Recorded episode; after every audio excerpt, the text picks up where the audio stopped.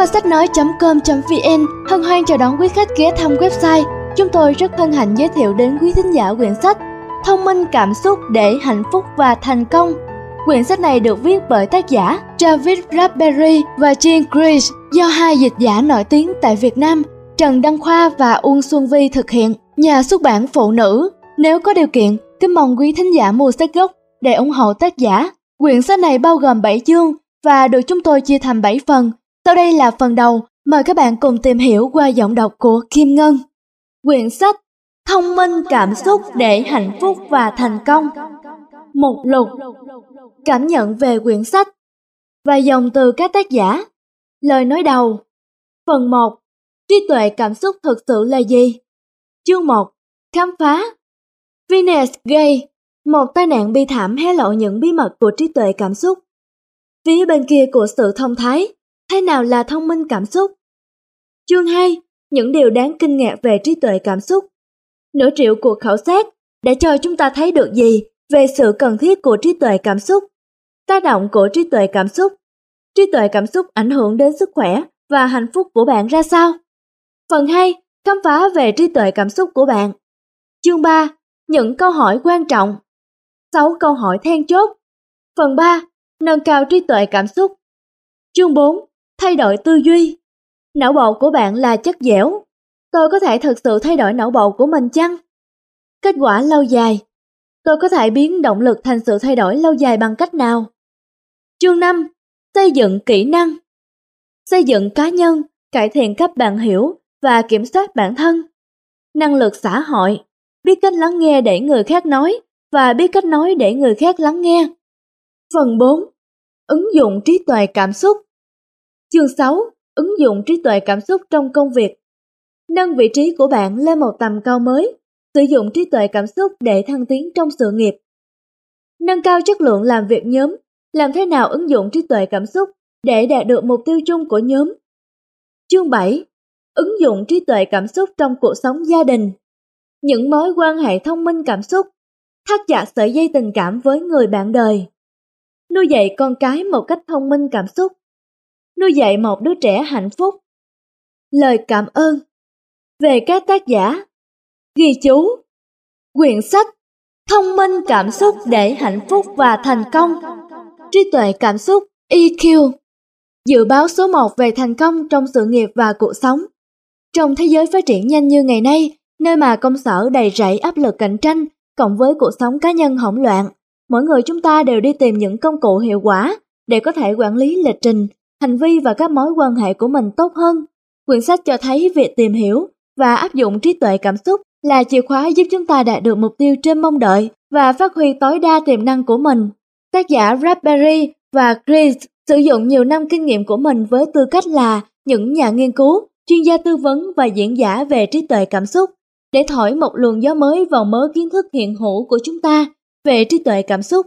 Các tác giả đã kết hợp những nghiên cứu mới nhất về trí tuệ cảm xúc với cách viết ngắn gọn, dễ hiểu và những thông tin cô động xúc tích nhằm chứng tỏ loại trí thông minh khác này có thể giúp chúng ta giảm bớt căng thẳng, gia tăng hiệu suất, nắm bắt cảm xúc của mình khi nó xảy ra và tương tác một cách tích cực với những người xung quanh thông minh cảm xúc hơn để thành công hơn, mang đến những cách tiếp cận mới lạ, làm cho trí tuệ cảm xúc trở nên thực tiễn và dễ ứng dụng trong mọi khía cạnh cuộc sống hàng ngày. Quyển sách này vì vậy sẽ giúp bạn hiểu rõ bốn lĩnh vực của trí tuệ cảm xúc, nhận thức về bản thân, làm chủ bản thân, nhận thức về xã hội và làm chủ các mối quan hệ. Nâng cao trí tuệ cảm xúc của bạn thông qua việc sử dụng những kỹ thuật dựa trên các kỹ năng này. Áp dụng trí tuệ cảm xúc vào công việc để phát triển kỹ năng lãnh đạo, cải thiện khả năng làm việc nhóm, giúp bạn trở thành một nhà quản lý giỏi hơn và một nhân viên xuất sắc hơn. Thực hành trí tuệ cảm xúc bên ngoài môi trường làm việc để cải thiện các mối quan hệ với những người thân yêu, giúp bạn trở thành người bạn đời và bậc phụ huynh tốt hơn. Mở ra mối liên kết giữa trí tuệ cảm xúc và thể chất để nâng cao sức khỏe toàn diện của bạn. Tiến sĩ Travis Bradbury và tiến sĩ Jean Greaves là hai nhà đồng sáng lập ra công ty Talent Smart. Tiến sĩ Bradbury có bằng tiến sĩ kép trong hai lĩnh vực tâm lý học, sức khỏe thần kinh và tổ chức doanh nghiệp. Tiến sĩ Chris có bằng tiến sĩ trong lĩnh vực tâm lý học về tổ chức doanh nghiệp. Cả hai đang sống tại San Diego. Chúng tôi xin đề tặng quyển sách này cho E.L. Thorndike, người mà gần một thế kỷ trước đã biết được rằng IQ, chỉ số thông minh, không phải là chỉ số duy nhất. Mời các bạn tham khảo qua một số cảm nhận về quyển sách. Trí tuệ cảm xúc là một kỹ năng đặc biệt quan trọng để thành công trong sự nghiệp và cuộc sống. Đây là một quyển sách tuyệt vời mà bạn nên đọc. Ken Blanchard, tác giả của những quyển sách về kinh doanh bán chạy nhất mọi thời đại, đồng tác giả quyển sách The One Minute Manager, vị giám đốc một phút. Quyển sách này chứa đựng những lời khuyên sáng suốt đầy cảm hứng và thiết thực, bắt nguồn từ những nghiên cứu công phu, những phương pháp hiệu quả mà các tác giả đưa ra có sức mạnh thay đổi cách bạn nhìn nhận cuộc sống, công việc và thế giới. Thuyền trưởng D. Michael Arasaf, tác giả quyển sách bán chạy nhất Is Your Ship, con tàu của bạn và Get Your Ship Together, lèo lái con tàu. Với nhịp sống nhanh đến chóng mặt ngày nay, người ta dành nhiều thời gian cho bàn phím máy tính, điện thoại di động và các cuộc gọi hỏi đàm hơn là gặp mặt nói chuyện. Chúng ta phải ráp nói những mẫu đối thoại không đầu không đuôi, những hộp thư thoại khó hiểu và những mẫu tin nhắn đầy chữ viết tắt để biết phải làm gì tiếp theo. Trong mạng lưới ngày càng phức tạp này, trí tuệ cảm xúc trở nên quan trọng hơn bao giờ hết. Quyển sách cung cấp những thông tin và hiểu biết vô giá mà không ai có thể bỏ qua. Rasip Basawaria, giám đốc điều hành Goldman Sachs International. Tôi đã mua quyển sách này cho cả nhóm của mình. Nó giúp chúng tôi làm việc với nhau và với khách hàng nội bộ tốt hơn. Nếu bạn mong muốn trở thành một nhà lãnh đạo, được mọi người tin tưởng và nghe theo, quyển sách này sẽ giúp bạn phát triển cả sự nghiệp lẫn các mối quan hệ cá nhân. Regina Sacha, Phó Chủ tịch Bộ phận Nhân sự FedEx Custom Vertical. Tiến sĩ Bradbury và Chris đã tạo ra một quyển cẩm nang vừa hiệu quả vừa dễ đọc. Quyển sách này thâu tóm những điều quan trọng nhất trong cuộc sống. Thành công ở Hollywood cũng khó khăn như trong bất cứ ngành kinh doanh nào. Thế nên, kỹ năng về trí tuệ cảm xúc là vô cùng cần thiết. Tôi thật lòng khuyên bạn nên đọc quyển sách này. Mark Armstead sản xuất chương trình phim truyền hình NYPD Blue and Clean Justice của ABC. Cuối cùng cũng có một quyển sách nói về phương pháp, chứ không chỉ là lý thuyết. Chúng ta không cần được thuyết phục thêm về mức độ quan trọng của trí tuệ cảm xúc đối với thành công trong cuộc sống. Điều chúng ta cần là những cách thức thực tế để tăng cường trí tuệ cảm xúc. Quyển sách mới và xuất sắc của tác giả Bradbury và Chris mà bạn đang cầm trên tay đúng là của trời cho, nó sẽ thay đổi cuộc đời bạn. George Rennie, đồng tác giả sắp bán chạy nhất, tờ New York Times, Crucial Conversations, những cuộc đối thoại cốt yếu, và Crucial Confrontation, những cuộc chạm trán cốt yếu. Quyển sách này là tiếng gọi thức tỉnh dành cho bất kỳ ai muốn có sự cải tiến đáng kể trong công việc và củng cố các mối quan hệ. Tiến sĩ Bradbury và Chris thông qua những nghiên cứu đáng tin cậy đã đưa ra những phương pháp thực tế và những câu chuyện lôi cuốn làm thay đổi cách chúng ta suy nghĩ về bản thân và tương tác với những người mà chúng ta quan tâm nhất. Jim Law, tác giả sách bán chạy nhất tờ New York Times, The Power of Full Engagement, sức mạnh của toàn tâm toàn ý và Stress for Success, áp lực để thành công. Đây là một quyển sách tuyệt vời, thiết thực và hữu ích, trong đó chứa đựng nhiều công cụ và kỹ thuật mà bạn có thể sử dụng để hòa hợp với tất cả những người bạn tiếp xúc trong cuộc sống. Brian Tracy, tác giả sách bán chạy nhất Eat That Frog để hiệu quả trong công việc và Turbo Coach, huấn luyện cấp tốc. Trí tuệ cảm xúc là một khái niệm quan trọng mà bạn cần nắm vững.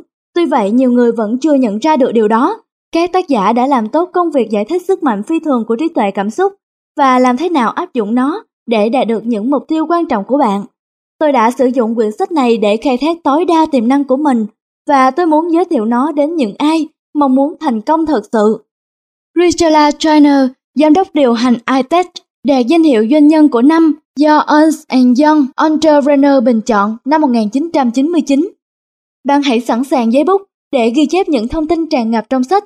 Quyển sách tuyệt vời này chứa đựng vô số kiến thức có giá trị và lời khuyên cực kỳ hữu ích dựa trên những chứng cứ khoa học vững chắc. Nói một cách chính xác thì đây là quyển sách quý giá nhất mà lâu lắm rồi tôi mới được đọc. Tôi sẽ tặng nó cho tất cả bạn bè và khách hàng của mình như một quyển sách không thể bỏ lỡ. Jim Bilasco, đồng tác giả sách bán chạy nhất tờ New York Times, Fly to the Buffalo, chú trầu bay lên. Các khách hàng của tôi thường là những người thành công và vô cùng bận rộn. Quyển sách này chuyển tải vốn hiểu biết quý báu mà không hề làm lãng phí thời gian của bạn. Những huấn luyện viên của tôi và bản thân tôi đã đạt được những thành tích to lớn nhờ vào quyển sách này. Đây là những kỹ năng quan trọng để làm việc hiệu quả. Mason Goldsmith, tác giả sách bán chạy nhất và là nhà đào tạo hàng đầu theo xếp hạng của các tạp chí Forbes, The Wall Street Journal, The Harvard Business Review và Fast Company. Tiến sĩ Fred Perry và Chris đã thành công trong việc tạo ra một tài liệu thực tiễn về trí tuệ cảm xúc, đơn giản nhưng không sơ lược. Đây là quyển sách dành cho những nhà quản lý và nhân viên muốn tìm hiểu nhanh nhưng vẫn đầy đủ về trí tuệ cảm xúc. Quyển sách này và chương trình đào tạo của Talent Smart góp phần quan trọng trong chương trình đào tạo nhân viên và ban quản lý tại Nokia. Thạc sĩ Jennifer Solos, bộ phận nhân sự Nokia Mobile Phones. Quyển sách này là tài liệu tuyệt vời đối với chúng tôi, những người cung cấp dịch vụ cứu hỏa cho công chúng. Thông qua những bước đơn giản, hiệu quả nêu trong sách, tôi có thể học và thực hành kỹ năng trí tuệ cảm xúc cần thiết để hỗ trợ khách hàng tốt hơn trong những tình huống dầu sôi lửa bỏng. Chương sách về trí tuệ cảm xúc nhóm là công cụ có ích nhất cho hầu hết các đội trưởng trong việc tăng cường hiệu quả làm việc theo nhóm và đẩy mạnh tinh thần đồng đội. Dominic Arena, đội trưởng cứu hỏa, phòng cứu hỏa, thành phố Escondido, bang California.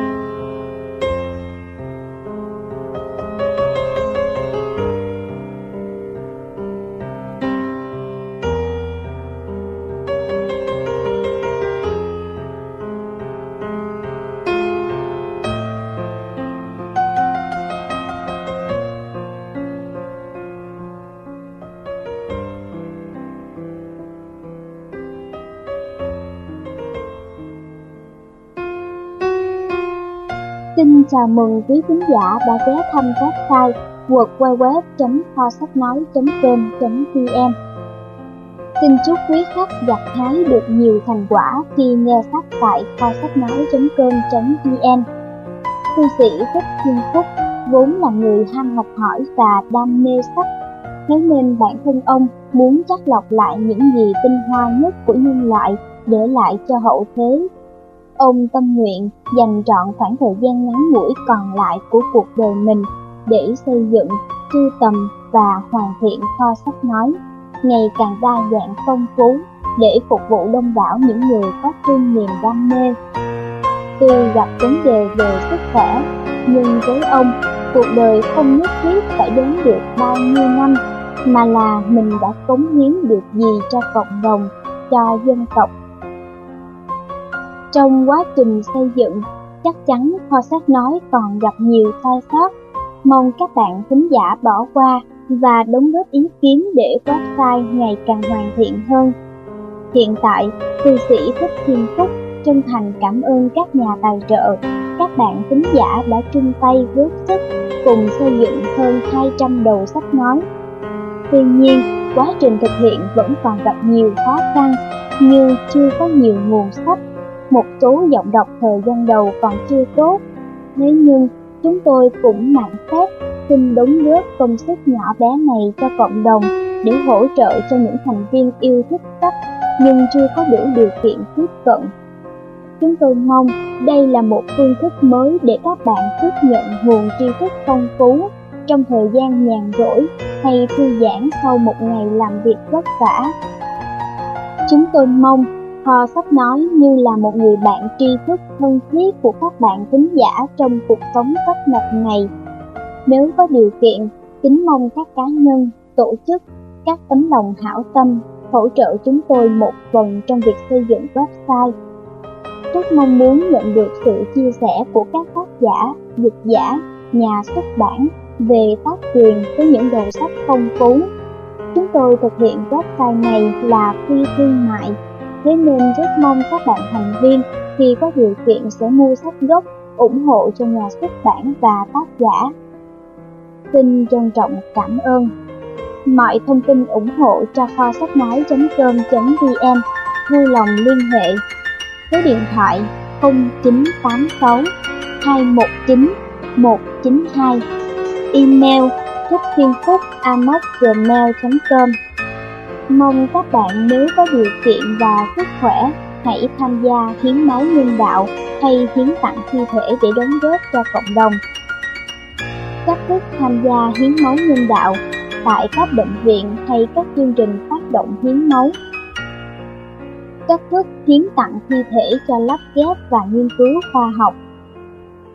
mang chứng minh nhân dân đến trường Đại học Y Dược, địa chỉ 217 Hồng Bàng, quận 5, thành phố Hồ Chí Minh, lên lầu 1 hỏi phòng hiến tặng thi thể.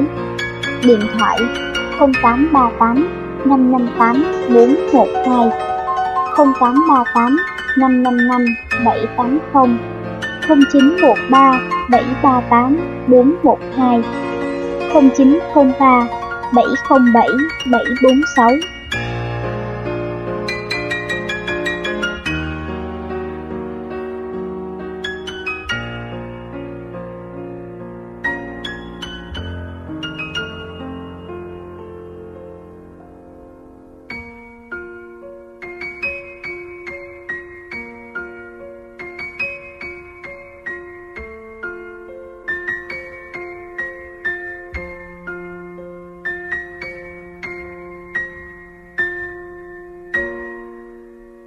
Vừa rồi là những cảm nhận của người đọc. Bây giờ, kho sách nói.com.vn sẽ gửi đến các bạn vài dòng từ các tác giả.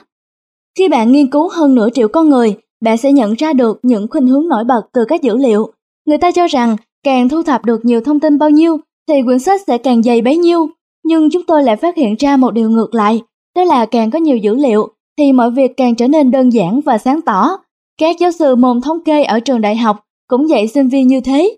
Những kết quả mà chúng tôi tìm thấy phổ biến đến mức chúng tôi không còn lựa chọn nào khác ngoài việc viết một cuốn sách phản ánh những thông điệp cô động và mạnh mẽ thu được từ công trình nghiên cứu lớn về trí tuệ cảm xúc này. Có vẻ lạ khi thừa nhận rằng thoạt đầu mọi người phải thúc đẩy chúng tôi thực hiện quyển sách này, nhưng đó là sự thật. Mặc dù dành toàn bộ tâm huyết của mình vào lĩnh vực trí tuệ cảm xúc, nhưng chúng tôi chưa bao giờ cố gắng viết gì nhiều hơn những bản đánh giá. Thành thật mà nói, đã có khá nhiều quyển sách khai thác đề tài này, Chúng tôi thường chỉ tổ chức những buổi hội thảo về trí tuệ cảm xúc. Chúng tôi luôn tập trung vào việc truyền đạt chủ đề phức tạp này sao cho thật dễ hiểu và dễ ứng dụng, kể cả với những người không quan tâm lắm đến việc phát triển kỹ năng bản thân. Điều này đã và đang tiếp tục là một vai trò toàn vẹn đối với chúng tôi. Tuy nhiên, càng tiếp xúc với nhiều khán thính giả thì càng có nhiều ý kiến, đôi khi yêu cầu chúng tôi đưa những ý tưởng và nghiên cứu độc đáo của chúng tôi vào một quyển sách để đời. Thế là bạn đang cầm trên tay kết quả của một sức ép trong quá khứ, nhưng giờ đây không còn là sức ép nữa. Về việc mang trí tuệ cảm xúc vào những trang sách, chúng tôi đã có một trải nghiệm đáng nhớ từ việc chuyển hóa kết quả khảo sát của hơn 500.000 người thành những phương pháp đã được chứng minh hiệu quả mà bất cứ ai cũng có thể sử dụng được. Dù đây chỉ là một quyển sách mỏng, nhưng chúng tôi đã tiến hành việc nghiên cứu hết sức nghiêm túc. Trí tuệ cảm xúc là một kỹ năng cực kỳ quan trọng và hữu ích cho vô số người biết cách áp dụng nó. Vì thế, mỗi câu chuyện bạn đọc trong quyển sách này không chỉ đơn giản là để chứng tỏ quan điểm, đó là những câu chuyện có thật đã được chúng tôi nghiên cứu thấu đáo và cẩn thận đến từng chi tiết. Trí tuệ cảm xúc có vai trò to lớn trong cuộc sống hàng ngày đến mức chúng tôi không phải tìm kiếm đâu xa những bằng chứng sống và chắc chắn một điều là chúng tôi không cần phải bề đặt ra làm gì. Trí tuệ cảm xúc là một khái niệm liên tục phát triển nhưng rất thực tế. Với sự hiểu biết và tập trung đúng đắn, bạn có thể học được những kỹ năng mới trong một thời gian tương đối ngắn và đạt được những kết quả ấn tượng. Nếu bạn có ý thức thực hành và rèn luyện những kỹ năng trí tuệ cảm xúc của mình, chắc chắn bạn sẽ gặt hái được những thành quả lâu dài từ nỗ lực ấy. Thông minh cảm xúc hơn để thành công hơn đã thực hiện một bước đi mới táo bạo để cung cấp cái nhìn ngắn gọn và tổng quan về trí tuệ cảm xúc dưới dạng tài liệu thực hành. Bạn hãy tận hưởng cuộc hành trình khám phá trí tuệ cảm xúc này. Bước đi đầu tiên này sẽ khá nhanh chóng nhưng tác động từ những điều bạn học được sẽ thay đổi cuộc đời bạn. Thân ái, Travis và Jean, San Diego, California. Tái bút, chúng tôi mong nhận được thông tin phản hồi từ bạn đọc. Hãy gửi thư và email để chia sẻ với chúng tôi liệu quyển sách này có giúp ích được gì cho bạn. Vui lòng liên hệ chúng tôi theo địa chỉ dưới đây. Để liên hệ các tác giả qua email, tiến sĩ Travis Bradbury, t at talentmark.com Tiến sĩ Jean Gries, J. Gries at talentsmart.com hoặc liên hệ các tác giả qua hộp thư bưu điện Talentsmart Quickbook Feedback Switch Z 11526 Sorrento Valley Road, San Diego, CA 92121 Lời nói đầu. Không phải học vấn, không phải kinh nghiệm, không phải kiến thức hoặc trí thông minh, không có một điều nào trong số những điều trên là lời dự đoán đầy đủ cho việc Tại sao người này thành công, còn người kia thì không? xã hội dường như đã bỏ lỡ một điều gì khác đang hiện hữu. Chúng tôi nhìn thấy những ví dụ minh họa cho điều này xuất hiện mỗi ngày nơi công sở, trong gia đình, nhà thờ, trường học và các vùng lân cận. Chúng tôi quan sát những người quả là tài giỏi, có học vấn cao nhưng phải vật lộn để kiếm sống trong khi những người khác rõ ràng là có ít kỹ năng hoặc kiến thức hơn lại thành công rực rỡ. Tại sao lại như vậy?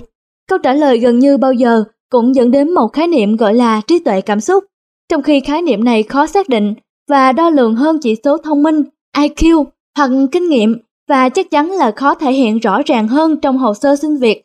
Sức mạnh của nó lại là điều không thể phủ nhận. Giờ đây, trí tuệ cảm xúc không còn là một bí ẩn nữa. Người ta đã bàn nhiều về trí tuệ cảm xúc, nhưng vì một lý do nào đó, họ vẫn không thể khai thác được sức mạnh của nó.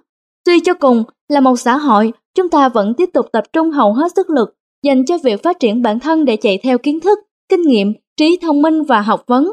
Cũng là một hành động chính đáng nếu chúng ta có thể thành thật nói rằng chúng ta đã hiểu biết tường tận cảm xúc của mình, chưa kể đến cảm xúc của người khác và việc cảm xúc tác động đến cuộc sống chúng ta một cách cơ bản mỗi ngày ra sao.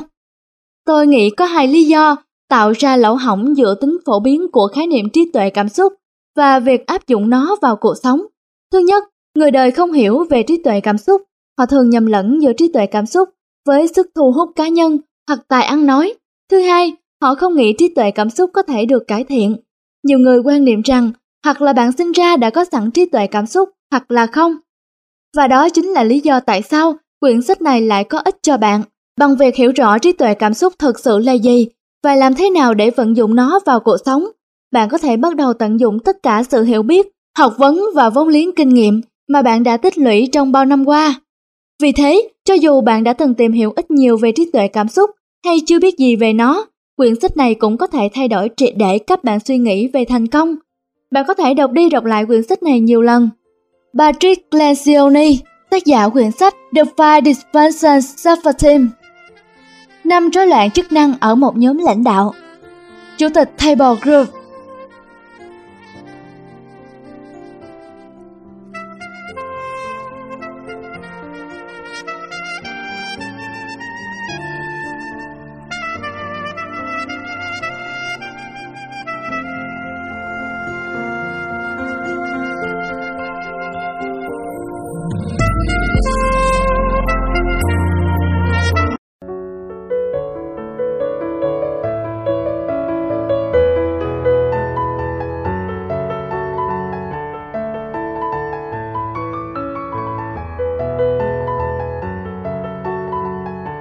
sách nói.com.vn mời bạn đến với những kiến thức đầu tiên của quyển sách. Phần 1. Trí tuệ cảm xúc thực sự là gì?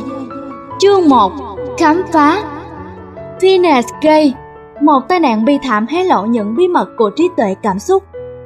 Nếu các ông nghĩ rằng những phát hiện quan trọng này xứng đáng có được một vị trí trong tờ tạp chí của các ông, thì các ông cứ tự nhiên.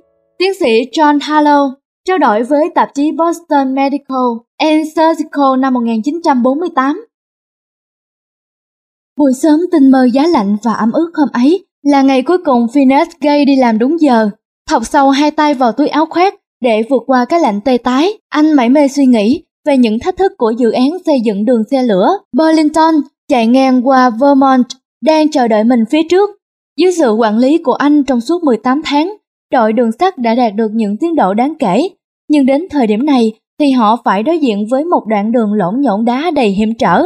Ánh ban mai của một ngày mới quyện vào hơi ẩm không khí, tạo thành một thứ ánh sáng mờ ảo chiếu xuống con đường quanh co, dẫn đến nơi Phineas làm việc. Anh mỉm cười khi nghe tiếng búa sắt đập nhịp nhàng vọng lại từ xa.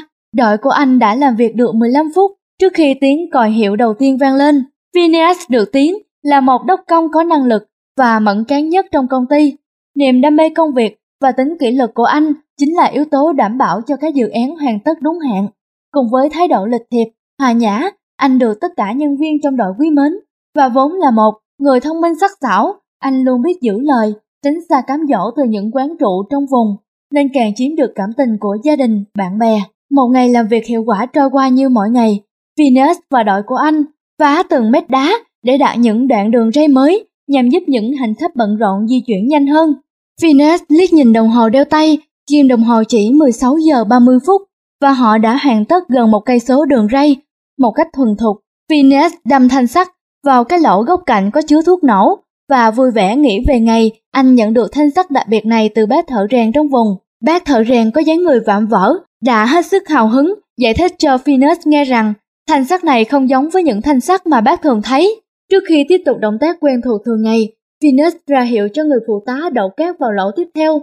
Lớp cát này có tác dụng bảo vệ, không cho thuốc nổ phát nổ sớm khi anh đâm thanh sắt vào. Khi Venus đưa thanh sắt lên, anh bỗng giật mình vì có tiếng động lớn phát ra từ phía sau. Quay đầu nhìn lại, anh thấy đám công nhân trong hầm vừa làm đổ một đống đá to khi di chuyển chúng lên xe. Venus thở dài và tiếp tục công việc của mình mà không biết một điều rằng người phụ việc cho anh cũng bị tiếng động ấy làm phân tâm. Anh ta quên không đổ cát vào lỗ, thế nên khi thanh sắt của Venus chạm vào bề mặt đá trong kẽ hở, tạo nên một tia lửa đủ mạnh để bắt cháy đống thuốc nổ không được bảo vệ dưới đáy. Sức nổ mạnh đến nỗi thanh sắt anh đang cầm trên tay phóng đi như tên lửa. Nó cắm vào mặt anh, xuyên suốt từ dưới mắt trái lên đỉnh đầu và bay thẳng ra ngoài. Cuối cùng, thanh sắt rơi xuống bãi cỏ cách chỗ Venus đứng khoảng 30 mét. Cả thân hình của Venus bay ra phía sau do tác động của cú va chạm. Anh nằm yên một hồi, rồi quằn quại trong cơn đau. Anh muốn hét lên, nhưng mọi người chỉ nghe một tiếng thì thầm nhẹ như không khí. Đó là tất cả âm thanh mà anh có thể đẩy ra từ phổi. Venus cảm nhận được vết thương dưới mắt trái, nơi thanh sắt nặng hơn 5 kg, dài hơn 1 mét với đường kính hơn 3 cm, đâm xuyên qua mặt anh. Anh không hề có cảm giác gì về lỗ hổng lớn mà thanh sắt để lại khi nó bay ra khỏi đỉnh đầu anh. Nhưng cái thế giới mà anh biết đã vĩnh viễn thay đổi từ buổi chiều hôm ấy. Những người đồng đội trung thành lao đến bên anh, họ cúi xuống nhìn vào mắt anh để tìm kiếm dấu hiệu của sự sống. Họ bật cười một cách lo âu khi thấy Venus nhìn lại họ và rên rỉ. Tôi nghĩ mình cần đến gặp bác sĩ Halo. Tính hài hước của anh vẫn còn nguyên vẹn. Venus để cho mọi người khiêng mình lên chiếc xe bò, chở anh vào thành phố. Khi đã ngồi ngay ngắn trên xe, Venus nhận thấy người phụ tá của mình buồn bã đi bên cạnh. Anh nghiêng người qua thành xe và nói một câu quen thuộc mà bất cứ đốc công nào cũng nói khi rời khỏi nơi làm việc. Vui lòng đưa cho tôi quyển sổ trực. Chẳng khác gì những cậu bé trai há hốc mồm kinh ngạc khi thấy bố mình làm một việc khỏe như dũng sĩ Hercules. Đám công nhân đường sắt tròn mắt, chứng kiến cảnh Venus ghi lại giờ về vào quyển sổ. Đường bay của thanh sắt dài hơn 1 mét xuyên qua đầu của viên đốc công đường sắt Venus Gay vào ngày 13 tháng 9 năm 1948. Thanh sắt này đã lấy đi phần não trước của anh, hộp sọ của anh và thanh sắt đâm xuyên qua nó vẫn còn được trưng bày cho công chúng tại Viện Bảo tàng Warren Anatomical thuộc trường Đại học Y khoa Harvard ở Boston, bang Massachusetts. Vào lúc 5 giờ 30 chiều thứ Tư, ngày 13 tháng 9 năm 1948, chỉ một tiếng đồng hồ sau tai nạn kinh khủng trên, Venus đã tự đứng trong sân nhà mình mà không cần ai giúp đỡ. Trước đó, vị bác sĩ trong vùng nghĩ rằng Venus không thể nói chuyện trôi chảy được, nên đã quay sang hỏi những người làm việc cùng anh thông tin về vụ tai nạn. Bác sĩ chỉ cần biết là Venus đột nhiên xen vào trước khi bất cứ ai kịp mở miệng. Thanh sắt đâm vào chỗ này và xuyên qua đầu tôi ở chỗ này. Bất chấp sự thật là phần não trước của anh bị văng ra khỏi hộp sọ giống như người ta khoét một miếng dưa hấu từ ngoài vào trong. Venus vẫn có khả năng suy nghĩ và nói năng bình thường như trước khi anh bị tai nạn. Suốt mấy tuần lễ sau đó, anh được bác sĩ Halo chăm sóc tận tình và cuối cùng vết thương trên cơ thể anh cũng lành hẳn. Tai nạn này dường như không để lại hậu quả gì, ngoài mấy vết sẹo và thị lực mắt trái của anh bị yếu đi. Gia đình và bạn bè của Venus hết sức kinh ngạc trước việc anh vẫn sống sót và bình phục nhanh chóng sau tai nạn khủng khiếp trên. Nhưng khi anh trở lại làm việc thì họ nhận thấy một sự khác biệt rõ rệt. Biểu hiện khác thường đầu tiên là tính khí của anh. Venus luôn miệng văn tục và đưa ra những mệnh lệnh mâu thuẫn, tùy thuộc vào tâm trạng thất thường của anh. Người đốc công gương mẫu chưa bao giờ đi làm trễ một ngày, nay lại tỏ ra hờ hững với công việc. Những người thầu khoáng trước đó vẫn thường ca ngợi anh như một trong những đốc công giỏi nhất của họ, nay buộc phải cho anh nghỉ việc. Trong suốt 11 năm Venus sống sót sau vụ tai nạn, anh đã biến đổi thành một con người hoàn toàn khác. Bác sĩ Halo đã ghi chép cẩn thận và chi tiết về sự thay đổi toàn diện trong hành vi của Venus. Sự thay đổi này đúng ra chỉ có thể giải thích được bằng phần não mà anh bị mất. Tác động của vụ chấn thương có vẻ như đã phá hủy sự cân bằng giữa năng lực trí tuệ và bản năng động vật của Venus. Giờ đây, anh là một người tính khí thất thường, thô lỗ, thiếu khả năng tự chủ, luôn do dự. Cơ thể anh đã hồi phục hoàn toàn nhưng những người trước giờ biết anh như một đốc công khôn khéo, thông minh, năng động và bền bỉ trong công việc đều nhận ra sự thay đổi rõ rệt trong tính cách của anh, sự cân bằng trong tâm trí anh nay đã không còn nữa. Nói trắng ra, trí tuệ cảm xúc của Phineas đã rời bỏ anh mãi mãi sau vụ tai nạn xảy ra vào buổi chiều hôm ấy. Cùng với việc mang đi một phần não trước, thanh sát cũng đã lấy đi của anh khả năng chuyển sự bốc đồng, cảm xúc thành những hành động hợp lý. Phineas vẫn đi đứng, nói chuyện và có tri giác như những người bình thường, nhưng khả năng tự kiểm soát của anh còn rất ít. Vì một lý do nào đó, trí năng của anh vẫn không suy xuyển, anh có thể giải được những bài toán phức tạp và hiểu rõ các công đoạn xây dựng đường sắt. Anh vẫn sống độc lập như trước khi xảy ra vụ nổ. Những người gặp anh sau vụ tai nạn cho rằng cách hành xử thiếu suy nghĩ là đặc điểm tính cách của anh từ hồi nào đến giờ. Chỉ có những người quen cũ mới biết được sự khác biệt. Họ nhận thấy con người mới của Venus cực kỳ vô lý và thất thường. Mọi tác nhân kích thích và cảm xúc nảy sinh từ nhỏ hay lớn dường như đều dẫn đến những phản ứng nông nổi và thường thì điều này ảnh hưởng rất xấu đến chất lượng cuộc sống của anh. Đường nói giữa cảm xúc và lý trí Cho đến nay, tai nạn kinh khủng mà Venus gặp phải vẫn là một bài toán nan giải đối với các nhà nghiên cứu. Việc anh sống sót qua vụ tai nạn quả là một điều kỳ diệu và sự thay đổi trong hành vi của anh giúp chúng ta hiểu về bộ não con người nhiều hơn bất cứ kỹ thuật tiên tiến nào. Những thiết bị hiện đại có thể vẽ ra bản đồ não bộ, chỉ ra được những vùng não nào là quan trọng nhất đối với mỗi loại tư duy khác nhau, nhưng không một loại máy móc nào có thể phản ánh được cách hành xử của con người khi phần não trước bị mất đi. Tai nạn của Venus không chỉ dừng lại ở một câu chuyện ly kỳ mà người ta truyền tai nhau nghe quanh ngọn lửa trại, nó còn cho chúng ta biết một điều quan trọng về cách con người suy nghĩ, những thử thách trong việc làm chủ cảm xúc hàng ngày là một phần quan trọng của cuộc sống. Thậm chí ngay cả những người có bộ não nguyên vẹn vẫn có thể trở thành nạn nhân của cách hành xử vô lý. Khác với Phineas, chúng ta có sự lựa chọn về cách chúng ta phản ứng lại với cảm xúc. Mỗi người chúng ta tiếp nhận thông tin từ thế giới bên ngoài thông qua năm giác quan. Tất cả những gì chúng ta nhìn thấy, ngửi thấy, nghe thấy, nếm được và chạm vào đều được truyền đi khắp cơ thể chúng ta bằng những tín hiệu điện. Những tín hiệu này di chuyển từ tế bào này sang tế bào khác cho đến khi đến được đích cuối cùng là não bộ. Nếu một con muỗi cắn vào chân bạn, cảm giác này sẽ tạo ra những tín hiệu truyền đến não bộ trước khi bạn nhận ra việc mình bị mũi cắn. Cảm giác của chúng ta đi vào vùng não phía sau gáy, gần tủy sống, những suy nghĩ phức tạp dựa trên lý trí diễn ra tại phần não đối diện, ở phía trước. Đây chính là phần não mà Venus bị mất khi những tín hiệu điện truyền đến não bạn.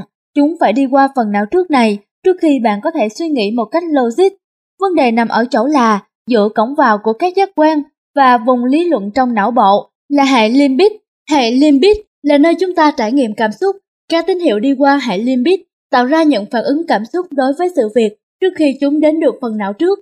Phần não trước không thể ngăn được những cảm xúc diễn ra trong hệ limbic.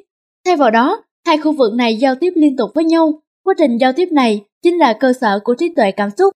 Sau vụ tai nạn, tất cả những gì mà Phoenix đáng thương còn chỉ là cảm xúc. Vì mất đi toàn bộ phần não trước, anh mất luôn khả năng suy luận và phản ứng với cảm xúc. Thật vậy, tất cả những gì tác động đến anh, tất cả những gì mà anh trải nghiệm đều dẫn đến những phản ứng cảm xúc thiếu suy nghĩ. Phoenix không còn khả năng kiểm soát cảm xúc của mình, hoặc thậm chí không hiểu được sự tồn tại của chúng. Mỗi giờ mỗi phút trong ngày, lúc nào anh cũng bị cảm xúc lấn át. Tình trạng này tương tự như khi bạn đang bị hổ rượt hoặc trong lúc cố gắng cứu một đứa trẻ sắp chết đuối. Não bộ của chúng ta được cài đặt để biến chúng ta thành những sinh vật có cảm xúc.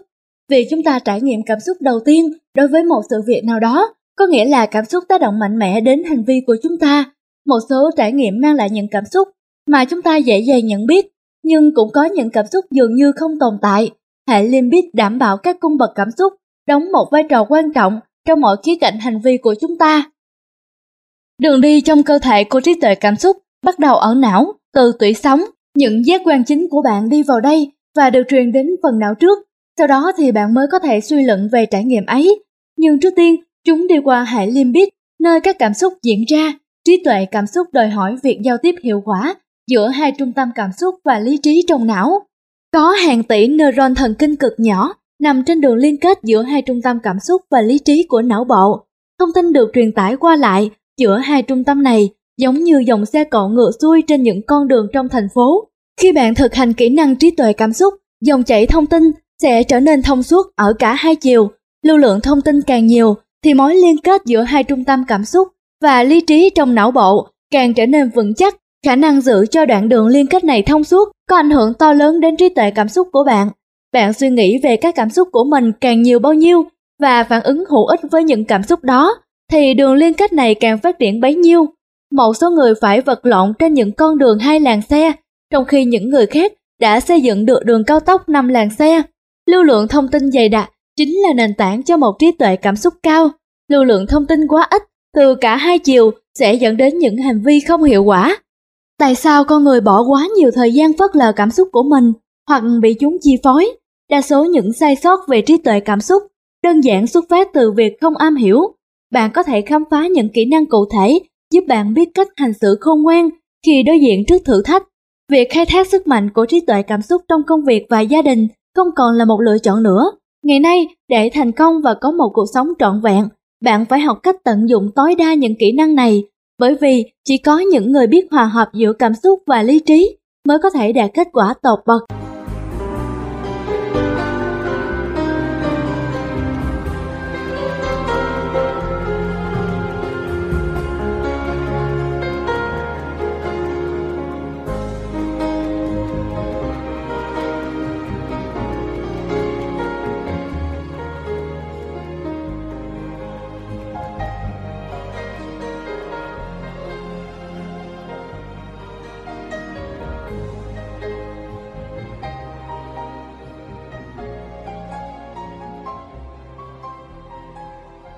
Kho sách nói.com.vn mời các bạn chuyển sang một phần khác. Phía bên kia của sự thông thái Thế nào là thông minh cảm xúc? Khám phá là nhìn thấy những gì ai cũng thấy và nghĩ ra những gì không ai nghĩ tới. Albert von Zenziazi Lily thức dậy vào một buổi sáng thứ hai tràn đầy nắng ấm ở San Francisco. Cô tắm rửa, thay quần áo đi làm và ngồi nhấm nháp ly cà phê trong lúc đọc báo. Thỉnh thoảng, cô lại nghĩ về giải thưởng Biotech một thuật ngữ dùng để miêu tả ngành công nghệ sinh học mà cô đang gắn bó. Trong nhiều năm qua, Lily vẫn làm việc cho cùng một công ty. Thật đầu, cô chẳng có gì để than phiền, nhưng thời gian trôi qua, công việc của cô trở nên trì trệ. Niềm đam mê chế tạo ra những loại thuốc chống lại căn bệnh ung thư vẫn là một phần quan trọng trong cuộc đời cô. Nhưng chỉ có vậy thôi, cô không còn yếu tố động lực nào khác. Cô thấy mình quanh đi quẩn lại chỉ làm chừng ấy việc hết tuần này sang tuần khác mà không hề có bất cứ cơ hội nào để nâng cao và phát triển kỹ năng của mình. Càng ở vị trí này lâu, Lily càng nhận thấy ban quản lý hiếm khi trao đổi về những vấn đề mà nhân viên quan tâm. Đội ngũ trong phòng thí nghiệm luôn miệng ca thán về sự thiếu vắng các cơ hội thăng tiến trong công việc. Họ bị mắc kẹt vào vị trí hiện tại của mình như những con chuột trong phòng thí nghiệm. Lily mong ước có được cơ hội phát triển và làm những việc mới mẻ Cô muốn có lại cảm giác đứng trước một công việc đầy thử thách. Thế mà trong nhiều tháng qua, công việc của cô chẳng mang lại được gì ngoài nỗi thất vọng. Nhưng ngày hôm nay, mọi chuyện sẽ thay đổi. Hôm nay Lily bắt đầu vị trí mới ở một công ty khác. Cô đã quyết định đổi việc cách đây 6 tuần. Khi David, sếp cũ của cô, mời cô tham gia vào một công ty nhỏ mà anh thành lập. Trước đây, anh cũng rời bỏ công ty trước của cô vì thất vọng với đường hướng phát triển của công ty. Anh thuyết phục cô rằng Công ty mới này sẽ giúp cô thực hiện những ý tưởng của mình bằng những cách thức mới mẻ và táo bạo. Khi Lily lật tờ báo đến một kinh doanh, cô bất chợt thoát khỏi dòng suy tưởng miên man. Một đầu thị lớn vẽ giá cổ phiếu đang rất nhanh của công ty cũ, trên trang báo đập ngay vào mắt cô. Lily liếc nhìn đồng hồ đeo tay, chụp lấy ly cà phê và vội vã đi ra cửa. Năm đầu tiên, Lily làm việc ở công ty mới giống như một ngày trôi qua trong thành phố lớn. Thật thú vị, có quá nhiều việc phải làm, mà thời gian thì có giới hạn. Thế nên, cô đều cảm thấy mệt nhoài mỗi khi về tới nhà. Đúng như những gì David hứa, Lily có thể ảnh hưởng đến sự phát triển của công ty. Cô nắm giữ vị trí quản lý phòng thí nghiệm, nơi sản xuất ra những loại thuốc chống ung thư mới, và cô thường xuyên được mời tham gia các buổi họp của công ty về kế hoạch thử nghiệm thuốc trên người. Cô cảm thấy vinh dự khi được đóng góp ý kiến vào việc thử nghiệm này, vì chúng kiểm tra hiệu quả của những loại thuốc mới trong việc chữa trị bệnh ung thư. Quả thật, David đã mang lại cho Lily những cơ hội mà công ty cũ của cô không làm được. Tuy nhiên, vào giữa năm làm việc thứ hai, mọi việc lại đi vào lối mòn. Đội ngũ trong phòng thí nghiệm dưới sự lãnh đạo của cô phối hợp với nhau rất ăn ý và các dự án được triển khai nhanh chóng, nhưng cô không tránh khỏi cảm giác nhàm chán. Cô tiếp tục được cấp trên tạo cơ hội đưa ra những đề xuất về việc thử nghiệm các loại thuốc mới trên người. Một vài lần, những kiến nghị của cô được thực hiện và cô cảm thấy rất vui. Nhưng các cuộc họp của công ty bắt đầu giống nhau kinh khủng. Cô chỉ được phép đóng góp ý kiến đến một mức độ nào đó về cách thức hoạt động của công ty, kể cả khi kiến thức chuyên môn của cô trở nên sâu rộng hơn. Những sáng kiến tốt nhất của cô vẫn bị bỏ xó. Lily rất thất vọng, ban lãnh đạo đang làm những việc quan trọng, lên kế hoạch cho việc thử nghiệm thuốc, còn cô phải làm người giữ trẻ cho phòng thí nghiệm, nơi mà không có người chỉ huy vẫn có thể chạy tốt. Cô tiếp tục nghiên cứu về việc thử nghiệm thuốc và nghĩ ra những ý tưởng sáng tạo. Nhờ đó, cô có thể thấy rõ những lỗ hổng lớn trong quy trình thử nghiệm thuốc của công ty. David và những người quản lý khác do quá bận rộn với việc phát triển công ty mà bỏ lỡ những yếu tố quan trọng. Thời gian trôi qua, Lily bắt đầu cảm thấy tiếng nói của mình không còn trọng lượng nữa. Mặc dù có nhiều quyền lực hơn bao giờ hết, nhưng cô không thấy vui vẻ gì khi cứ phải làm những việc mà cô đã quá thành thạo. Cô cảm thấy cấp trên không coi trọng mình khi không cho cô tham gia góp ý nhiều hơn về quy trình thử nghiệm thuốc. Cô biết rằng mình có khả năng làm được nhiều hơn là chỉ đơn thuần phụ trách phòng thí nghiệm. Nhưng cô tự hỏi liệu cô có bị đánh giá là không biết trân trọng những gì mình có nếu cô mở miệng nói ra vấn đề này không? Trong hàng tháng trời, cô giữ im lặng và luôn có cảm giác ngột ngạt trong công việc. Mọi việc trở nên tồi tệ hơn khi cô nhận ra mình đang lâm vào tình cảnh chán ngán mà cô đã thoát khỏi vài năm về trước. Một lần nữa, Lily lại thất vọng với công việc của mình. Trong suốt giai đoạn này, bất chấp tâm trạng u sầu mỗi khi đến công ty làm việc, Lily vẫn duy trì việc được David hỗ trợ và chỉ bảo. Mặc dù cực kỳ bận rộn và thỉnh thoảng có vẻ hơi xa cách, nhưng anh không bao giờ nói không khi cô yêu cầu gặp mặt. Cô cảm thấy hối tiếc vì đã ngần ngại không dám nói lên những khúc mắc của mình trong công việc. Đã đến lúc phải thành thật với David và thử xem anh có giúp gì được cho cô không. Bởi thế, cô sắp xếp một buổi nói chuyện với anh và có đúng hai tuần lễ để chuẩn bị. Sâu thẳm trong lòng, cô biết mình cần phải thay đổi một điều gì đó. Cô không muốn bị nhốt trong phòng thí nghiệm suốt đời, nhưng cô không thấy một vị trí rõ ràng nào phù hợp với những kỹ năng của cô trong công ty đang phát triển này. Lily quyết định rằng việc rời khỏi phòng thí nghiệm là ưu tiên hàng đầu của cô. Cô dành ra hai tuần tiếp theo để lấy can đảm giải thích hoàn cảnh của mình cho David hiểu. Cho dù cảm xúc của cô có chính đáng hay không, cô biết anh sẽ lắng nghe cô nói. Còn sự việc có thực sự thay đổi hay không thì lại là chuyện khác. Nếu David không đồng ý với cô, thì cô cũng không chấp nhận việc mình bị cô lập trong phòng thí nghiệm. Trong suốt buổi nói chuyện, Lily ngồi cứng đơ trên ghế, cô hắn giọng và hồi hộp giải thích cho David hiểu những giới hạn của công việc hiện tại khiến cô chán nản. Cô nhanh chóng nhấn mạnh rằng cô rất yêu quý công ty và đánh giá cao cơ hội dành cho mình. Nhưng trong mấy tháng qua, cô cảm thấy ngột ngạt. Lily dừng lại một chút rồi nói với David rằng cô muốn chuyển ra khỏi phòng thí nghiệm. Sự im lặng bao trùm căn phòng trong một khoảng thời gian dài như vô tận. David không nói một lời nào, anh ngồi yên trên ghế và có vẻ như đang nhìn xuyên thấu cô. Anh cảm thấy sốc và khá giận dữ khi nghe cô tâm sự. Anh vẫn nghĩ Lily đang có một vị trí tốt trong một công ty phát triển nhanh. Mức lương hiện tại của cô cao gấp 2 lần mức lương ở công ty cũ. Để phá vỡ không khí im lặng đến khó thở, Lily đặt bản báo cáo lên bàn của David. Vừa lật nhanh qua từng trang, cô vừa trình bày những điểm thiếu sót của công ty trong những cuộc thử nghiệm thuốc mới đây. Cô đề nghị cải thiện quy trình thử nghiệm thuốc vì những sai lầm như vậy làm công ty tốn kém rất nhiều. Cuối cùng, cô kết thúc bằng cách chỉ ra ba lỗ hổng lớn có thể khiến cho việc thử nghiệm thuốc của công ty thất bại sớm. Thông thường, một cuộc thử nghiệm thuốc thất bại sẽ ngốn của công ty hàng trăm ngàn đô. Lily có thể thấy rằng những điều cô nói có tác động mạnh đến David. Sau một khoảng thời gian im lặng như tra tấn nữa, anh nói rõ rằng anh không hề biết là cô không hài lòng với công việc của mình. Do tốc độ tăng trưởng quá nhanh của công ty mà anh không còn có thời gian trao đổi với cô nhiều như anh mong muốn. Anh cũng nói với cô rằng mặc dù bản báo cáo của cô rất ấn tượng, nhưng anh không thể hứa hẹn điều gì. Việc cô có được chuyển sang vị trí giám sát quy trình thử nghiệm thuốc mới của công ty hay không phụ thuộc vào toàn bộ ban lãnh đạo. Bây giờ đến lượt Lily trầm ngâm suy nghĩ, có phải David vừa nhắc đến vị trí giám sát việc thử nghiệm thuốc của công ty? Quả thật, vài ngày sau đó, David trao đổi với những người còn lại trong ban lãnh đạo. Lily được phép thử công việc mới. Chỉ 6 tháng sau, Lily ngồi vào ghế giám đốc nhờ khả năng quản lý quy trình thử nghiệm thuốc hiệu quả của cô.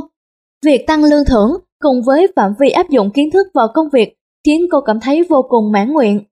Lily còn nhớ mãi câu nói của David vào cuối buổi gặp mặt hôm đó. Anh nói rằng anh ngưỡng mộ lòng can đảm của cô khi dám tin vào cảm giác của mình và đối diện thẳng với vấn đề. Đó là nhận xét của một người đã rời bỏ công ty cũ với mức lương 250.000 đô một năm để thành lập công ty mới bằng số tiền dành dụm của mình. Một thời gian sau, Lily phát hiện trí tuệ cảm xúc đóng một vai trò quan trọng trong việc giúp cô giải quyết tình huống khó khăn vừa qua. Với sự giúp đỡ của một nhà cố vấn, cô xem xét lại sự việc này và phân tích xem mình đã làm những việc cụ thể gì để đạt được kết quả tốt đẹp nói trên.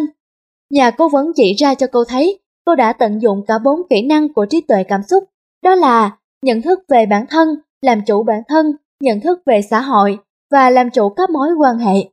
Như phần lớn những người có ý thức khám phá và tìm hiểu trí tuệ cảm xúc, Lily cảm thấy hứng thú với việc chia nhỏ trí tuệ cảm xúc của mình ra thành bốn phần riêng biệt.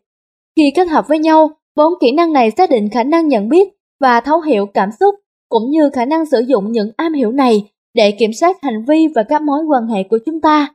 Mô hình về bốn kỹ năng trí tuệ cảm xúc được Daniel Goleman, Richard Boyasis và Annie Mackey giới thiệu vào năm 2002 trong quyển sách của họ Kỹ năng lãnh đạo nền tảng Primal Leadership. Từ đó người ta dùng mô hình này làm chuẩn mực để tìm hiểu và thảo luận về trí tuệ cảm xúc ngày nay.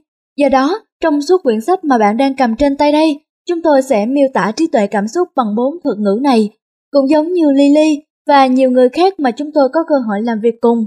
Chúng tôi chắc chắn bạn sẽ nhận thấy bốn thành phần này đưa ra một định nghĩa chính xác về trí tuệ cảm xúc, kết hợp lại với nhau. Những kỹ năng này sẽ giúp bạn sở hữu phần còn lại của cuộc sống mà những người thông minh thông thường không thể nào có được. Lily đã sử dụng kỹ năng đầu tiên của trí tuệ cảm xúc, nhận thức về bản thân thông qua việc nhìn nhận tình huống một cách khách quan. Thật đau lòng khi cô nhận ra rằng cô lại thất vọng và mắc kẹt trong công việc mới y hệt như lúc cô còn làm ở công ty cũ. Một khi cô thừa nhận được điều này và dành thời gian tìm hiểu về cảm xúc của mình, cô có trong tay tất cả những thông tin cần thiết để thực hiện một sự thay đổi. Sau đó, Lily sử dụng nhận thức của mình về tình huống hiện tại để tạo động lực hành động cho bản thân. Tiếp theo, cô dùng kỹ năng trí tuệ cảm xúc thứ hai, làm chủ bản thân để lập một bản kế hoạch hợp lý rồi thực hiện nó. Cô phải hy sinh những giờ nghỉ ngơi buổi tối để viết bản báo cáo, rồi có những lúc cô đem lòng hoài nghi về chính bản thân mình và cuối cùng là bước vào phòng nói chuyện với David. Tất cả những thử thách này cô đều vượt qua được thông qua việc làm chủ cảm xúc. Cô đã hoàn thành tốt kế hoạch bằng cách giải quyết những cảm xúc tiêu cực mà cô gặp phải trong suốt đoạn đường và tiếp tục tiến về phía mục tiêu của mình. Trong suốt hai tuần lễ chuẩn bị cho cuộc trao đổi với David, Lily dành thời gian thực tập kỹ năng trí tuệ cảm xúc thứ ba, nhận thức về xã hội và cân nhắc mọi việc dưới góc nhìn của David. Nhờ vậy mà cô quyết định soạn ra một bản báo cáo công phu.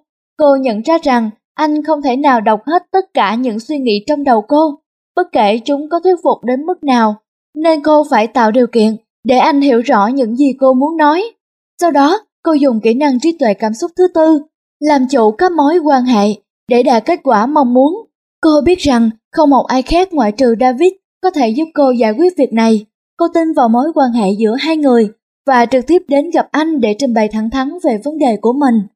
Khi Lily so sánh giữa việc cô đã làm trong hoàn cảnh này với những gì diễn ra trước đây trong quá khứ, cô nhận ra rằng việc cô áp dụng những kỹ năng trí tuệ cảm xúc có ảnh hưởng mạnh mẽ đến thành quả mà cô nhận được.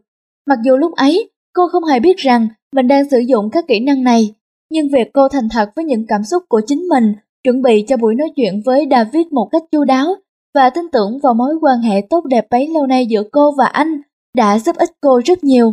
Bên cạnh đó, cô cũng nghĩ đến bao nhiêu cơ hội mà cô đã bỏ lỡ chỉ vì cô đã không hành động tương tự bằng cách khám phá trí tuệ cảm xúc của mình với sự giúp đỡ của nhà cố vấn.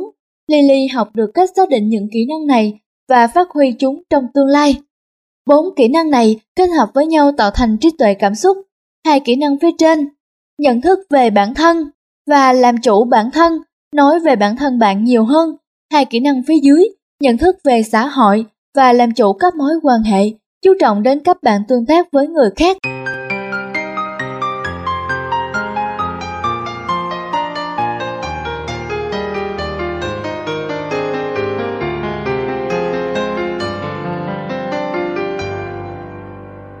Thính giả thân mến, Kho sách nói.com.vn thực hiện quyển sách này nhờ kinh phí do một số rất ít thính giả hảo tâm đóng góp. Ngày nay, trong thế giới đua chen, cõi hồng trần mù mịt, những nhà hảo tâm như vậy thật sự rất khó tìm. Kho sách nói đang đứng trước bờ vực khó khăn, cố gắng duy trì. Mỗi tháng thực hiện thêm được chỉ vài quyển sách mới để phục vụ cộng đồng. Giá mà, mọi người hiểu được chân lý. Một cây làm chẳng nên non, ba cây chùm lại nên hòn núi cao. Giá mà, ai cũng hiểu được, đoàn kết là sức mạnh. Mỗi người chỉ cần yểm trợ một phần nhỏ thôi, thì góp nhặt lại, kho sách nói có thể thực hiện thêm một cuốn sách mới, để mọi người cùng nhau hưởng lợi. Được như vậy, thì nhất định nhân dân ta khai trí, đất nước ta hùng cường, sánh vai với các nước khác trên đà phát triển của lịch sử nhân loại. Đời người sống chẳng bao lâu, thoảng một cái, thấy đã mười năm, thoảng một cái, tóc đã bạc màu, phù du, ngắn ngủi, vô thường. Đời là biển khổ, cảnh đau thương, mê đắm làm chi, giấc mộng trường. Danh lợi thế quyền như bọt nước, tiền tài, vật chất tựa sa sương. Kho sách nói cũng phù du, ngắn ngủi, vô thường. Có thể không phục vụ được quý thính giả suốt đời như tâm nguyện cuối cùng của cư sĩ Thích Thiên Phúc. Vì vậy, kính mong quý thính giả hãy download hết tất cả sách về để nghe dần. Sau này, hy vọng rằng các bạn thính giả yêu quý hãy không ngừng học hỏi, đọc sách, trao dồi kiến thức, tiếp thu tinh hoa của thế giới. Cư sĩ Thích Thiên Phúc tin rằng ánh sáng tri thức là ngọn đuốc sôi đường, khai dân trí, chấn dân khí, hậu dân sinh. Chúc các bạn thành công, thịnh vượng, tìm thấy được chân lý của cuộc sống. Sống không giận, không hờn, không oán trách sống mỉm cười với thử thách trong gai sống vươn lên cho kịp ánh ban mai. Sống chan hòa với những người chung sống.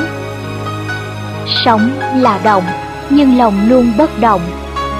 Sống là thương, nhưng lòng chẳng vấn vương. Sống hiên ngang, danh lợi xem thường.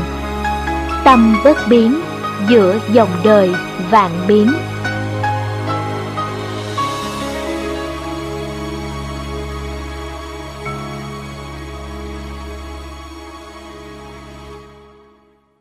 Cửa mở ra trí tuệ cảm xúc Những tài liệu về trí tuệ cảm xúc cũng lâu đời như những nghiên cứu về hành vi con người vậy, từ kinh thánh cho đến các nhà triết học Hy Lạp, nhà soạn kịch thiên tài Shakespeare, nhà chính luận Thomas Jefferson và các nhà tâm lý học hiện đại đều xem khía cạnh cảm xúc của lý trí như một yếu tố nền tảng nhất thuộc về bản chất con người. Thật vậy, dù ở thời đại nào, những người có công mài dũa kỹ năng trí tuệ cảm xúc đều có khả năng nổi bật vươn tới thành công, trong khi những người khác luôn gặp khó khăn trong cuộc sống. Trí tuệ cảm xúc là một điều gì đó khá mơ hồ trong mọi con người chúng ta. Nó xác định cách chúng ta kiểm soát hành vi bản thân, giải quyết những vấn đề phức tạp, nảy sinh ngoài xã hội, đưa ra những quyết định cá nhân để đạt được kết quả tích cực. Vào những năm đầu thế kỷ 20, một trào lưu mới nổi lên nhằm tìm kiếm cách thức đo lường chỉ số thông minh của con người, IQ, các nhà khoa học thời đó xem IQ như là thước đo nhanh nhất phân biệt giữa những người trung bình và những người xuất sắc. Nhưng rồi họ nhanh chóng phát hiện ra điểm hạn chế của cách tiếp cận này. Trong thực tế, có rất nhiều người cực kỳ thông minh, họ giỏi đọc viết và tính toán, nhưng khả năng kiểm soát hành vi bản thân và hòa hợp với người khác của họ lại rất kém. Các nhà khoa học cũng tìm thấy vô số ví dụ về những người có chỉ số thông minh trung bình nhưng lại thành công tột bậc trong cuộc sống. Giáo sư E.L. Thorndike, giảng dạy ở Đại học Columbia, chính là người đầu tiên đặt tên cho các kỹ năng trí tuệ cảm xúc. Thuật ngữ do ông nghĩ ra, thông minh xã hội, phản ánh khả năng hòa hợp của chủ thể với những người xung quanh. Mãi đến tận những năm 1980, trí tuệ cảm xúc, EQ, mới có được tên gọi chính thức như ngày nay. Nhiều công trình nghiên cứu lập tức được tiến hành, trong đó có hàng loạt khảo sát ở Đại học Yale nhằm tìm ra mối liên hệ giữa trí tuệ cảm xúc với các thành tựu cá nhân hạnh phúc và thành công trong sự nghiệp. Khái niệm trí tuệ cảm xúc giải thích lý do tại sao hai người có cùng chỉ số thông minh IQ lại đạt được những mức độ thành công khác xa nhau trong cuộc sống. Trí tuệ cảm xúc EQ đề cập tới một thành tố quan trọng trong hành vi của con người. Khác biệt với trí năng, người ta chưa phát hiện ra mối liên hệ nào giữa IQ và EQ. Điều đó có nghĩa là bạn không thể nào đoán được trí tuệ cảm xúc của một người mà chỉ đơn giản dựa vào mức độ thông minh của người đó. Điều đáng mừng là trí tuệ cảm xúc là một kỹ năng có thể học được. Mặc dù đúng là có những người sinh ra đã thông minh cảm xúc hơn những người khác, bạn vẫn có thể tăng cường trí tuệ cảm xúc của mình nếu bạn không phải tự nhiên mà có. Tính cách cá nhân là miếng ghép cuối cùng để hoàn chỉnh bức tranh về con người. Đó chính là dấu ấn riêng của mọi chúng ta. Tính cách của bạn là kết quả của những gì bạn thích hay không thích. Chẳng hạn như bạn có khuynh hướng hướng nội hay hướng ngoại, cũng giống như chỉ số thông minh IQ, tính cách cá nhân không thể được dùng để ước đoán về trí tuệ cảm xúc. Người ta thường cho rằng một số nét tính cách thể hiện trí tuệ cảm xúc cao, nhưng những người thích gặp gỡ người khác không hẳn là người thông minh cảm xúc hơn những người thích ở một mình. Đặc điểm tính cách có thể giúp ích cho sự phát triển trí tuệ cảm xúc, nhưng bản thân trí tuệ cảm xúc lại không phụ thuộc vào tính cách. Như vậy, chỉ số thông minh IQ, trí tuệ cảm xúc EQ và tính cách kết hợp với nhau sẽ thể hiện hình ảnh chân thực nhất về con người. Trong cùng một người, ba yếu tố này không trùng lấp nhau nhiều. Thay vào đó, mỗi yếu tố giải thích về một khía cạnh riêng biệt, đặc trưng của người đó. Chỉ số thông minh, IQ, tính cách và trí tuệ cảm xúc, EQ là ba phẩm chất riêng biệt mà tất cả chúng ta đều sở hữu. Kết hợp với nhau, chúng xác định rõ cách chúng ta suy nghĩ và hành động. Khó có thể đoán được yếu tố này dựa trên yếu tố kia. Một người có thể rất thông minh nhưng lại có trí tuệ cảm xúc thấp và con người dù thuộc bất cứ loại tính cách nào cũng có thể có chỉ số EQ cao và hoặc IQ cao. Bốn kỹ năng trí tuệ cảm xúc có thể được chia ra thành hai cặp thuộc hai nhóm năng lực cơ bản, năng lực cá nhân và năng lực xã hội. Năng lực cá nhân là kết quả của kỹ năng nhận thức về bản thân và làm chủ bản thân. Nói cách khác, đó là khả năng nhận thức về cảm xúc, đồng thời kiểm soát hành vi và xu hướng của bạn. Năng lực xã hội là kết quả của kỹ năng nhận thức về xã hội và làm chủ các mối quan hệ. Đó chính là khả năng hiểu rõ hành vi, động cơ của người khác và làm chủ các mối quan hệ của bạn. Bốn kỹ năng này thường hay đi đôi với nhau để tạo thành năng lực cá nhân và năng lực xã hội nhiều đến nỗi chúng không xuất hiện độc lập trong các bảng phân tích thống kê. Bạn sẽ nhận thấy mình sử dụng những kỹ năng này theo từng cặp và tương tự như Lily, bạn cũng sẽ phát hiện ra những tình huống mà trong đó một kỹ năng riêng lẻ không đủ để giúp bạn đạt được kết quả mong muốn. Nghiên cứu của chúng tôi khẳng định điều mà vô số những thính giả khôn ngoan đã trao đổi với chúng tôi khi tham dự buổi nói chuyện. Có phải là một số kỹ năng trí tuệ cảm xúc thường đi đôi với nhau? Năng lực cá nhân Năng lực cá nhân chính là sản phẩm của hai kỹ năng quan trọng, nhận thức về bản thân và làm chủ bản thân. Cặp kỹ năng này tập trung vào cá nhân bạn hơn là mối quan hệ tương tác giữa bạn với người khác. Nhận thức về bản thân là khả năng nhận biết những cảm xúc của bạn một cách chính xác vào một thời điểm cụ thể và hiểu rõ bạn có khuynh hướng hành động như thế nào trong tình huống đó. Bên cạnh đó, nhận thức về bản thân có nghĩa là nắm vững phản ứng thông thường của bạn đối với những sự việc thử thách và thậm chí đối với những người cụ thể. Việc tìm hiểu về khuynh hướng ứng xử của bạn là điều hết sức quan trọng. Nó giúp bạn nhanh chóng hiểu được cảm xúc của mình. Kỹ năng nhận thức về bản thân ở mức độ cao, đòi hỏi bạn phải sẵn sàng chấp nhận cảm giác khó chịu khi đối diện trực tiếp với những cảm xúc có thể là tiêu cực. Đây cũng là điều kiện cần thiết trong việc nhận biết và thấu hiểu cảm xúc tích cực của bạn. Cách duy nhất giúp bạn thật sự hiểu được cảm xúc của mình là dành thời gian suy nghĩ xem những cảm xúc đó từ đâu mà có và tại sao chúng lại xuất hiện. Cảm xúc bao giờ cũng phục vụ cho một mục đích nào đó, bởi vì cảm xúc chính là phản ứng của bạn trước những trải nghiệm trong cuộc sống. Chúng thường đến từ một nơi nào đó. Đôi khi, cảm xúc của chúng ta xuất hiện không rõ nguyên do. Vì vậy, điều quan trọng là bạn phải tìm hiểu lý do tại sao hoàn cảnh hiện tại của bạn lại có tác động đủ mạnh khiến bạn có những phản ứng nhất định. Những người làm được điều này thường nhanh chóng hiểu được cảm xúc của mình. Các tình huống tạo ra những cảm xúc mạnh bao giờ cũng đòi hỏi chúng ta phải suy nghĩ thấu đáo. Thật khó cho Lily khi phải thừa nhận với chính mình rằng công việc mới của cô sau một thời gian đã trở nên tồi tệ. phải mất nhiều tuần lễ, cô mới nhận ra rằng cô thất vọng trước sự thật là công việc mới của mình lại rơi vào tình trạng trì trệ, giống công việc cũ. Khoảng thời gian nhận thức kéo dài này đã mở ra con đường cho một sự thay đổi tích cực và ngăn chặn việc cô lựa chọn sai lầm có thể dẫn đến chỗ hủy hoại sự nghiệp của cô. Khả năng làm chủ bản thân diễn ra khi bạn hành động hoặc không hành động. Nó phụ thuộc vào khả năng nhận thức về bản thân bạn và là thành phần quan trọng thứ hai trong năng lực cá nhân.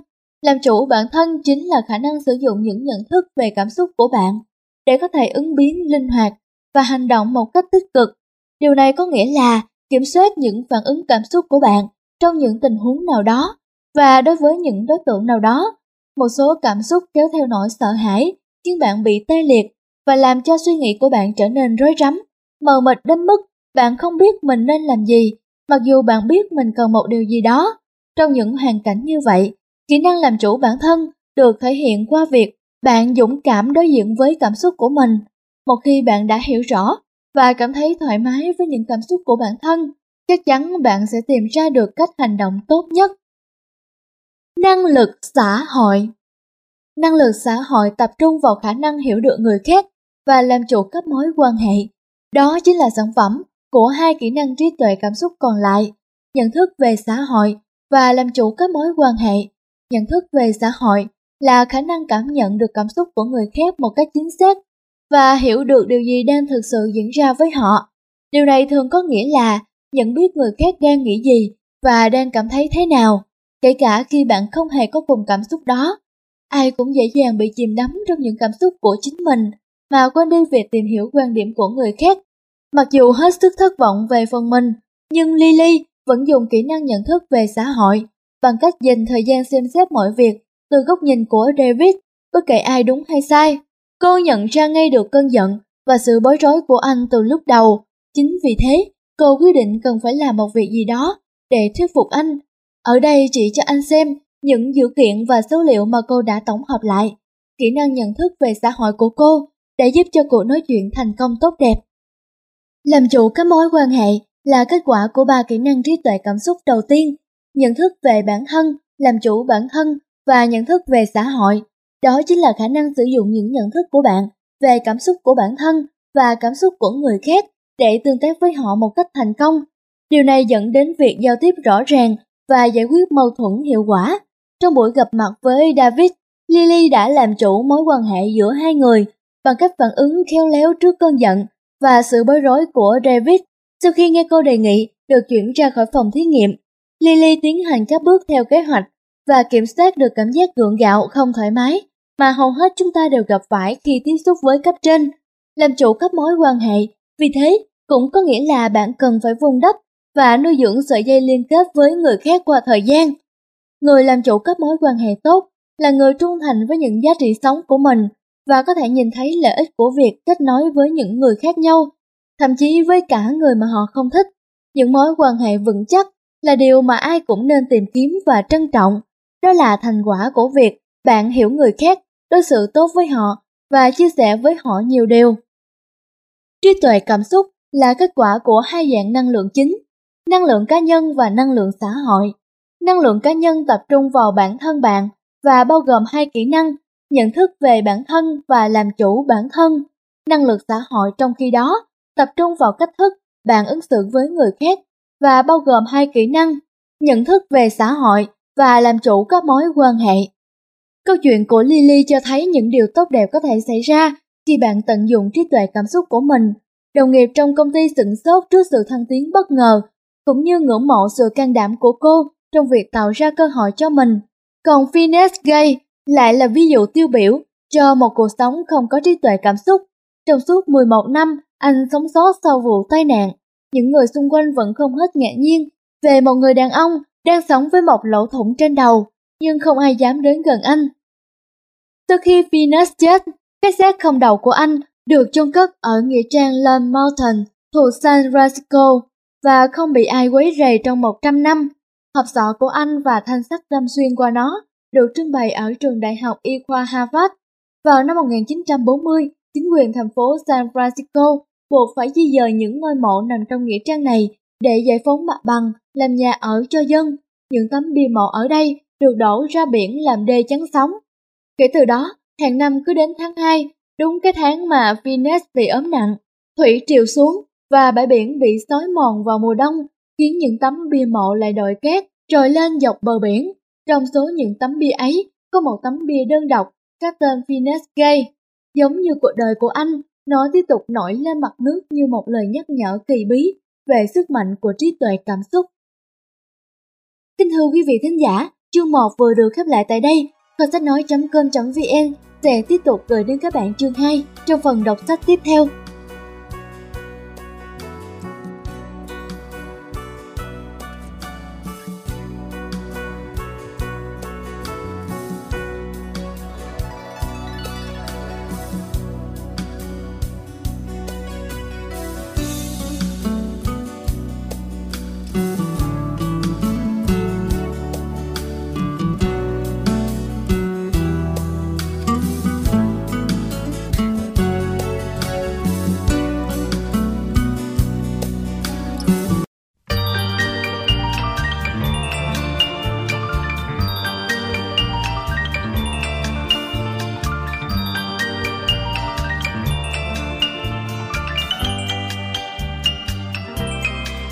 Sách nói.com.vn xin mời các bạn tiếp tục đến với chương 2 Những điều đáng kinh ngạc về trí tuệ cảm xúc.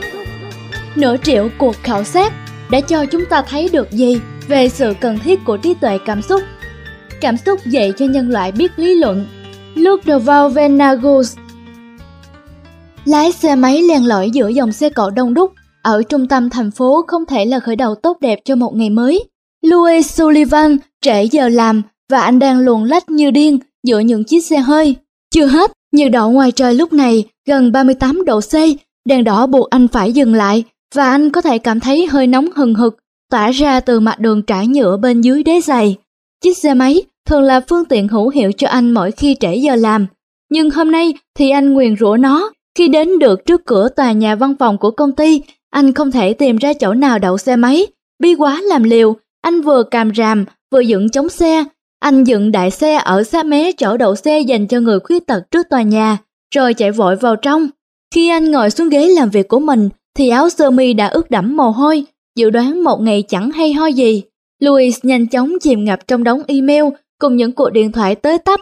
Sắp đến giờ ăn trưa, thì một đồng nghiệp nghiêng người sang bàn làm việc của anh. Này, có một chiếc xe kéo phía trước tòa nhà đang hốt chiếc xe máy của anh đi đấy. Louis đứng phát dậy, và chạy ào xuống sảnh chính như một cơn lốc. Không khí nóng ẩm của tháng 8 như một lời chào quen thuộc khi anh tông cửa trước chạy ra ngoài. Một người đàn ông trâu rậm, mặc bộ đồng phục xanh biển đang cúi lơm khơm trước chiếc xe máy của anh, tìm chỗ gắn móc vào để cậu nó lên chiếc xe tải kéo. Louis chạy ào tới và năn nỉ người đàn ông bỏ qua cho mình. Không được đâu anh bạn. Người lấy xe tải thủng thẳng nói. Đây là khu vực cấm đậu xe, nhưng ông không cần phải kéo nó đi nếu bây giờ tôi chuyển nó đi chỗ khác. Louis nài nỉ trước cái nhìn chằm chằm của người lái xe. Luật là luật, tôi chỉ thực hiện nhiệm vụ của mình thôi. Người lái xe thở dài và tiếp tục cúi xuống chỗ gắn móc dưới chiếc xe máy. Đầu óc Louis tràn ngập nỗi hoang mang và tuyệt vọng. Số tiền nộp phạt để lấy chiếc xe ra còn lớn hơn số tiền anh kiếm được trong một tuần. Anh phải cố lắm mới đủ tiền thuê nhà. Thôi nào ông bạn, ông không thấy tình cảnh của tôi bi đát lắm sao? Người đàn ông ngước nhìn lên, trong tích tắc để đáp lại anh bằng một cái nhếch mép. Lúc này, Louis chỉ còn nhìn thấy những mẫu vụn thức ăn còn dính trên bầu rau của người tài xế. Chắc chúng là sản phẩm của một bữa trưa hải sản thịnh soạn. Dĩ nhiên là lão ta ăn trưa rồi, Louis thầm nghĩ. Lão đâu phải đợi đến giờ nghỉ trưa mới được ăn như bọn này. Anh thọc tay vào túi quần, liếc nhìn một cái thật nhanh về đám đồng nghiệp đang túm tụm trước tòa nhà để mục kích cảnh tượng thê thảm của anh. Tại sao tôi không thể trả tiền phạt ngay tại đây và giữ lại xe? Louis yêu cầu. Lần này, người lái xe bật cười khùng khục. Ông ta đứng thẳng lên, nhìn thẳng vào mặt Louis và nói với giọng dứt khoát. Cậu thật sự không hiểu, phải không anh bạn? Anh ta chỉ tay về phía chiếc xe máy phạm luật và tiếp tục. Chiếc xe của cậu dừng ở khu vực đậu xe dành cho người khuyết tật, nên người ta gọi tôi đến đây để kéo nó đi Tôi sẽ ra sao nếu ra về mà không có nó? Bây giờ, gương mặt Louis đỏ ren lên. Thế là quá đủ, anh xoay người sang trái và lấy hết sức đạp một phát vào cánh cửa buồng lái của chiếc xe tải kéo. Sau khi dừng một chút, chiêm ngưỡng dấu giày số 45 để lại trên cánh cửa. Anh quay sang dò xét phản ứng của khẩu chủ. Người này vẫn đứng đó, nhăn răng ra cười. Anh ta chỉ tay về phía chiếc xe tuần tra cảnh sát đậu ở góc đường. Louis chết lặng. Đó chính là chiếc xe cảnh sát đã gọi điện báo cho người tài xế đến kéo chiếc xe của anh đi. Nãy giờ, họ chứng kiến toàn bộ trong khi anh chẳng hề biết. Chiếc xe cảnh sát hú còi in ỏi và phóng đến trước mặt Louis. Anh quá sửng sốt trước mọi việc đang diễn ra, đến mức anh có cảm giác y như một thước phim quay chậm. Nhiều đồng nghiệp của Louis, trong đó có cả sếp của anh, im lặng đứng xem viên cảnh sát còng tay anh lại, nói cho anh biết về quyền của mình, rồi tống anh vào băng sau xe cảnh sát. Khi người bạn gái đến làm thủ tục bảo lãnh anh ra khỏi phòng tạm giam tối hôm đó, mớ đầu đạc trong phòng làm việc của anh cũng đã yên vị trên chiếc xe Hyundai của cô. Cứ như thể, việc bị tống giam và bị đuổi việc trong cùng một ngày chưa đủ tồi tệ với Louis. Cô bạn gái chia tay anh ngay lập tức, sau lối cư xử thiếu ý thức của anh. Khó khăn trong việc hiểu và kiểm soát cảm xúc của Louis, dù rất cực đoan, cũng không phải là hiếm. Những người để cho cảm xúc chế ngự mình thường khiến tình huống trở nên tệ hơn rất nhiều. Trong suốt thập kỷ qua, chúng tôi đã tiến hành khảo sát trên 500.000 người để khám phá vai trò của cảm xúc trong cuộc sống hàng ngày và tìm hiểu xem điều gì có tác dụng và điều gì không có tác dụng khi đối mặt với thử thách. Kết quả thật đáng kinh ngạc, cơ sở dữ liệu của chúng tôi bao gồm 25 triệu câu trả lời cho những vấn đề quan trọng mà mọi người phải đối mặt ngày nay. Chúng tôi biết được cách người ta nghĩ về bản thân mình so với những gì người khác nhìn thấy ở họ và chúng tôi quan sát việc những lựa chọn khác nhau có tác động đến thành công về mặt cá nhân và sự nghiệp như thế nào. Những phát hiện của chúng tôi chỉ ra ba sự thật đơn giản nói lên bản chất của trí tuệ cảm xúc. Giờ đây, các bạn có thể cùng kho sách nói.com.vn tìm hiểu ba phát hiện này. Phát hiện 1. Chúng ta đang mắc phải đại dịch cảm xúc. Mặc dù đã có rất nhiều mối quan tâm về cảm xúc và trí tuệ cảm xúc trong hai thập kỷ qua, nhưng hiện tượng yếu kém về mặt nhận thức và làm chủ cảm xúc trên thế giới khiến người ta phải kinh ngạc. Chỉ có 36% số người được chúng tôi kiểm tra có khả năng nhận diện chính xác những cảm xúc đang diễn ra trong lòng mình. Điều đó có nghĩa là 2 phần 3 còn lại thường bị cảm xúc chi phối và chưa có kỹ năng xác định cũng như tận dụng cảm xúc vì lợi ích của mình. Chẳng có trường hợp nào dạy ta về việc nhận diện và thấu hiểu cảm xúc. Chúng ta gia nhập đội ngũ lao động biết đọc, biết viết và viết báo cáo dựa trên kiến thức của mình, nhưng lại thường thiếu mất kỹ năng làm chủ cảm xúc trong những vấn đề gây cấn mà chúng ta sẽ phải đối mặt. Những quyết định đúng đắn đòi hỏi nhiều hơn ngoài chuyện kiến thức thực tế. Chúng cần sự hiểu biết về bản thân và khả năng làm chủ cảm xúc trong những lúc cần thiết nhất. Căng thẳng và mâu thuẫn giữa các cá nhân là bằng chứng rõ ràng của việc không hiểu và không kiểm soát được cảm xúc. Trong số những người mà chúng tôi khảo sát, có hơn 70% gặp khó khăn trong việc đối phó với căng thẳng và một số tình huống mang tính thách thức nhất mà họ phải đối mặt là trong môi trường làm việc. Mâu thuẫn trong công việc có khuynh hướng trở nên tệ hơn khi chúng ta thụ động né tránh các vấn đề hoặc quá đối đầu khiến chuyện bé xé ra to. Đa số các công ty hiện nay có khuynh hướng bóp chết trí tuệ cảm xúc. Họ đánh mất tầm nhìn về chính những người đang mang về lợi nhuận cho họ. Chỉ có 15% số người lao động được chúng tôi khảo sát cho biết, họ thật sự cảm thấy được người sử dụng lao động tôn trọng và đánh giá cao. Cứ 5 người, thì có 4 người nhiều khả năng sẽ rời bỏ công việc hiện tại nếu được đề nghị một vị trí và mức lương tương tự ở chỗ khác.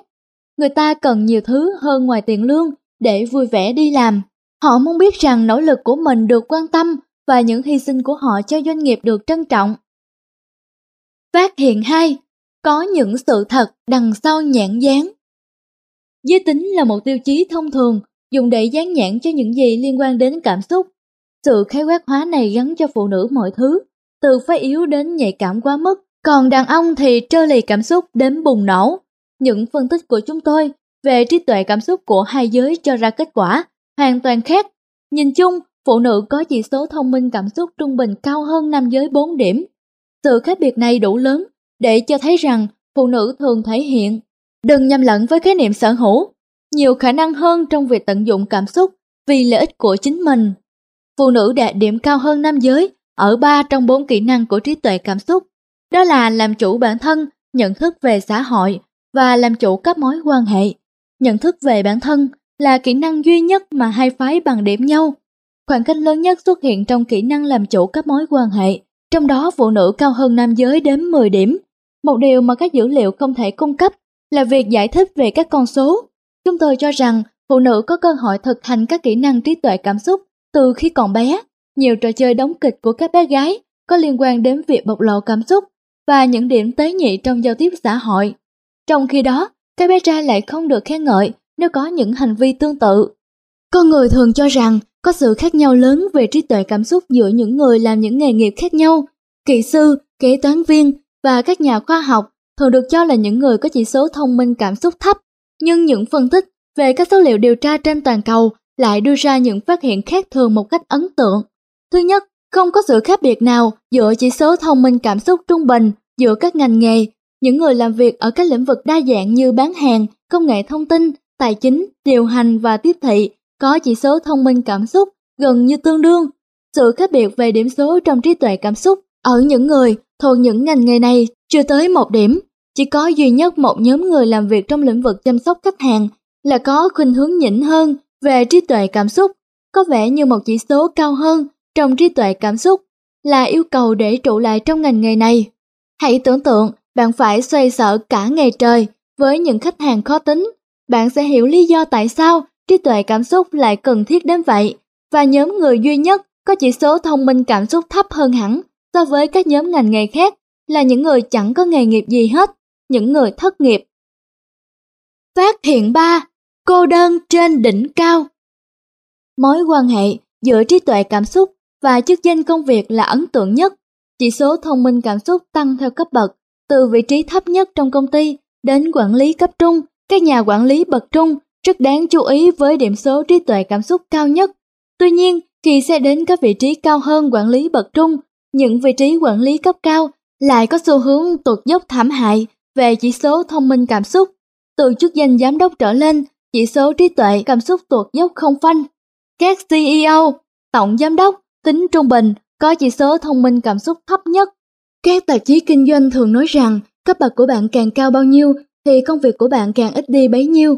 Nhiệm vụ chính của bạn lúc ấy là đảm bảo người khác hoàn thành công việc. Vì thế, bạn có thể suy ra rằng người càng ngồi ở chức cao bao nhiêu thì càng thành thạo về kỹ năng nhân sự bấy nhiêu.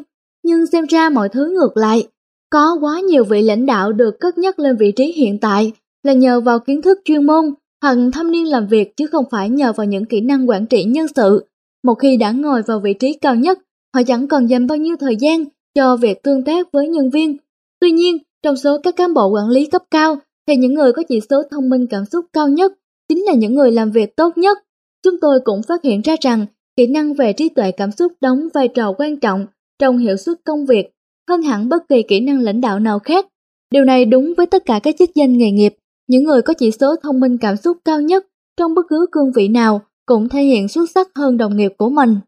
Tại trang 51 của quyển sách, tác giả đã cho chúng ta thấy biểu đồ về trí tuệ cảm xúc và các chức danh trong công việc. Trong đó, trí tuệ cảm xúc giảm dần theo các chức danh như sau.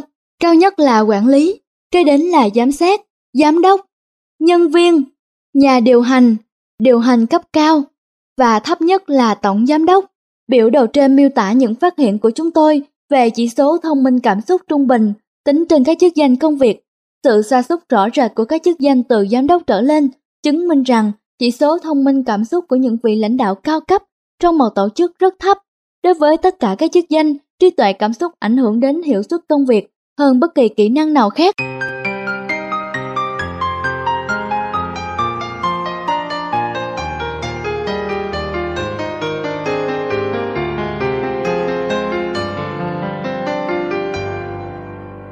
Quý thính giả thân mến, kho sách nói.com.vn thực hiện quyển sách này nhờ kinh phí do một số rất ít thính giả hảo tâm đóng góp.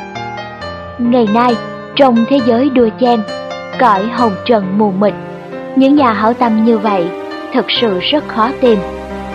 Kho sách nói đang đứng trước bờ vực khó khăn, cố gắng duy trì. Mỗi tháng thực hiện thêm được chỉ vài quyển sách mới để phục vụ cộng đồng Giá mà mọi người hiểu được chân lý Một cây làm chẳng nên non Ba cây chùm lại nên hòn núi cao Giá mà ai cũng hiểu được Đoàn kết là sức mạnh Mỗi người chỉ cần yểm trợ một phần nhỏ thôi thì góp nhặt lại, kho sách nói có thể thực hiện thêm một cuốn sách mới để mọi người cùng nhau hưởng lợi. Được như vậy thì nhất định nhân dân ta khai trí, đất nước ta hùng cường, sánh vai với các nước khác trên đà phát triển của lịch sử nhân loại. Đời người sống chẳng bao lâu, thoảng một cái thấy đã 10 năm, thoảng một cái tóc đã bạc màu. Phù du, ngắn ngủi, vô thường. Đời là biển khổ, cảnh đau thương. Mê đắm làm chi, giấc mộng trường. Danh lợi thế quyền như bọt nước. Tiền tài, vật chất tựa sa sương. Kho sách nói cũng phù du, ngắn ngủi, vô thường. Có thể không phục vụ được quý thính giả suốt đời như tâm nguyện cuối cùng của cư sĩ Thích Thiên Phúc. Vì vậy, kính mong quý thính giả hãy download hết tất cả sách về để nghe dần. Sau này, hy vọng rằng các bạn thính giả yêu quý hãy không ngừng học hỏi, đọc sách, trao dồi kiến thức, tiếp thu tinh hoa của thế giới. Cư sĩ Thích Thiên Phúc tin rằng ánh sáng tri thức là ngọn đuốc sôi đường, khai dân trí, chấn dân khí, hậu dân sinh. Chúc các bạn thành công, thịnh vượng, tìm thấy được chân lý của cuộc sống. Sống không giận, không hờn, không oán trách. Sống mỉm cười với thử thách trong gai. Sống vươn lên cho kịp ánh ban mai. Sống chan hòa với những người chung sống. Sống là động, nhưng lòng luôn bất động. Sống là thương, nhưng lòng chẳng vấn vương. Sống hiên ngang, danh lợi xem thường. Tâm bất biến, giữa dòng đời vạn biến.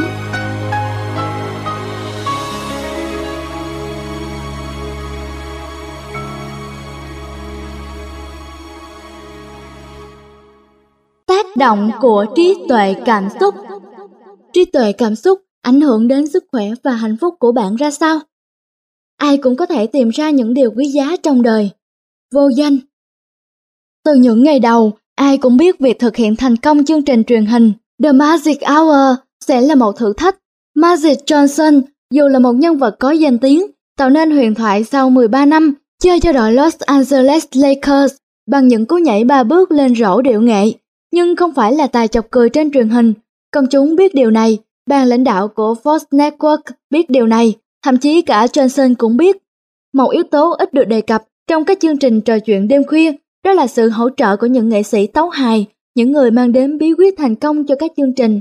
Danh hài Greg Shoemaker đã hết sức vui sướng khi nhận được lời mời tham gia chương trình truyền hình Lan xê tên tuổi Magic Johnson kể chuyện cười cùng với Magic nghe có vẻ tốt hơn gấp nhiều lần so với những thứ quái quỷ mà ông đang làm trong một game show. Và ngay lập tức ông xin nghỉ việc khi ông tham gia lên kế hoạch cho chương trình, người ta nói rằng ông chỉ việc ngồi cạnh Magic, trò chuyện với anh và làm cho chương trình trở nên sống động. Và tại sao lại không? Greg từng đoạt danh hiệu diễn viên hài độc thoại hay nhất tại giải thưởng hài kịch nước Mỹ năm 1997, từng dẫn một chương trình trên kênh VH1 và được nhiều người trong giới công nhận là nghệ sĩ hài xuất sắc.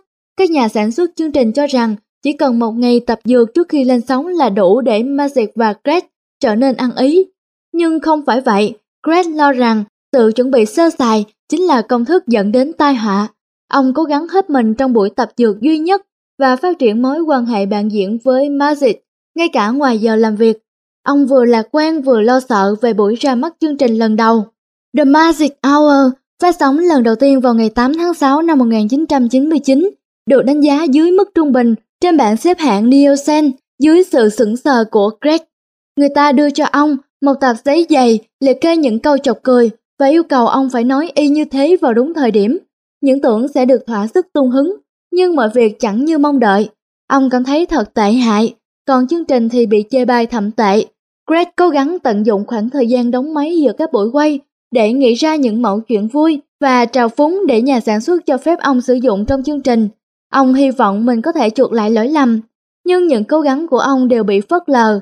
Những mẫu tiêu lầm thô tục được viết sẵn này khiến ông phát ngượng và niềm hy vọng của ông sớm biến thành nỗi thất vọng ghê gớm. Greg không đủ can đảm để bỏ cuộc, nhưng 15 buổi quay tiếp theo thực sự là ác mộng. Mới gần đây, Greg là người đầu tiên thừa nhận rằng ông đã không dám nghe theo trực giác của mình. Niềm hân hoan được tham gia vào chương trình đã khiến ông bỏ qua những dấu hiệu cảnh báo trước mắt. Ông tự nhủ rằng mọi thứ sẽ thay đổi và chờ đến khi vấn đề được cải thiện. Nhưng mọi việc vẫn như cũ, thậm chí đến cả Magic Johnson, ông vua cứu hộ của giải bóng rổ nhà nghề NBA cũng không thể cứu Greg thoát khỏi những trò đùa tồi tệ mà ông phải diễn theo kịch bản. Greg miêu tả khoảng thời gian ông tham gia vào chương trình giống như việc ông đang ngồi trên một chiếc máy bay ở độ cao hơn 9.000 mét và buồn lái tự nhiên tụt áp. Những câu chuyện đùa mà người ta đưa cho tôi quá tệ hại. Đáng lẽ chương trình phải trang bị thêm mặt nạ dưỡng khí tự động, rơi từ trên trần nhà xuống cho khán giả mỗi lúc như thế. Mọi thứ thật kinh khủng. Chỉ sau vài tuần tham gia chương trình, Greg biết mình nên thoát ra, nhưng ông cảm thấy tê liệt đến mức không thể nhấc chân ra đi. Khoản lỗ 10 triệu đô la buộc ban điều hành Fox Network phải chấm dứt chương trình sau khi lên sóng có 8 tuần lễ. Thời gian Greg tham gia The Magic Hour để lại một vết nhơ nổi bật trong sự nghiệp của ông. Tôi mong có thể gạt công việc ấy ra khỏi sơ yếu lý lịch của mình. Mới đây, ông nói đùa trong một buổi phỏng vấn trên radio. Người ta gọi tôi bằng đủ thứ danh hiệu, từ đồng chủ nhiệm chương trình cho đến cộng tác viên, rồi đến tác giả, và cuối cùng là anh hãy biến ra khỏi đây. Với khả năng khôi hài từ trong máu, giờ đây nhìn lại, ông có thể tự giễu mình như vậy. Nhưng sự nghiệp hài kịch của ông trong suốt 7 năm sau khi chương trình chấm dứt trở nên trì trệ. Một diễn viên hài bị đuổi khỏi một chương trình truyền hình tệ hại, chẳng cách gì được chào đón ở Hollywood.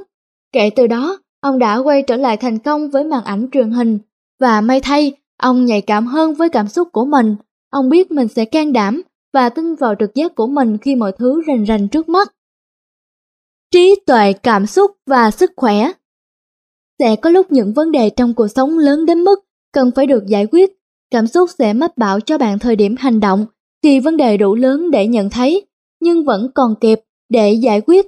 Bằng cách thấu hiểu những cảm xúc của mình, bạn có thể dễ dàng vượt qua được những khó khăn trước mắt và tránh những điều tương tự trong tương lai. Khi bạn làm điều ngược lại, trấn áp và kiềm nén cảm xúc của mình, chúng sẽ nhanh chóng tích tụ lại thành những cảm giác khó chịu của sự căng thẳng, lo âu và giận dữ. Những cảm xúc không được giải quyết sẽ khiến tâm trí và cơ thể căng thẳng. Những kỹ năng trí tuệ cảm xúc giúp bạn dễ giải tỏa căng thẳng hơn bằng cách giải quyết những tình huống khó khăn trước khi nó trở nên mất kiểm soát. Những người thất bại trong việc sử dụng các kỹ năng trí tuệ cảm xúc có xu hướng tìm đến những giải pháp khác kém hiệu quả hơn trong việc làm chủ tâm trạng của mình. Họ thường lo lắng, trầm ngâm, lạm dụng thuốc và thậm chí có ý định tự tử cao gấp hai lần bình thường. Trí tuệ cảm xúc có tác động rất lớn đến mức độ hạnh phúc và mãn nguyện của mọi cá nhân. Những người luyện tập trí tuệ cảm xúc có xu hướng cảm thấy dễ chịu đối với môi trường xung quanh và thoải mái với chính bản thân mình hơn. Mối liên hệ trực tiếp giữa trí tuệ cảm xúc và cảm giác hạnh phúc nhấn mạnh tầm quan trọng của việc chúng ta để ý đến cảm xúc của mình, luôn ý thức về chúng và sử dụng chúng để định hướng hành vi. Bạn càng thực hành các kỹ năng trí tuệ cảm xúc nhiều bao nhiêu, bạn càng tận hưởng cuộc sống bấy nhiêu. Rất nhiều những nghiên cứu gần đây cho thấy có mối liên hệ quan trọng giữa trí tuệ cảm xúc và sự nhạy cảm với bệnh tật. Sự căng thẳng, âu lo và tuyệt vọng kiềm hãm hệ miễn dịch khiến cho cơ thể dễ bị mọi thứ tấn công, từ cảm cúm cho đến ung thư. Tính hiệu quả của hệ thống miễn nhiễm có mối quan hệ chặt chẽ với trạng thái cảm xúc của bạn. Thông qua các neuropeptide, các chuỗi phân tử protein được các tế bào thần kinh sử dụng để giao tiếp với nhau và những chất hóa học phức tạp đóng vai trò sứ giả kết nối tâm trí và cơ thể. Khi tâm trí bạn chịu nhiều áp lực và mệt mỏi, nó ra hiệu cho cơ thể giảm đi năng lượng dùng để chống lại bệnh tật. Điều này làm gia tăng khả năng nhiễm bệnh của cơ thể. Các trường y khoa và các khóa học nâng cao dành cho bác sĩ đang cố gắng đưa các phát hiện về vấn đề này vào chương trình giảng dạy. Những nghiên cứu mới nhất về y học cũng cho thấy có mối tương quan rõ ràng giữa sự âu lo đau buồn với những căn bệnh nguy hiểm như ung thư. Một trong những nghiên cứu dài hạn là đo lường mức độ căng thẳng của phụ nữ từ năm 1968 đến năm 1991. Các nhà khoa học đã theo dõi mức độ căng thẳng, sợ hãi, lo âu và tình trạng mất ngủ mà mỗi phụ nữ trải qua, tất cả là do mâu thuẫn trong công việc và gia đình. Đối với những phụ nữ hứng chịu căng thẳng cao độ trong suốt 24 năm, có nguy cơ mắc bệnh ung thư vú cao gấp 2 lần người bình thường. Sự căng thẳng về mặt cảm xúc mà những người phụ nữ này trải qua là hệ quả của những mâu thuẫn không được giải quyết và những cảm xúc không thể kiểm soát. Kỹ năng trí tuệ cảm xúc còn giúp tăng cường tốc độ cơ thể hồi phục sau khi mắc bệnh.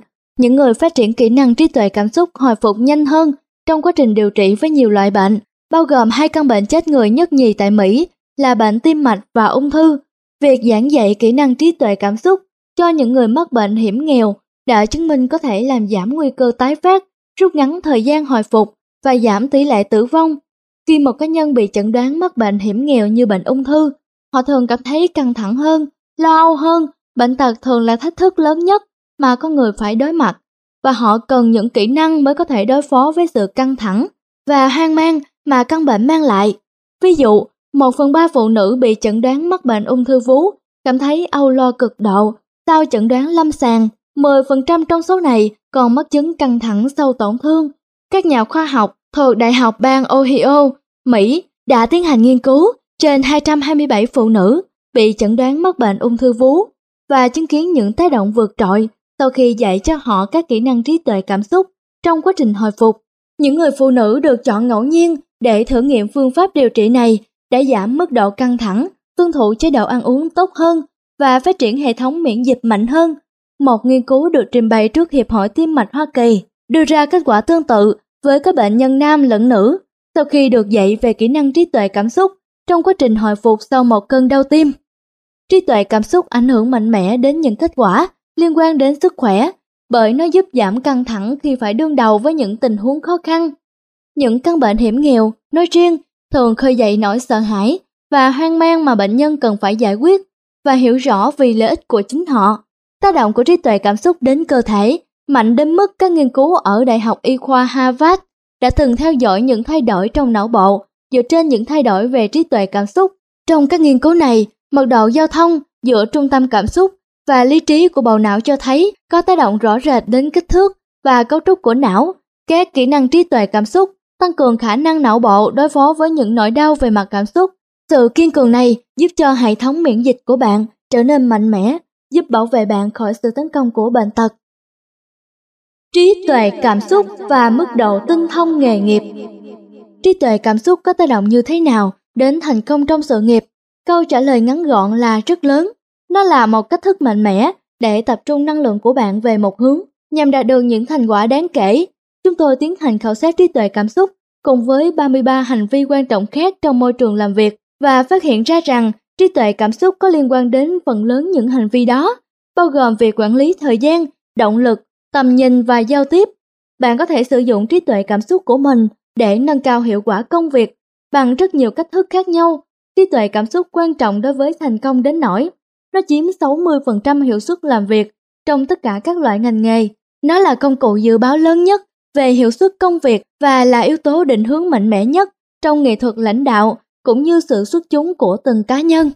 Có lẽ điều tuyệt vời nhất về trí tuệ cảm xúc là nó vô cùng linh hoạt.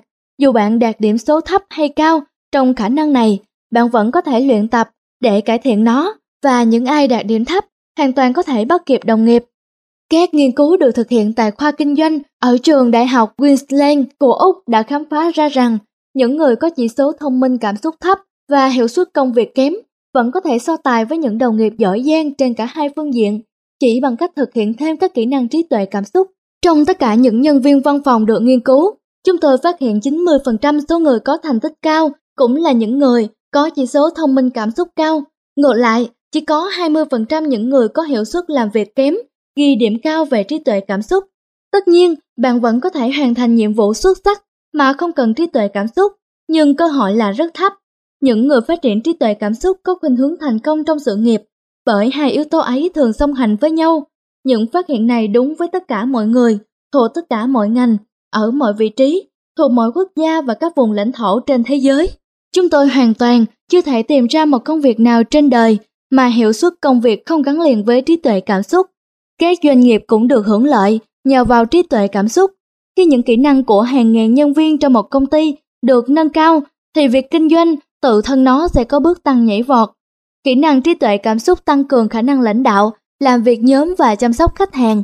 Nhiều công ty khác nhau như Oreo, kinh doanh hóa mỹ phẩm và không lực Hoa Kỳ đã tiết kiệm được hàng triệu đô Nhờ vào việc hình thành những chương trình nhắm tới kỹ năng trí tuệ cảm xúc, chúng tôi thường chứng kiến sự lan tỏa cồn nhiệt khi các công ty giới thiệu trí tuệ cảm xúc cho nhân viên của họ.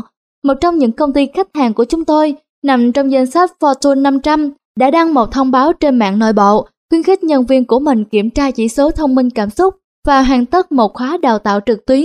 Kết quả là những người trong bộ phận nhân sự tới tấp nhận được hàng trăm phản hồi mỗi ngày. Các chương trình về trí tuệ cảm xúc trở thành một hiện tượng truyền miệng từ người này sang người khác. Tuy vậy, chúng ta cần phải nhìn nhận một thực tế rằng các chương trình huấn luyện có thể rất nhàm chán. Có quá nhiều lần những người lao động tham gia các chương trình khiến họ cảm thấy chẳng được ích lợi gì mà chỉ thêm phiền phức. Nếu một doanh nghiệp có thể tạo ra được nguồn năng lượng có tính lan truyền mạnh mẽ xung quanh một khái niệm độc đáo, nó sẽ nuôi dưỡng được nền văn hóa, trong đó mọi người có thể phát triển tốt hơn. Khi con người nâng cao trí tuệ cảm xúc của mình, họ sẽ hoàn thành công việc tốt hơn, đối xử với người khác tử tế hơn và đạt được nhiều điều từ việc đến công sở làm việc. Điều này giúp tạo ra một môi trường trong đó tất cả mọi người đều có lợi. Chúng ta đã cùng nhau tìm hiểu các khái niệm về trí tuệ cảm xúc. Ở phần đọc sách tiếp theo, kho sách nói.com.vn sẽ chuyển đến quý vị thính giả phần 2, khám phá về trí tuệ cảm xúc của chính bạn.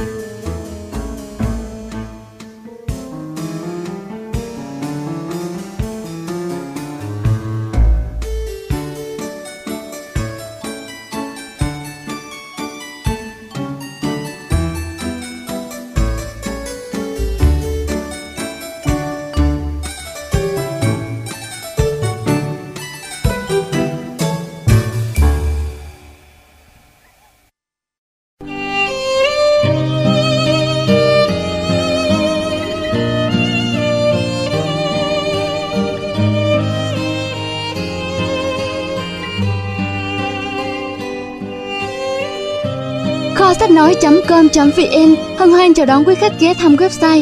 Bây giờ chúng ta sẽ chuyển sang một phần khác. Phần 2. Khám phá về trí tuệ cảm xúc của bạn. Chương 3. Những câu hỏi quan trọng. 6 câu hỏi then chốt.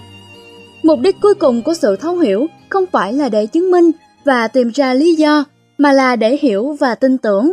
Thomas Carlyle Chúng tôi phát hiện ra rằng những người có tiến bộ rõ rệt nhất trong quá trình nâng cao kỹ năng trí tuệ cảm xúc thường là những người hay hỏi nhất. Câu hỏi là kết quả của sự tò mò và những chủ đề khiến cho người khác quan tâm đến mức như vậy thì cũng đáng được tìm hiểu. Thông thường, người ta cho rằng câu hỏi chính là bằng chứng của sự nghi ngờ và thiếu niềm tin đối với những điều bạn muốn tìm hiểu. Nhưng chúng tôi nhận thấy rằng các câu hỏi hóc búa nhất xuất phát từ khát khao muốn đào sâu tìm hiểu thêm. Với cách nghĩ này, Chúng tôi đã chọn ra được 6 câu hỏi thường gặp nhất về trí tuệ cảm xúc và những câu trả lời kèm theo. Trí tuệ cảm xúc của tôi có thay đổi không? Kỹ năng trí tuệ cảm xúc thay đổi khi bạn thay đổi. Nó là một kỹ năng linh hoạt mà bạn có sự lựa chọn để cải thiện. Nó cũng chịu ảnh hưởng bởi những tình huống quan trọng trong cuộc sống. Bạn có thể thấy nó thay đổi vào những lúc như mất việc, ly dị, được thăng chức bất ngờ hoặc những biến cố lớn khác trong cuộc sống. Điều quan trọng nhất là hiểu rõ những kỹ năng trí tuệ cảm xúc của bạn, lưu tâm đến chúng và tận dụng chúng vì lợi ích phát triển bản thân. Khi rèn luyện để nâng cao trí tuệ cảm xúc, phải mất một vài tháng, bạn mới bắt đầu nhận ra được sự thay đổi đáng kể. Hãy học cách dừng lại một chút trong ngày và suy nghĩ theo hướng khác về những gì xảy ra xung quanh bạn. Một số hành vi mới rất dễ thực hiện ngay và mọi người sẽ sớm nhận ra những thay đổi nơi bạn, quan tâm nhiều hơn đến trí tuệ cảm xúc có thể mang lại cho bạn một cái nhìn mới, dẫn đến việc khó lòng mà không thay đổi. Cũng giống như bạn đọc thêm một kỹ năng mới, cải thiện trí tuệ cảm xúc, cần được thường xuyên luyện tập và hầu hết mọi người nhận ra sự thay đổi rõ rệt của mình trong khoảng từ 3 đến 6 tháng sau khi họ bắt tay vào thực hành một kỹ năng mới. Nếu trí tuệ cảm xúc quan trọng đến vậy, tại sao một số người thành công lại có vẻ như không hề sở hữu nó? Trong môi trường làm việc, Thể nào bạn cũng thấy một người nào đó, đúng như mô tả ở trên, người này không thể hòa hợp được với những người xung quanh. Hầu hết những cuộc đối thoại đều bắt đầu với sự căng thẳng và dễ dàng chấm dứt bằng một cuộc xung đột. Nếu cần gặp người này để hỏi một điều gì, bạn luôn có cảm giác khó chịu tương tự như việc bạn phải lắng nghe tiếng người cào móng tay trên chiếc bảng đen vậy. Tuy nhiên, bằng cách nào đó, người này hoàn thành công việc rất giỏi. Nhiều người trong số họ là những nhà lãnh đạo có cách cư xử thô lỗ với nhân viên. Điều đầu tiên bạn cần nhớ là trí tuệ cảm xúc và thành công không phải lúc nào cũng đi đôi với nhau. Người ta có thể sử dụng năng lực trí tuệ của mình để đạt được những kết quả mong muốn, nhưng lại không thành công trong mối quan hệ với người khác. Nhưng việc thất bại trong việc sử dụng năng lực xã hội nghĩa là họ không ý thức được hết tiềm năng của mình. Khi làm việc với những người như vậy, bạn rất dễ quên đi một thực tế rằng họ thành công nhờ vào năng lực cá nhân. Đa số những kẻ gai góc như vậy lại là những người rất giỏi trong việc thúc đẩy bản thân hoàn thành công việc. Họ có thể ứng xử không tốt với người khác, nhưng họ hoàn toàn có thể vượt qua được những nhiệm vụ khó nuốt. Đó là một khía cạnh của trí tuệ cảm xúc. Nó rất riêng tư, tuy nhiên đó chỉ mới là một mặt. Những người này nhìn chung có chỉ số thông minh cảm xúc thấp. Điều quan trọng bạn cần hiểu là những thành công mà họ đạt được là nhờ vào khả năng làm chủ bản thân ở một mức độ nào đó và có thể nhờ vào trí năng của họ nữa. Tuy nhiên, những người thành đạt như vậy chỉ chiếm tỷ lệ rất nhỏ, trong khi đó khoảng 90% những người có thành tích xuất sắc là những người có chỉ số thông minh cảm xúc cao.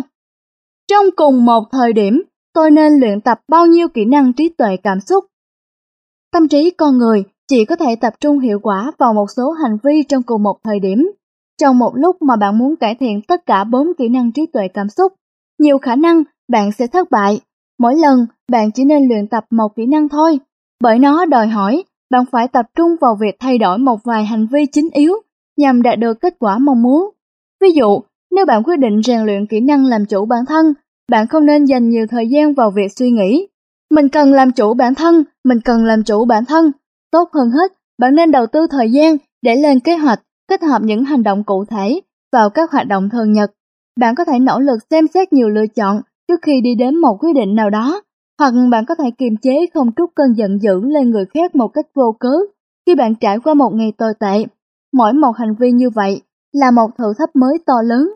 Chỉ khi nào bạn thành thục chúng, bạn hẳn chuyển sang một kỹ năng khác.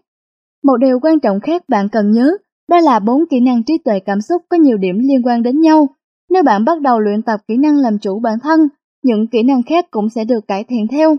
Xem xét lại ví dụ, đề cập ở trên, rõ ràng là phải làm chủ bản thân để không trút giận lên đầu người khác khi có điều gì phật ý.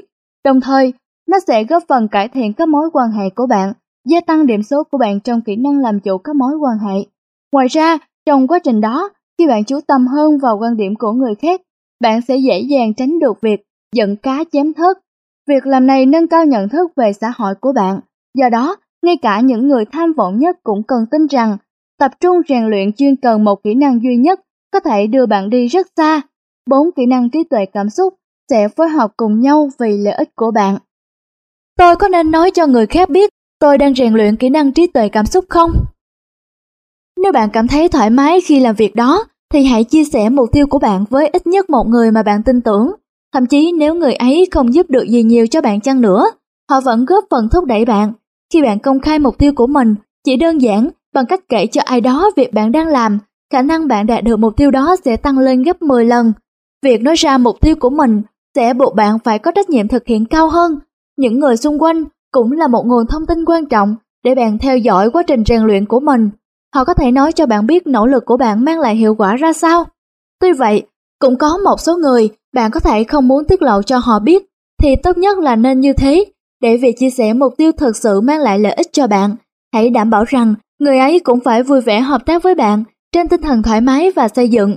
Nếu đối tượng mà bạn chia sẻ không dành thời gian để hiểu những gì bạn làm, hoặc chỉ muốn làm khó bạn, thì tốt nhất bạn nên rèn luyện trí tuệ cảm xúc một mình. Liệu trí tuệ cảm xúc có thể dùng vào việc thao túng người khác không? Có, sức mạnh của trí tuệ cảm xúc không bị mất công hiệu đối với những người sử dụng nó nhằm mục đích thao túng người khác. Thật không may, không có cách nào ngăn cản người ta dùng trí tuệ cảm xúc để mưu lợi với dụng ý xấu. Ví dụ điển hình nhất về một người chuyên sử dụng trí tuệ cảm xúc để thao túng người khác được tái hiện một cách sống động trong bộ phim Catch Me If You Can. Bắt tôi đi nếu anh có thể do Leonardo DiCaprio và Tom Hanks thủ vai chính. Bộ phim dựa trên câu chuyện có thật về cuộc đời của Frank Abagnale do DiCaprio đóng, một chàng trai trẻ chuyên giả mạo người khác nên bị Cục Điều tra Liên bang Hoa Kỳ FBI để mắt tới. Tom Hanks đóng vai đặc vụ FBI tên là Carl Hanratty. Anh đã lần theo dấu vết kẻ chuyên giả mạo đến tận phòng nghỉ của một khách sạn tại Los Angeles nhưng không hề biết kẻ này có diện mạo ra sao. Khi đặc vụ FBI Henretti xông vào phòng, súng ngắn lầm lầm trên tay, anh thấy một thanh niên trẻ tự xưng là nhân viên Cục Tình báo Trung ương Hoa Kỳ, CIA. Henretti gây gắt tra hỏi người thanh niên này, súng vẫn chỉ thẳng vào hắn. Người này sụp sạo khắp phòng, giải thích rằng CIA từ lâu đã chú ý đến vụ này và Henretti đã chậm một bước, kẻ đào tẩu đã cao chạy xa bay. Nhưng nhân viên CIA kia mới thực sự là kẻ đào tẩu và rốt cuộc hắn cũng khiến Henretti tin vào câu chuyện của mình. Hắn ta sử dụng khá nhiều mánh khóe trong suốt cuộc trao đổi giữa hai người, nhưng thành công của hắn chủ yếu dựa vào khả năng giữ được thái độ bình tĩnh. Hắn kiểm soát nỗi lo sợ bị bắt quá tài tình, đến nỗi vẻ bề ngoài của hắn luôn điềm tĩnh và thoải mái. Henretti tin rằng đây không thể nào là kẻ tội phạm, nên anh đã không phòng bị. Abigail biến mất khi đặt vụ Henretti để hắn mang vài bằng chứng ra xe. Trong đời thật, trí tuệ cảm xúc đã giúp cho Frank Abagnale thoát khỏi sự truy đuổi của FBI trong đường tơ kẻ tóc. Trí tuệ cảm xúc có liên quan gì đến tuổi tác không? Chỉ số thông minh cảm xúc có khuynh hướng gia tăng cùng với tuổi tác. Hầu hết chúng ta gia tăng khả năng nhận thức về bản thân trong suốt cuộc đời và càng có tuổi, người ta càng dễ làm chủ cảm xúc cũng như hành vi của mình hơn. Những người ở độ tuổi 50 tính trung bình đạt số điểm cao hơn 25% trong bài kiểm tra của chúng tôi so với những người có độ tuổi 20. Hầu hết mọi người có xu hướng tăng thêm một vài điểm trí tuệ cảm xúc sau mỗi 10 năm sống. Mặc dù xu hướng tự nhiên là trí tuệ cảm xúc gia tăng theo độ tuổi đối với hầu hết mọi người. Vấn đề ở đây nằm ở việc, tối đa hóa trí tuệ cảm xúc ở mọi lứa tuổi. Chỉ sau vài tháng là bạn có thể nhận ra được sự cải thiện trong trí tuệ cảm xúc của mình mà không cần phải đợi cả một thập kỷ.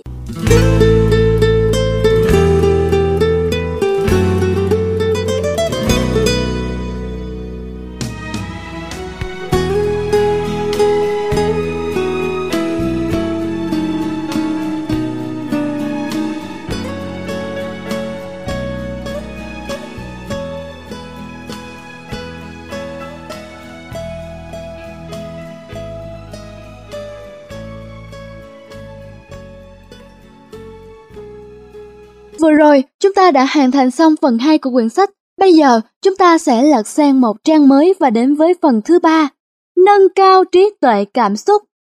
Phần 3 của quyển sách bao gồm chương 4, thay đổi tư duy và chương 5, xây dựng kỹ năng. Kho sách nói.com.vn trân trọng gửi đến quý thính giả. Chương 4, thay đổi tư duy. Não bộ của bạn là chất dẻo. Tôi có thể thực sự thay đổi não bộ của mình chăng? Con người bằng cách thay đổi thái độ bên trong tâm trí có thể tác động đến những khía cạnh bên ngoài của cuộc đời mình. William James Tôi gặp Richella Trainer trong một dịp chẳng có gì đặc biệt. Anh ấy đến văn phòng chúng tôi vào một ngày thứ sáu để sửa chữa hệ thống mạng máy tính, đại diện cho một công ty dịch vụ thông qua lời giới thiệu của một người bạn. Khi đến lượt máy tính của tôi, tôi chuyển sang chiếc ghế bành trong văn phòng để nhường chỗ cho anh làm việc. Tay vẫn liên tục gõ bàn phím DJ liếc thấy quyển sách của Ken Plancha của tôi đã nằm trên sàn từ lúc nào. Anh nói với tôi rằng anh rất hâm mộ tác giả Plancha và đã đọc tất cả những quyển sách do ông viết. Do hầu hết giấy tờ làm việc của tôi đều nằm trên sàn cả, nên tôi hào hứng giải thích cho anh rằng chúng tôi đang phối hợp với Ken Plancha để tạo ra một chương trình đánh giá kỹ năng lãnh đạo. Chúng tôi tiếp tục trò chuyện trong khi chờ đợi cài đặt phần mềm. Và tôi tự hỏi, làm thế nào mà một người kiếm sống bằng nghề sửa mạng máy tính mà lại hứng thú với nghệ thuật lãnh đạo đến vậy. Mà anh ấy đâu chỉ đọc sách của Ken Blanchard, anh còn đọc mọi quyển sách kinh doanh mà tôi nhắc đến trong suốt cuộc nói chuyện kéo dài một tiếng đồng hồ. Chắc hẳn tôi đã không che giấu được nỗi tò mò của mình tốt cho lắm, bởi chẳng bao lâu anh đã kể cho tôi nghe câu chuyện của mình. Khi che chuyện đến thành phố này 9 năm về trước, anh không có gì ngoài một bản kế hoạch kinh doanh chi tiết cùng chiếc xe tải nhẹ Dodge đời 1978 tồi tàn và một kiến thức về hệ thống mạng máy tính. Vào thời điểm ấy, bạn không thể tìm thấy dịch vụ lắp đặt mạng máy tính trong niên giám điện thoại. Cuối cùng, anh cũng phát hiện công việc kinh doanh từ những cuộc họp trong chính căn hộ của mình ở một khu dân cư hạng bét trong thành phố này, đến một doanh nghiệp tầm cỡ quốc gia với doanh thu hơn 1 triệu đô la Mỹ mỗi tuần bằng dịch vụ tư vấn. Anh đạt giải thưởng doanh nhân của năm do Ernst Young trao tặng, được đăng trên tờ báo New York, USA Today và Maxim. Anh còn được đài Fox và ABC News mời phỏng vấn trên TV. Tôi buộc miệng hỏi, vậy sao anh lại ở đây cài đặt máy tính cho tôi? Câu trả lời ngắn gọn của anh là, tinh thần kỷ luật. Câu trả lời dài hơn là anh đã bán hết số cổ phần của mình trong công ty cũ và vừa làm lại từ đầu được 2 tháng. Anh có 9 nhân viên trong doanh nghiệp mới mở và tất cả nhân viên kỹ thuật của anh đều đang bận rộn làm việc khác. Vậy nên, anh mới đến đây làm cho chúng tôi. Richard không phải lúc nào cũng là tấm gương về tinh thần kỷ luật mà anh đã làm để giúp công ty mình lớn mạnh. Ngay sau khi trầy trật tốt nghiệp trung học phổ thông, anh nhét tất cả đồ đạc vào ba lô và đạp xe gần 170 cây số để đến với cô bạn gái đang học ở Đại học Bắc Carolina. Trong khi đó, anh chẳng có gì để làm trong lúc bạn gái anh vào học. Thay là anh dành cả ngày ngồi trong thư viện, những quyển sách về đề tài kinh doanh thu hút sự chú ý của anh và anh tìm đọc những cái tên vẽ vang được khắc lên cánh cổng vào thư viện. Đó là những doanh nhân làm nơi nghiệp lớn. Để tên của bạn được khắc trên cánh cổng danh dự ấy, bạn phải đạt danh hiệu doanh nhân của năm do tổ chức Ernst Young bình chọn. Tinh thần kỷ luật và kế hoạch kinh doanh của họ gây ấn tượng mạnh nhất đối với Richard. Anh ngưỡng mộ những gì họ đạt được và thề với lòng rằng một ngày nào đó tên anh cũng sẽ được khắc nơi cổng vào thư viện. Tất cả những quyển sách anh đọc đều đề cao thành quả của lòng kiên trì và biết hoạch định. Anh muốn có được những kỹ năng này và muốn thành công. Vì thế mỗi ngày, anh chuyên tâm xây dựng một bản kế hoạch kinh doanh chi tiết. Một năm sau, anh hoàn chỉnh bản kế hoạch của mình và chuyển đến San Diego để khởi nghiệp. Căn hộ duy nhất trong thành phố này mà anh đủ tiền thuê được trang bị một hệ thống an ninh. Đó chính là chiếc xe tải. Anh đậu chắn trước cửa nhà mỗi tối để những thành phần bất hảo trong khu dân cư không chui vào được. Anh dành hết tâm trí để gây dựng một doanh nghiệp chuyên lắp đặt mạng máy tính và nhanh chóng phát hiện ra rằng để mọi thứ đâu vào đấy, anh phải nỗ lực hết sức mình. Richie thậm chí không có lấy một ngày nghỉ, một ngày không làm việc, nghĩa là một ngày không có khách hàng. Chữ tính nhanh chóng mang lại cho anh sự ủng hộ của các doanh nghiệp trong vùng, vốn đang tìm kiếm một mạng lưới hoạt động đáng tin cậy. Hành động theo bản kế hoạch không dễ như những gì chúng được viết ra trên giấy, có không biết bao nhiêu là trở ngại xuất hiện trên con đường anh đi. Mỗi lần như thế lại đòi hỏi sự chuẩn bị và tập trung cao hơn. Mỗi khi công việc kinh doanh đã đến một cột mốc quan trọng mới, các khó khăn và thách thức lại nổi lên như thử thách lòng quyết tâm của anh. Có những lúc anh tưởng mình ngã quỵ, nhưng anh không bao giờ bỏ cuộc. Giờ đây, khi nhớ lại cách anh rèn luyện bản thân về tính kỷ luật, anh nói, những ngày đầu đối với tôi khó khăn vô kể, có quá nhiều thứ nhỏ nhặt cần làm để điều hành một công ty, nhưng lại quá mới mẻ đối với tôi. Nhưng khi tôi tập trung vào mục tiêu, càng ngày tôi càng thấy dễ dàng đưa mọi thứ vào khuôn khổ hơn. Có lẽ tôi đã tự rèn luyện cho bộ não của mình. Thời gian trôi qua, tinh thần kỷ luật mà anh tạo thành biến từ một thứ mới mẻ thành hiển nhiên. Nó đã đưa anh đến văn phòng tôi vào cái ngày tôi gặp anh, và chính nó đã giúp tên của anh được khắc chung với những người vĩ đại trên cổng vòm thư viện. Năm 1991, vài năm trước khi Richie nhảy lên chiếc xe đạp của mình và đạp đến Đại học Bắc Carolina, một nghiên cứu được đăng trên tạp chí Science khiến các nhà thần kinh học sửng sốt. Một tiết lộ đáng kinh ngạc chăng? Nó nói rằng não bộ của bạn là chất dẻo. Thuật ngữ này có thể nghe không hay cho lắm với bộ não của bạn, cho đến khi bạn nghĩ đến một chiếc nĩa nhựa. Khi bạn ấn chiếc nĩa nhựa xuống mặt bàn, nó sẽ dễ dàng cong theo lực tác động. Trong khi đó, với một chiếc nĩa làm bằng kim loại, nó sẽ vẫn cứng đơ và không phản ứng gì. Các tế bào trong não của bạn cũng giống như chiếc nĩa nhựa, chúng có độ linh hoạt để điều chỉnh theo những ảnh hưởng từ thế giới bên ngoài. Chúng không uốn cong như chiếc nĩa, nhưng chúng sẽ tạo ra những cách thức mới giao tiếp với nhau để phản ứng lại với việc thay đổi hoàn cảnh. Bây giờ, mềm dẻo là thuật ngữ mà các nhà thần kinh học dùng để miêu tả khả năng não bộ con người tự điều chỉnh theo những áp lực và thay đổi bên ngoài. Khi Richard chịu đựng cảm giác khó chịu đi kèm với việc tuân theo kế hoạch lâu dài của mình, anh cũng thay đổi bộ não của mình theo đúng nghĩa đen. Anh càng quyết tâm đi theo con đường mà mình đã chọn và càng vượt qua được những trở ngại nảy sinh bao nhiêu. Não bộ của anh càng hình thành những kết nối, củng cố hành vi kỷ luật bấy nhiêu. Richard không ý thức được cơ chế đằng sau sự thay đổi này, nhưng thời gian trôi qua, anh cảm thấy mọi việc trở nên dễ dàng hơn. Mỗi lần anh buộc bản thân mình vượt qua khỏi cảm giác dễ chịu, thì lần sau khi gặp những bất tiện và khó khăn tương tự, anh đã gặp rắc rối hơn. Trong suốt hàng chục năm, thế giới đã từng quan niệm sai lầm rằng bộ não của người trưởng thành bị đóng băng và hoàn toàn không có khả năng thay đổi. Công trình nghiên cứu được công bố trên tờ Science đã lật đổ quan niệm đó sau khi tiết lộ rằng bản thân việc học sẽ để lại một dấu ấn thật sự lên não ở bất cứ độ tuổi nào. Những liên kết mới giữa các tế bào não giúp việc thực hiện những hành vi mới trở nên dễ dàng hơn. Não bộ tạo nên các liên kết thần kinh mới, cũng tương tự như việc cơ bắp ở cánh tay sẽ to và cứng dần lên nếu bạn bắt đầu tập nâng tạ nhiều lần trong tuần. Sự thay đổi này diễn ra từ từ và bạn càng luyện tập nhiều bao nhiêu, bạn càng cảm thấy quả tạ ấy dễ nâng hơn bấy nhiêu. Não bạn không thể nở to ra như cơ bắp bởi nó bị thể tích hộp sọ hạn chế. Thay vào đó, các tế bào não phát triển những liên kết mới để suy nghĩ hiệu quả và nhanh hơn mà không cần gia tăng kích thước.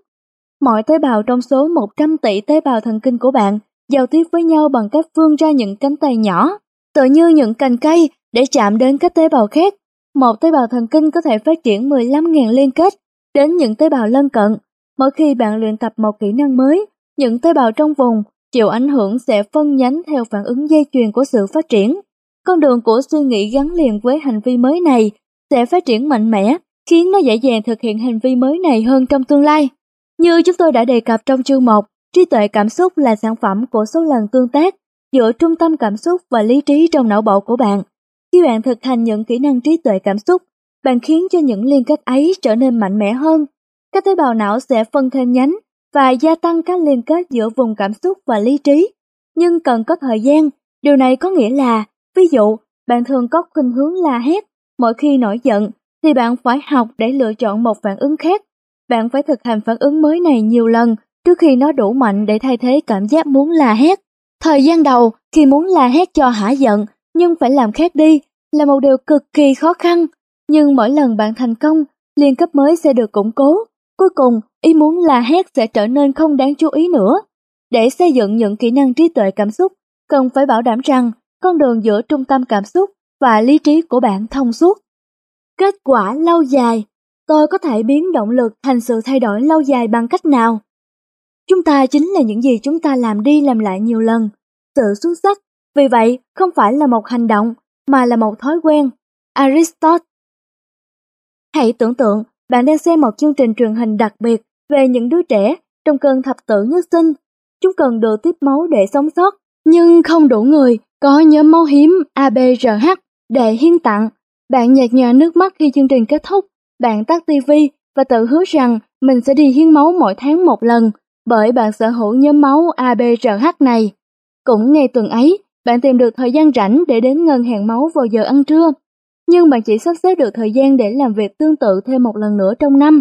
Cuối cùng, bạn cũng chấm dứt luôn nỗ lực tìm thời gian rảnh trong lịch làm việc dày đặc của mình, và bạn cũng chẳng nghĩ nhiều về nó nữa. Tại sao lại như vậy? Phải chăng bạn là người xấu xa, hay quá yếu đuối nên không nhớ đến những đứa trẻ bệnh tật đáng thương kia? Mỗi khi bạn thấy mình cần hình thành một thói quen mới, đó là do bạn bị thôi thúc dưới tác động của cảm xúc. Đêm ấy, bạn tắt tivi, lòng buồn vô hạn bởi hoàn cảnh khó khăn của những đứa trẻ bệnh tật và bạn thấy mình cần phải ra tay giúp đỡ. Nhưng trạng thái cảm xúc của con người là nhất thời, nó phai dần theo thời gian bởi nó gắn liền với những cảm xúc mạnh mẽ mà chương trình TV mang lại. Nhiều tháng sau, khi đến ngân hàng hiến máu, bạn không còn mức độ cảm xúc tương tự như lúc đầu, nó thúc đẩy bạn thực hiện hành vi này nữa. Để một hành vi mới kéo dài, bạn phải thực tập để biến nó thành việc làm thường trực. Bạn phải huấn luyện não bộ tiếp nhận hành vi này và luyện tập là cách duy nhất để đạt được điều đó. Nếu hôm ấy bạn ghi lại chương trình TV về những đứa trẻ đáng thương kia và mỗi tháng xem lại một lần, thì cơ hội bạn đi hiến máu sẽ tăng lên. Và nếu bạn đi hiến máu đều đặn trong vài tháng, nhiều khả năng não của bạn sẽ điều chỉnh và tạo nên một liên kết mới hỗ trợ cho hành vi này. Bỗng nhiên, việc cứu sống những đứa trẻ bệnh tật sẽ trở thành một thói quen của bạn. Huấn luyện não bộ Mỗi năm, cứ vào dịp đầu năm mới, lại có vào khoảng hơn 200 triệu người Mỹ cố gắng thay đổi hành vi của mình bằng một cách nào đó. Thời điểm bước sang năm mới là khoảng thời gian lý tưởng để xóa đi những chuyện cũ và thúc đẩy mọi người thay đổi. Nhưng đa số không duy trì được cảm xúc mong muốn thay đổi ấy quá vài tuần đầu tiên của năm. Cho đến ngày 1 tháng 2, có hơn 130 triệu cam kết thay đổi tàn lụi bởi vì tâm trạng hào hứng của họ đã giảm bớt, còn lại khoảng 1 phần 3 số ấy giữ được quyết tâm của mình trong suốt cả năm sau khi đã vượt qua được 6 tháng thử thách đầu tiên. Nếu bạn thực hiện một hành vi mới đủ lâu, nó sẽ được củng cố để trở nên vững chắc và thường xuyên. Để một hành vi mới trở nên quen thuộc, bạn cần nỗ lực rất nhiều, nhưng một khi bạn rèn luyện não bộ của mình, nó sẽ trở thành một thói quen. Các nghiên cứu cho thấy, sau khi bạn đã quen với một hành vi mới, sự thay đổi về trí tuệ cảm xúc sẽ kéo dài trong hơn 6 năm. Những hành vi đều đặn này được duy trì do bạn không còn phải suy nghĩ về chúng nữa. Trong những năm sau đó, bạn sẽ cảm thấy thoải mái bởi vì chúng đã trở thành một phần hiển nhiên trong cuộc sống của bạn. Khi bạn đọc được những phương pháp mới để nâng cao trí tuệ cảm xúc của mình, trong những chương tiếp theo của quyển sách này, hãy nhớ rằng luyện tập chính là bí quyết. Bạn không thể tăng cường trí tuệ cảm xúc của mình khi chỉ bằng quyết tâm làm mọi việc một cách khác đi. Bạn phải thực hành những hành vi mới rất nhiều lần để biến chúng trở thành một phần trong bạn. Quá trình này sẽ củng cố mối liên kết giữa cảm xúc và lý trí của bạn. Nếu bạn thực hành đủ lâu, bạn sẽ huấn luyện cho não bộ tiếp nhận những hành vi mới này như những thói quen. Việc lặp đi lặp lại nhiều hơn nữa những hành vi trí tuệ cảm xúc mới sẽ chuyển bạn từ trạng thái động lực tạm thời thành những kỹ năng dài lâu mà bạn có thể dùng đến khi cần. Cảm ơn quý vị thính giả đã chú ý lắng nghe. Kho sách nói.com.vn sẽ gửi đến các bạn chương 5 trong phần đọc sách tiếp theo.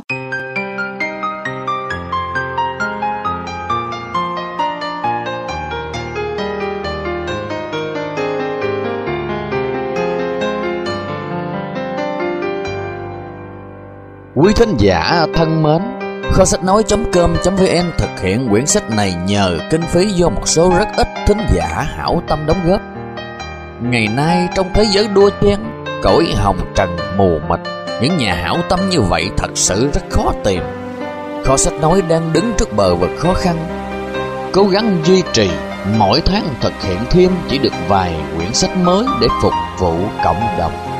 Giá mà Mỗi người hiểu được chân lý một cây làm chẳng nên non Ba cây chậm lại nên hòn núi cao. Giá mà ai cũng hiểu được đoàn kết là sức mạnh. Mỗi người chỉ cần yểm trợ một phần kinh phí nhỏ thôi thì góp nhặt lại. Kho sách nói có thể thực hiện thêm một cuốn sách mới để mọi người cùng nhau hưởng lợi. Được như vậy thì nhất định nhân dân ta khai trí Đất nước ta hùng cường, sánh vai với các nước khác trên đà phát triển của lịch sử nhân loại. Đời người sống chẳng bao lâu, thoảng một cái thấy đã mười năm, thoảng một cái tóc đã bạc màu, phù du, ngắn ngủi, vô thường. Đời là biển khổ cảnh đau thương mới đắm làm chi giấc mộng trường, danh lợi thế quyền như bọt nước, tiền tài vật chất tựa xa xương.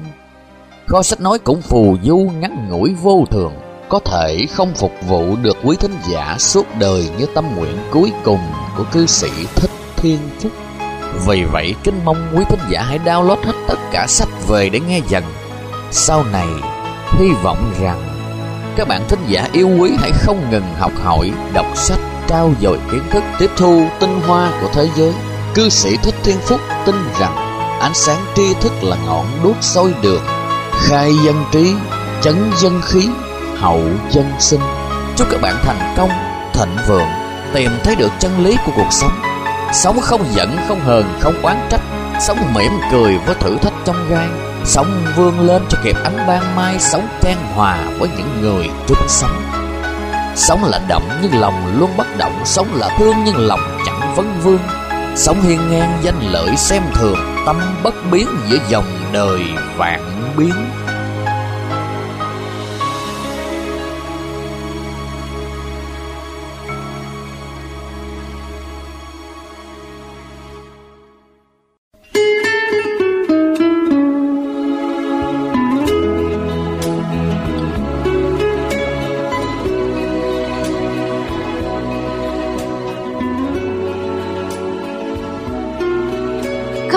nói.com.vn tiếp tục mời bạn theo dõi quyển sách Thông minh cảm xúc để hạnh phúc và thành công.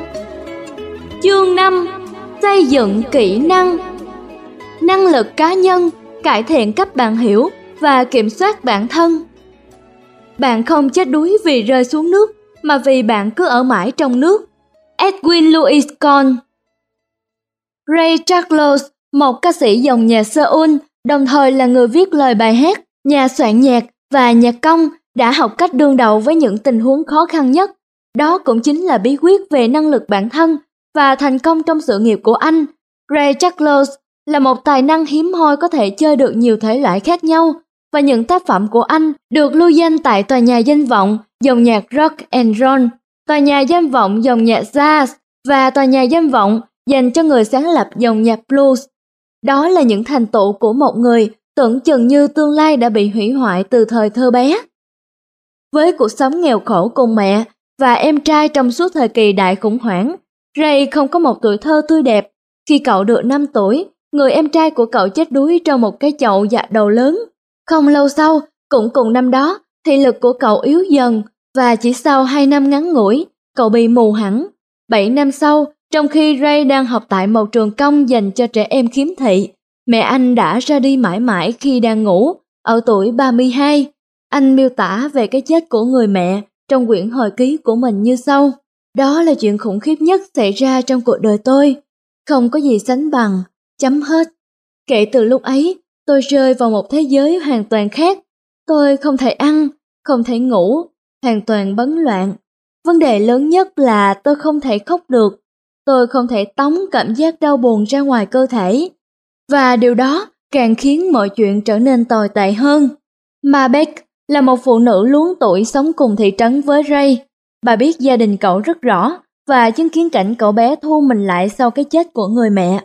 Một ngày nọ, bà nói với cậu rằng mẹ cậu thiết tha mong muốn con trai mình tiếp tục sống tốt và phát huy tài năng của mình.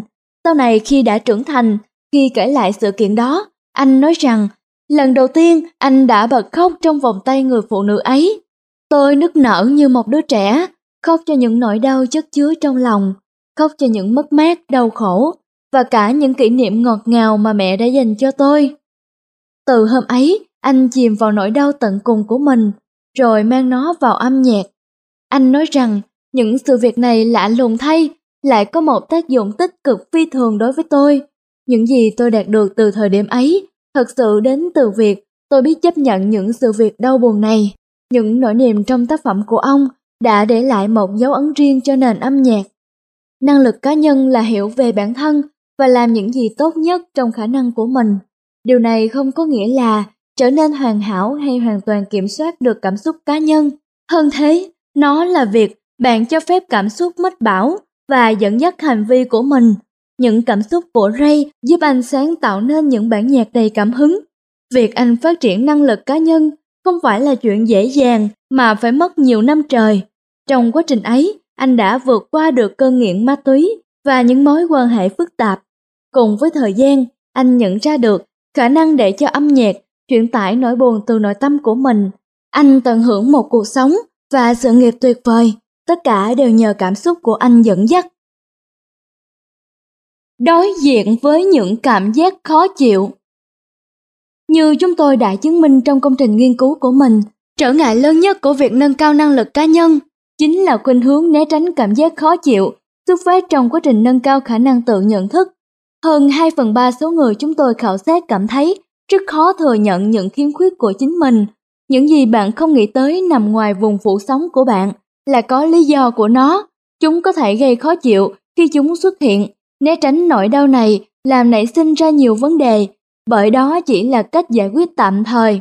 Cách duy nhất để thay đổi chính là đối diện với những cảm giác khiến bạn khó chịu. Bạn không thể làm chủ bản thân một cách toàn vẹn nếu bạn bỏ qua những gì bạn cần làm để thay đổi. Thay vì né tránh một cảm xúc nào đó, mục tiêu của bạn nên là tiếp cận nó, đón nhận nó và cuối cùng là vượt qua nó. Điều này cũng đúng với cả những cảm xúc hơi khó chịu như buồn chán, hoang mang hoặc nghi ngại. Khi bạn cố tình lơ đi hoặc giảm thiểu một cảm xúc, dù lớn dù nhỏ, bạn đều đánh mất cơ hội biến nó thành điều có lợi cho mình, thậm chí còn tệ hại hơn. Việc lơ là những cảm xúc của bạn chẳng làm chúng biến mất, nó chỉ càng khiến chúng dễ dàng trỗi dậy vào ngay những lúc bạn không ngờ tới nhất. Nhà chiến lược kinh doanh tài ba Peter Drucker từng nói rằng, để làm chủ bản thân tốt hơn, mỗi người chúng ta cần khám phá sự cao ngạo của chính mình. Ai cũng có những điều mà mình quá xem thường đến nỗi chẳng buồn tìm hiểu thêm về nó. Trong lĩnh vực năng lực cá nhân, nếu một người cho rằng chỉ có những kẻ yếu đuối mới nói lời xin lỗi, thì người ấy sẽ không bao giờ biết khi nào mình cần xin lỗi. Trường hợp khác, nếu một người chán ghét cảm giác buồn bã, anh ta sẽ dành tất cả thời gian vào chuyện tiệc tùng. Cả hai dạng người này đều cần dũng cảm đón nhận những cảm giác không mấy dễ chịu kia nhằm thay đổi chính mình. Nếu không, họ sẽ càng lún sâu vào con đường vô dụng, bất mãn và cứ lặp đi lặp lại mãi như thế. Sau vài lần đầu tiên, cho phép bản thân mình tập trung vào cảm giác khó chịu, bạn sẽ nhanh chóng hiểu ra rằng cảm giác ấy không đến nổi tệ, nó không hủy hoại bạn và nó còn mang lại lợi ích cho bạn. Ví dụ, một sinh viên y khoa tính tình nhút nhát nên sớm học cách vượt qua cảm giác ngại ngùng khi nói câu xin chào với những người xung quanh, bởi việc đồng điệu với bệnh nhân sẽ rất cần thiết cho sự thành công của anh. Anh phải là người nói lời chào trước. Để làm điều này, anh phải ý thức được cảm giác ngại ngùng của mình và cả tầm quan trọng của việc vượt qua cảm giác ấy. Điều đáng ngạc nhiên trong việc nâng cao nhận thức về bản thân là chỉ cần nghĩ về nó thôi cũng sẽ giúp bạn thay đổi. Cho dù phần lớn suy nghĩ của bạn thoạt đầu tập trung vào những việc bạn làm sai, đừng lo lắng về những sai sót trong cảm xúc của bạn. Chúng chỉ cho bạn biết những điều bạn nên làm khác đi và không ngừng cung cấp những thông tin bạn cần khi cuộc sống tiếp diễn. Để tăng khả năng nhận biết cảm xúc của bạn, hãy xem xét những loại cảm xúc mà con người thể hiện. Chúng ta có vô vàng từ ngữ để miêu tả những cảm xúc phát sinh trong cuộc sống. Nhưng tất cả những cảm xúc này đều xuất phát từ năm loại cảm xúc cơ bản: vui, buồn, giận dữ, sợ hãi và xấu hổ. Bạn sẽ nhận ra mức độ phức tạp của những cảm xúc này khi bạn tìm hiểu về các mức độ thể hiện của chúng. Hãy nhìn vào bảng phân loại cảm xúc ở trang tiếp theo. Bạn có thể nghĩ ra ví dụ trong cuộc đời mình để minh họa cho từng mức độ của năm loại cảm xúc cơ bản đó không? Để gia tăng năng lực cá nhân, hãy xác định loại cảm xúc nào trong bảng dưới đây mà bạn có khuynh hướng trải nghiệm nhiều hơn những cảm xúc khác. Điều này sẽ giúp tăng cường nhận thức về cảm xúc của bạn và hướng dẫn bạn cách làm chủ chúng. Thưa quý thính giả, ở trang 86, tác giả đã minh họa bản phân loại cảm xúc. Kho sách nói.com.vn sẽ cố gắng diễn đạt tốt nhất để quý thính giả được hiểu rõ ràng hơn. Bản phân loại cảm xúc được chia thành 6 cột và 4 dòng. Ô thứ nhất là cường độ cảm xúc và ở các dòng tiếp theo lần lượt là các cường độ cảm xúc cao, trung bình, thấp. Ở dòng đầu tiên, năm loại cảm xúc chính nằm từ trái sang phải: vui, buồn, giận dữ, sợ hãi, xấu hổ. Sau đây chúng ta sẽ lần lượt đến với các cường độ của cảm xúc vui. Đầu tiên, cường độ cao, bao gồm phấn khởi, phấn khích, vui mừng khôn xiết, hào hứng, hồ hởi, ngây ngất, hân hoan, hứng thú. Cường độ trung bình, vui vẻ, vui mừng, tốt đẹp, khuây khỏa, thỏa mãn. Cường độ thấp, vui lòng, vừa ý, dễ chịu, thoải mái, hài lòng. Ở cột thứ ba, đó là cảm xúc buồn. Cảm xúc buồn ở cường độ cao bao gồm phiền muộn, thất vọng, cô đơn, tổn thương, nạn chí, vô vọng, sầu não, khổ sở. Cường độ trung bình, đau lòng, đau buồn, buồn bã, hối tiếc, buồn lòng, u buồn. Cường độ thấp, không vui, ủ rũ, chán chường, không như ý, không thỏa mãn. Cột thứ tư, cảm xúc giận dữ, cường độ cao, điên tiết, nổi khùng, oán hận, tồi máu, nổi giận, bốc khói. Cường độ trung bình, tức giận, hung hăng, tức khí, phẫn nộ. Cường độ thấp, bực bội, khó chịu, cấu kỉnh, cầu có, tự ái. Cảm xúc sợ hãi, cường độ cao, khiếp sợ, kinh hoàng, khủng khiếp, sợ chết điếng, khiếp vía, hốt hoảng, hoảng loạn, bấn loạn. Cường độ trung bình, sợ hãi, hoảng sợ, bất an, lo lắng. Cường độ thấp, e ngại, hồi hộp, lo âu, rụt rè, không chắc chắn, băn khoăn. Cột cuối cùng, cảm xúc xấu hổ, cường độ cao, hối hận, ăn năn, vô dụng, ô nhục, sỉ nhục, hổ thẹn, cắn rứt, cường độ trung bình, tiếc nuối, đáng khinh, lén lút, tội lỗi, xấu hổ, giấu giếm. Cường độ thấp, bẽn lẽn, lố bịch, ấy nấy, coi thường, ngớ ngẩn. Cảm nhận các loại cảm xúc không giống với việc tự nhận thức. Để nhận diện chính xác một cảm xúc, bạn cũng cần chú ý đến bộ ổn nhiệt bên trong mình. Đó chính là những suy nghĩ và biểu hiện cơ thể đi kèm với cảm xúc đó. Những dấu hiệu này không thực sự là cảm xúc, mà chính là những niềm tin và cảm giác không thể tách rời của cảm xúc. Nhận thức bản thân ở mức độ cao là nhận diện những cảm giác mà bạn cảm nhận và có thể gọi tên được cảm xúc đó. Bộ ổn nhiệt của mỗi người mỗi khác, suy nghĩ và cảm giác cơ thể là những phản ứng hoàn toàn tự nhiên của bạn đối với những tình huống làm nảy sinh cảm xúc. Tâm trí bạn có thể tràn ngập những dòng suy nghĩ hoặc trở nên trống rỗng. Bạn có thể cảm thấy nóng, lạnh hoặc tê liệt. Tim bạn có thể đập lỗi nhịp hoặc dồn dập. Bạn có thể có cảm giác các cơ bắp căng cứng hoặc trời đất tối sầm, cổ họng nghẹn lại, hoặc thấy râm ran ở các chi. Một vị lãnh đạo doanh nghiệp mà chúng tôi biết đã miêu tả rất hay về những dấu hiệu cơ thể. Mỗi lúc ông nổi giận như sau. Khi có ai đó nói rằng quyết định mà tôi đưa ra thật ngu xuẩn, thì cảm giác của tôi bao giờ cũng giống nhau. Tôi thấy lòng ngực mình nóng bừng lên và đỏ rực. Nhưng nhờ mặc áo sơ mi và thắt cà vạt cả ngày nên chỉ mình tôi biết điều đó. Khuynh hướng của bạn cũng tương tự như vậy. Các bạn thường phản ứng lại các tình huống khác nhau và với những con người khác nhau mang dấu ấn, bản sắc của riêng bạn. Một trong những cảm giác khó chịu phổ biến mà con người hay gặp phải khi họ rèn luyện năng lực cá nhân là cảm giác không hoàn hảo khi chưa thành thạo kỹ năng này. Chúng ta sợ mình mắc sai lầm trước mặt những người chứng kiến quá trình luyện tập của chúng ta, nhưng bản chất của sự phát triển cá nhân đòi hỏi bạn phải phạm lỗi nhiều lần, mặc dù chẳng dễ chịu gì. Khi nhận ra mình mắc lỗi, chúng ta có thể bắt gặp bản thân mình bị cuốn vào một cảm xúc nào đó, Hận cố gắng trấn áp cảm xúc của mình và dập tắt nó. Đây chính là những lúc chúng ta cần thử làm khác đi, luyện tập kỹ năng trí tuệ cảm xúc, đòi hỏi chúng ta phải chịu trách nhiệm với những khó khăn mà ta đối mặt.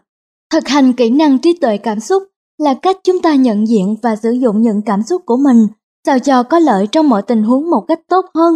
Những người mà chúng tôi biết là cực kỳ thông minh cảm xúc chẳng qua chỉ là những người dẫn đầu trong quá trình này. Có thể họ đã bắt đầu thực hành điều này từ khi còn trẻ. Ví dụ tiêu biểu là Ray Charles, khi cuộc sống bày ra những thử thách buộc họ phải đối đầu. Có thể họ đã từng mắc không ít sai lầm và cảm thấy những thử thách ấy khủng khiếp không kém gì những điều bạn đang phải đối mặt. Nhưng chắc chắn một điều rằng họ đã có rất nhiều câu chuyện thất bại trong buổi đầu rèn luyện trí tuệ cảm xúc. Bây giờ họ có vẻ thuần thục và những kỹ năng ấy cũng có vẻ như dễ dàng đạt được, thậm chí được duy trì một cách kỳ diệu. Nhưng bạn đừng tưởng như thế. Những người có chỉ số thông minh cảm xúc cao đã phải học cách đối diện với những cảm xúc khó chịu của mình, phạm sai lầm, luyện tập và trở nên thuần thục hơn sau nhiều năm. Nếu bạn là một trong số đó, chúng tôi khuyến khích bạn hãy nghĩ về việc bạn có thể tập trung nỗ lực của mình vào đâu trong một tình huống đặc biệt quan trọng nào đối với bạn hiện nay. Ai cũng có những việc mà mình chưa biết, còn nếu bạn là một trong số còn lại, chưa biết nhiều về trí tuệ cảm xúc nhưng lại có nhiều kinh nghiệm sống, bạn sẽ thấy việc đối diện với những cảm xúc khó chịu bằng cách sử dụng những kỹ thuật mà chúng tôi giới thiệu dưới đây sẽ mang lại cho bạn nhiều lợi ích.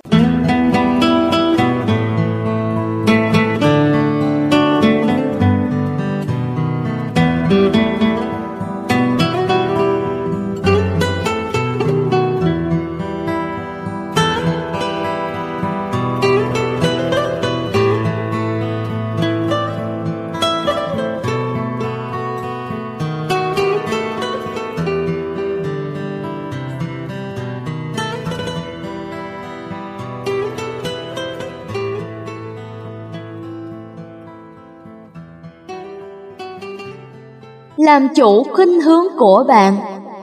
Gần đây chúng tôi có buổi tọa đàm về những trải nghiệm sống tương ứng với từng loại kỹ năng trí tuệ cảm xúc. Chúng tôi hỏi những người tham dự là kỹ năng nào hữu hiệu nhất trong việc làm chủ hành vi của họ. Ba người trong nhóm ngợi khen cảm giác thoải mái khi có thể bày tỏ với người khác về những điều họ không thích làm. Cụ thể là họ có thể thẳng thắn đưa ra ý kiến trong công ty khi họ cảm thấy không thích tham gia vào một dự án nào đó vì thấy mình chưa đủ khả năng với họ làm chủ bản thân chính là vượt qua sự khó chịu khi phải thừa nhận khuyết điểm của mình. Điều đó có nghĩa là bạn tự tin bày tỏ quan điểm thay vì im lặng và chấp nhận làm những gì được yêu cầu. Cả ba người đàn ông này đều ở độ tuổi trên dưới 50 và đã phải thực tập kỹ năng này trong phần lớn công việc của mình. Trước khi họ hành động, họ phải hiểu rõ về khuynh hướng của mình và sau đó là vượt qua nỗi sợ bị hiểu lầm, là không có tinh thần hợp tác. Làm chủ bản thân không đơn giản là cưỡng lại cảm giác muốn bùng nổ hoặc những hành vi có vấn đề. Có lẽ thử thách lớn nhất mà con người phải đối mặt là làm chủ khuynh hướng của mình trong một thời gian dài và áp dụng những kỹ năng mình có vào trong những tình huống khác nhau, những cơ hội dễ thấy và thoáng qua của việc làm chủ bản thân. Ví dụ, tôi đến phát điên lên với con chó đáng nguyền rủa này là dễ dàng nhận diện và kiểm soát nhất. Kết quả thật sự đến từ việc gạt sang một bên những nhu cầu tức thời của bạn để theo đuổi những mục tiêu lớn hơn, quan trọng hơn. Thường phải mất một thời gian để nhận thức được những mục tiêu như thế, có nghĩa là quyết tâm rèn luyện kỹ năng làm chủ bản thân của bạn sẽ bị thử thách hết lần này đến lần khác. Những người làm chủ bản thân tốt chính là những người có khả năng nhìn thấu sự việc mà không phá hủy nó. Thành công chỉ đến với những ai có thể kiềm nén nhu cầu và không ngừng kiểm soát khuynh hướng của mình. Nếu bạn chỉ mới bắt đầu nhận ra được những khuôn mẫu cảm xúc và những cảm giác khó chịu của mình, hãy viết ra một số điều mà bạn nhìn thấy, làm, suy nghĩ và cảm nhận trong những tình huống không thoải mái hoặc quá sức chịu đựng của bạn. Điều này sẽ giúp bạn khám phá ra những hành vi nào khiến bạn trở thành nạn nhân của cảm xúc. Hãy trò chuyện với bạn bè, đồng nghiệp để hiểu rõ mình hơn. Họ có thể giúp bạn nhận ra khuôn mẫu của mình và tạo được mối liên hệ giữa sự việc xảy ra và cách phản ứng của bạn. Có thể bạn chỉ còn thiếu những cách nói ấy mà thôi.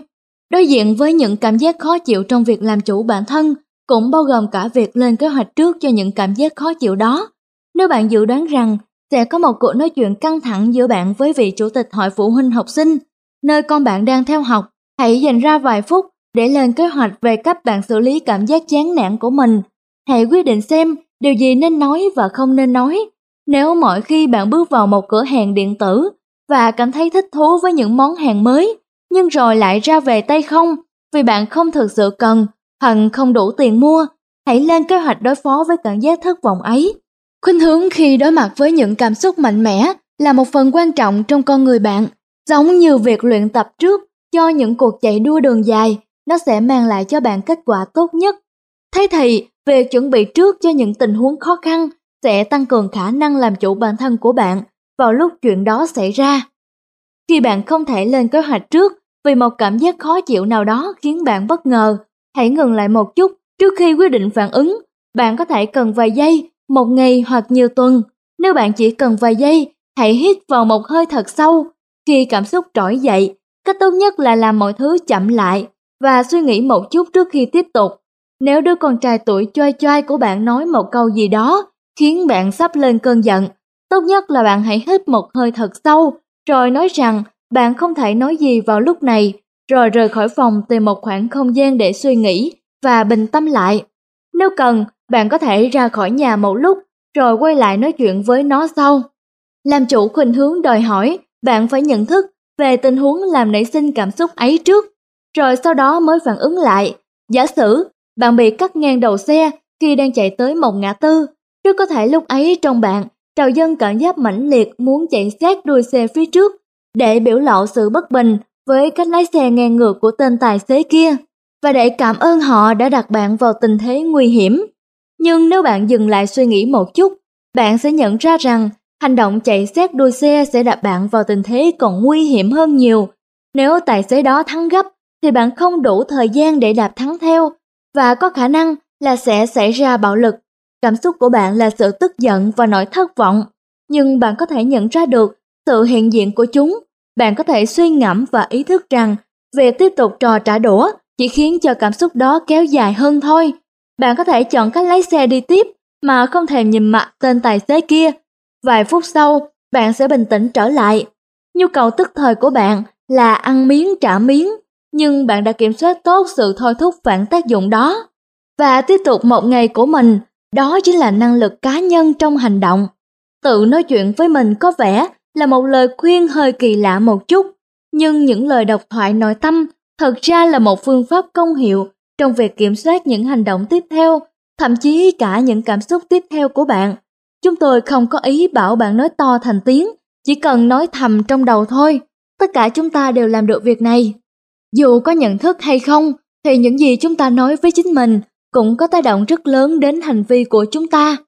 Nếu bạn có ý định gọi điện cho một cô gái và mời cô ta đi chơi, rất có thể bạn sẽ không bao giờ làm việc này nếu trong đầu bạn vang lên những câu nói như Cô ấy sẽ từ chối, tại sao cô ấy lại muốn đi chơi với mình cơ chứ? Độc thoại nội tâm sẽ thay đổi kịch bản trong đầu bạn thành một thứ khác có động lực hơn, chẳng hạn như Có mất gì đâu, nếu không gọi cho cô ấy thì làm cách nào mà mình biết được mọi thứ sẽ ra sao? Ai mà biết được, có thể cô ấy sẽ gật đầu đồng ý. Điều kỳ diệu về độc thoại nội tâm và mặc dù nghe có vẻ trẻ con, nằm ở chỗ đây chính là một trong những yếu tố quyết định có tác động lớn nhất trong những việc chúng ta làm. Ray Charles tự bảo mình rằng anh phải tiếp tục sống bởi đó là điều mẹ anh muốn. Đó là một thông điệp mạnh mẽ hơn so với câu Quan tâm làm gì, cả gia đình mình chết hết rồi, ai thèm bận tâm đến những gì xảy ra với mình. Nói chuyện với người khác cũng là một cách hiệu quả để hiểu và làm chủ khuynh hướng bản thân. Hãy xin lời khuyên từ những người có thể nhận biết hành vi của bạn một cách khách quan. Nếu ở trong một tình huống cực kỳ khó khăn hay phức tạp, bạn có thể cần đến ý kiến của người thứ ba hoặc thứ tư. Không gì tồi tệ hơn chuyện mắc kẹt với một ý kiến duy nhất và cũng phiến diện không thua gì của bạn. Vấn đề là ở chỗ, bạn không nhất thiết phải hỏi người khác về những việc bạn nên làm, mà hỏi xem họ nhìn nhận về tình huống này như thế nào. Họ có thấy là bạn đang bị cảm xúc dẫn dắt không? Bạn có hành xử khác với những gì mà bạn mong đợi không? Người khác có thể cho bạn tất cả những thông điệp bạn cần để kiểm soát tốt khuynh hướng của bạn và chọn đúng phương hướng mà bạn muốn đi. Trong trường hợp của Ray Charles, một ý kiến bất ngờ của người khác đã thay đổi cả cuộc đời anh. Năng lực xã hội, biết cách lắng nghe để người khác nói và biết cách nói để người khác lắng nghe. Khi giao tiếp với người khác, nên nhớ rằng không phải bạn đang giao thiệp với sinh vật của lý trí, mà là sinh vật có cảm xúc. Dale Carnegie Rebecca làm việc cho một chuỗi cửa hàng bán lẻ lớn ở vùng Trung Tây nước Mỹ. Cô rất yêu thích công việc, nhưng sếp của cô thường khiến cô bực mình và làm cho công việc trở nên quá sức chịu đựng. Cuối cùng, cô tìm đến gặp vị phó giám đốc nhân sự và trình bày hoàn cảnh của mình. Cô nói rõ hai thói quen khó chịu nhất của sếp mình là ông thường ngắt lời cô và luôn tỏ ra bận rộn đến nỗi không có thời gian để gặp cô. Sếp của Rebecca hoàn toàn không ý thức được cách cư xử này của mình, đến nỗi ông không hề biết cô và một số nhân viên khác đang manh nha bỏ việc. Nghe vậy, vị phó giám đốc nhân sự quyết định phải làm một điều gì đó. Rebecca là một nhân viên giỏi và công ty không muốn mất cô. Tình huống của Rebecca dễ giải quyết hơn bạn tưởng nhiều. Vị phó giám đốc nhân sự đã huấn luyện cho nhiều vị lãnh đạo và bà quyết định gặp sếp của Rebecca để phản hồi về những kỹ năng trí tuệ cảm xúc của ông. Đầu tiên, bà tiến hành một cuộc khảo sát 360 độ để lấy ý kiến từ toàn bộ nhân viên dưới ông. Mỗi nhân viên sẽ có cơ hội trả lời, không tiết lộ danh tính, một số câu hỏi trên mạng xoay quanh các kỹ năng của sếp mình trong cách ông cư xử với người khác và làm chủ bản thân. Khi vị sếp này xem kết quả đánh giá trí tuệ cảm xúc của mình trong buổi huấn luyện, ông rất sửng sốt. Ông không hề có ý niệm gì về việc những kỹ năng xã hội của mình lại gây khó khăn cho nhân viên cấp dưới đến vậy.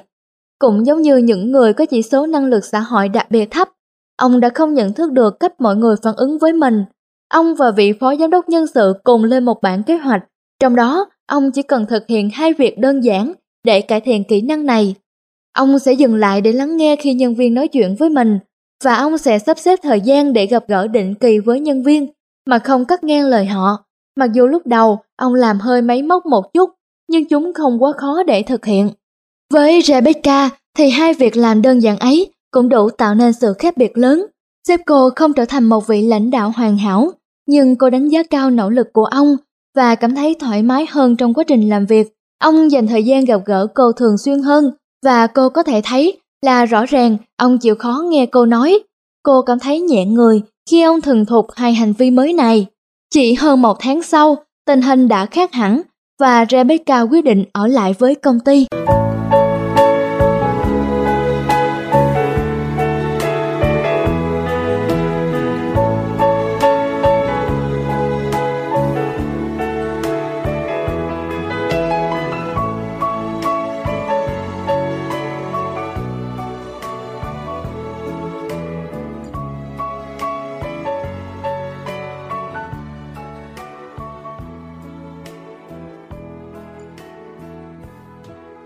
Biết cách lắng nghe để người khác nói.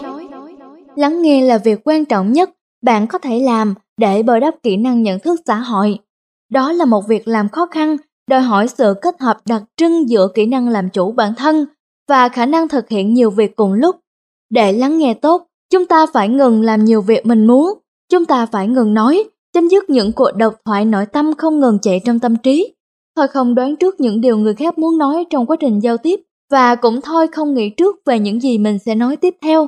Nếu ở nhà, bạn chỉ cần làm những việc vô cùng đơn giản như tắt chương trình TV đang xem hoặc gấp quyển sách bạn đang đọc dở và quay sang nhìn thành viên trong gia đình mà bạn đang trò chuyện.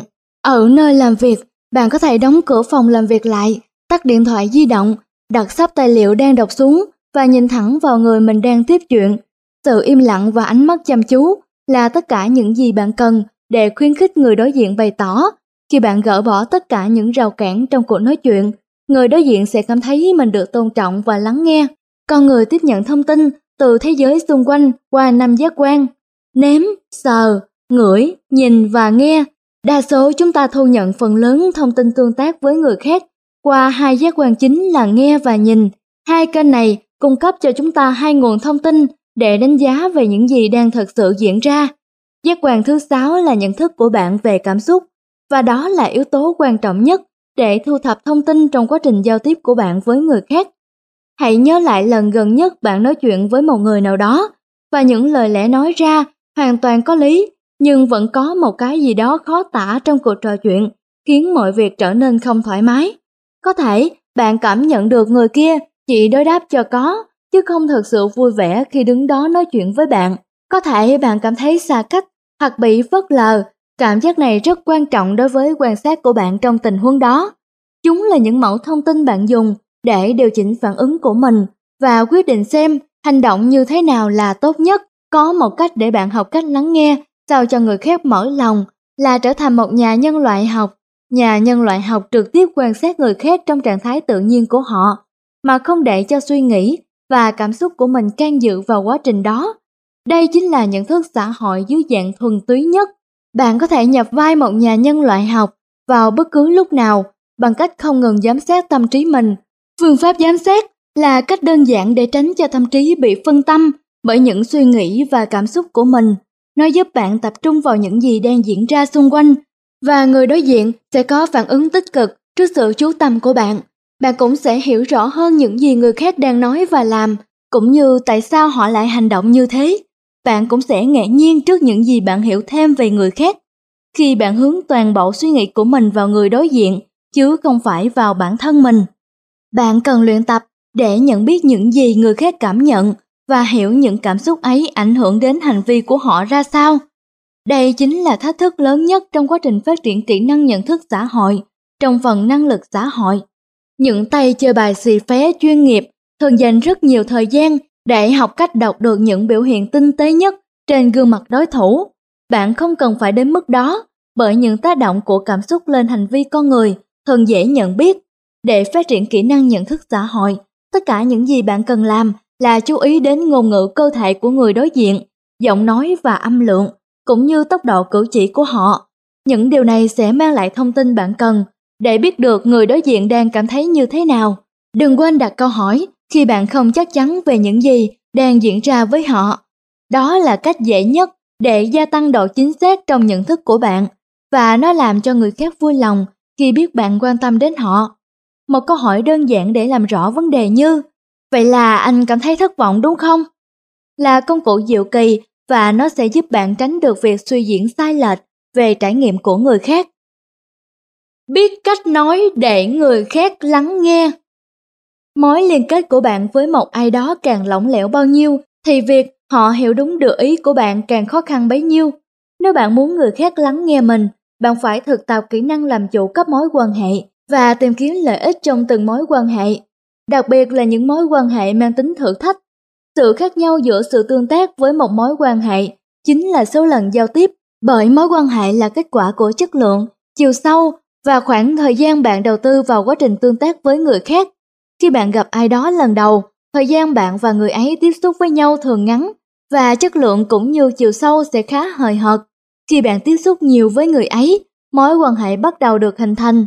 Nhưng việc nó chỉ dừng lại ở mối quan hệ xã giao hoặc mối quan hệ thân tình hoặc ở giữa hai mức độ đó đều phụ thuộc vào khả năng làm chủ quá trình tương tác của bạn. Bây giờ, chúng ta sẽ tập trung vào phía bạn trong mối tương quan này. Đầu tiên, hãy khám phá cảm xúc đóng vai trò gì trong các tương tác của bạn với người khác. Cảm xúc nắm giữ một phần quan trọng trong mọi cuộc thảo luận, dù nó chỉ thoáng qua, dù bạn đang ở trong tâm trạng buồn hay vui, hào hứng hay chán chường, hãy nghĩ về việc những cảm xúc này tác động đến bạn và đối tượng giao tiếp ra sao. Nếu bạn biết được khi nào cảm xúc trở nên lấn át, bạn sẽ đỡ cảm thấy bối rối hơn trong lúc tương tác.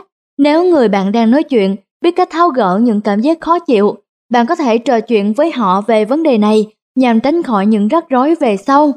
Luôn có những lúc việc nói ra cảm xúc sẽ là một sai lầm, không đúng lúc hoặc không phải là vấn đề mà người khác quan tâm. Nhưng thường thì bạn có thể nhận ra những tình huống này bằng cách sử dụng kỹ năng nhận thức xã hội. Nếu bạn có thể dừng lại một chút và nói về những gì đang thực sự diễn ra, nó sẽ giúp bạn xoa dịu những cảm xúc đó. Không nhất thiết bạn phải trở thành chuyên gia tâm lý với người khác, bạn chỉ cần nói về những điều bạn thấy và hỏi xem liệu còn cách nào khác để đôi bên có thể giải quyết vấn đề hay không. Hãy cẩn thận, đừng đẩy hoặc né tránh trách nhiệm của mình trong việc đó. Mục tiêu là tìm ra sự cân bằng giữa những gì bạn nghe người khác nói, cách họ nói và những cảm xúc xuất phát từ hai phía. Để tìm hiểu cảm xúc liên quan như thế nào trong các mối tương tác, hãy chú ý đến nó trong những sự kiện nhỏ nhất, những cuộc trò chuyện về kế hoạch cuối tuần, bàn luận về họp mặt gia đình, tranh luận về những sự kiện mới xảy ra và những cuộc thương lượng đôi khi bị đứt quãng giữa chừng mà không có lý do rõ ràng. Mọi thứ thường rối tung khi những cảm xúc cá nhân. Chúng tôi đến nghỉ lễ với gia đình anh năm ngoái, cản trở hướng giải quyết. Hai bên sẽ không ai nhường ai cho đến khi những cảm xúc liên quan được giải tỏa. Khi người đối diện đang có nhiều cảm xúc, hãy quan tâm đến những gì họ cảm nhận mà không tỏ thái độ đe dọa. Khi đề cập đến cảm xúc của đối tượng, bạn phải cố gắng tỏ ra ủng hộ dù bạn có đồng thuận với việc làm của họ hay không. Việc nói về cảm xúc của người khác quá sổ sàng sẽ dễ khiến cho họ có thái độ phòng thủ. Ngược lại, khi bạn là người tràn ngập cảm xúc, hãy nỗ lực nhận một nửa trách nhiệm trong vấn đề này về mình. Nếu bạn cần nhiều thời gian hơn để hiểu cảm xúc của mình, hoặc thậm chí để bình tĩnh lại, hãy đưa ra lời yêu cầu một cách lịch sự và quả quyết. Mọi việc sẽ suôn sẻ hơn khi bạn có thể giải bày chính xác những gì mình đang cảm nhận. Cảm xúc không có chuyện lưng chừng, một khi xảy ra, nó sẽ gây ra tác động hoặc tích cực hoặc tiêu cực đến sự tương tác giữa đôi bên. Vì vậy, luôn thể hiện rằng bạn quan tâm đến người khác là rất quan trọng. Nếu bạn quan tâm chân thành đến một người nào đó, đừng che giấu nó. Ngay cả khi bạn chỉ thích một vài điểm ở họ, người ta thường thích những người yêu mến mình và ai cũng muốn đón nhận thông tin phản hồi tích cực. Họ sẽ luôn nhớ những lời khen ngợi xác đáng và chân thành. Bất cứ khi nào bạn thể hiện sự quan tâm của mình, bạn giúp người đó hiểu rõ hơn điều gì thực sự quan trọng đối với bạn.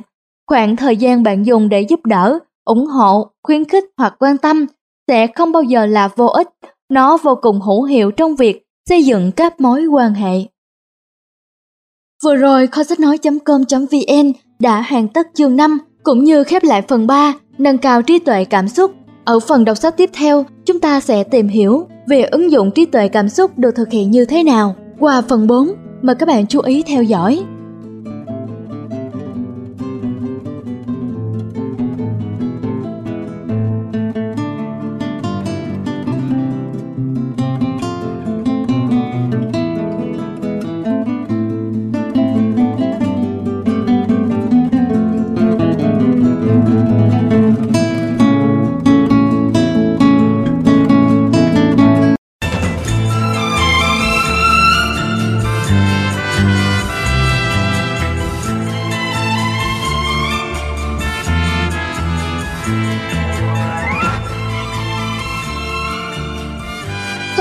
Com.vn chân thành cảm ơn quý vị khán giả đã ghé thăm website.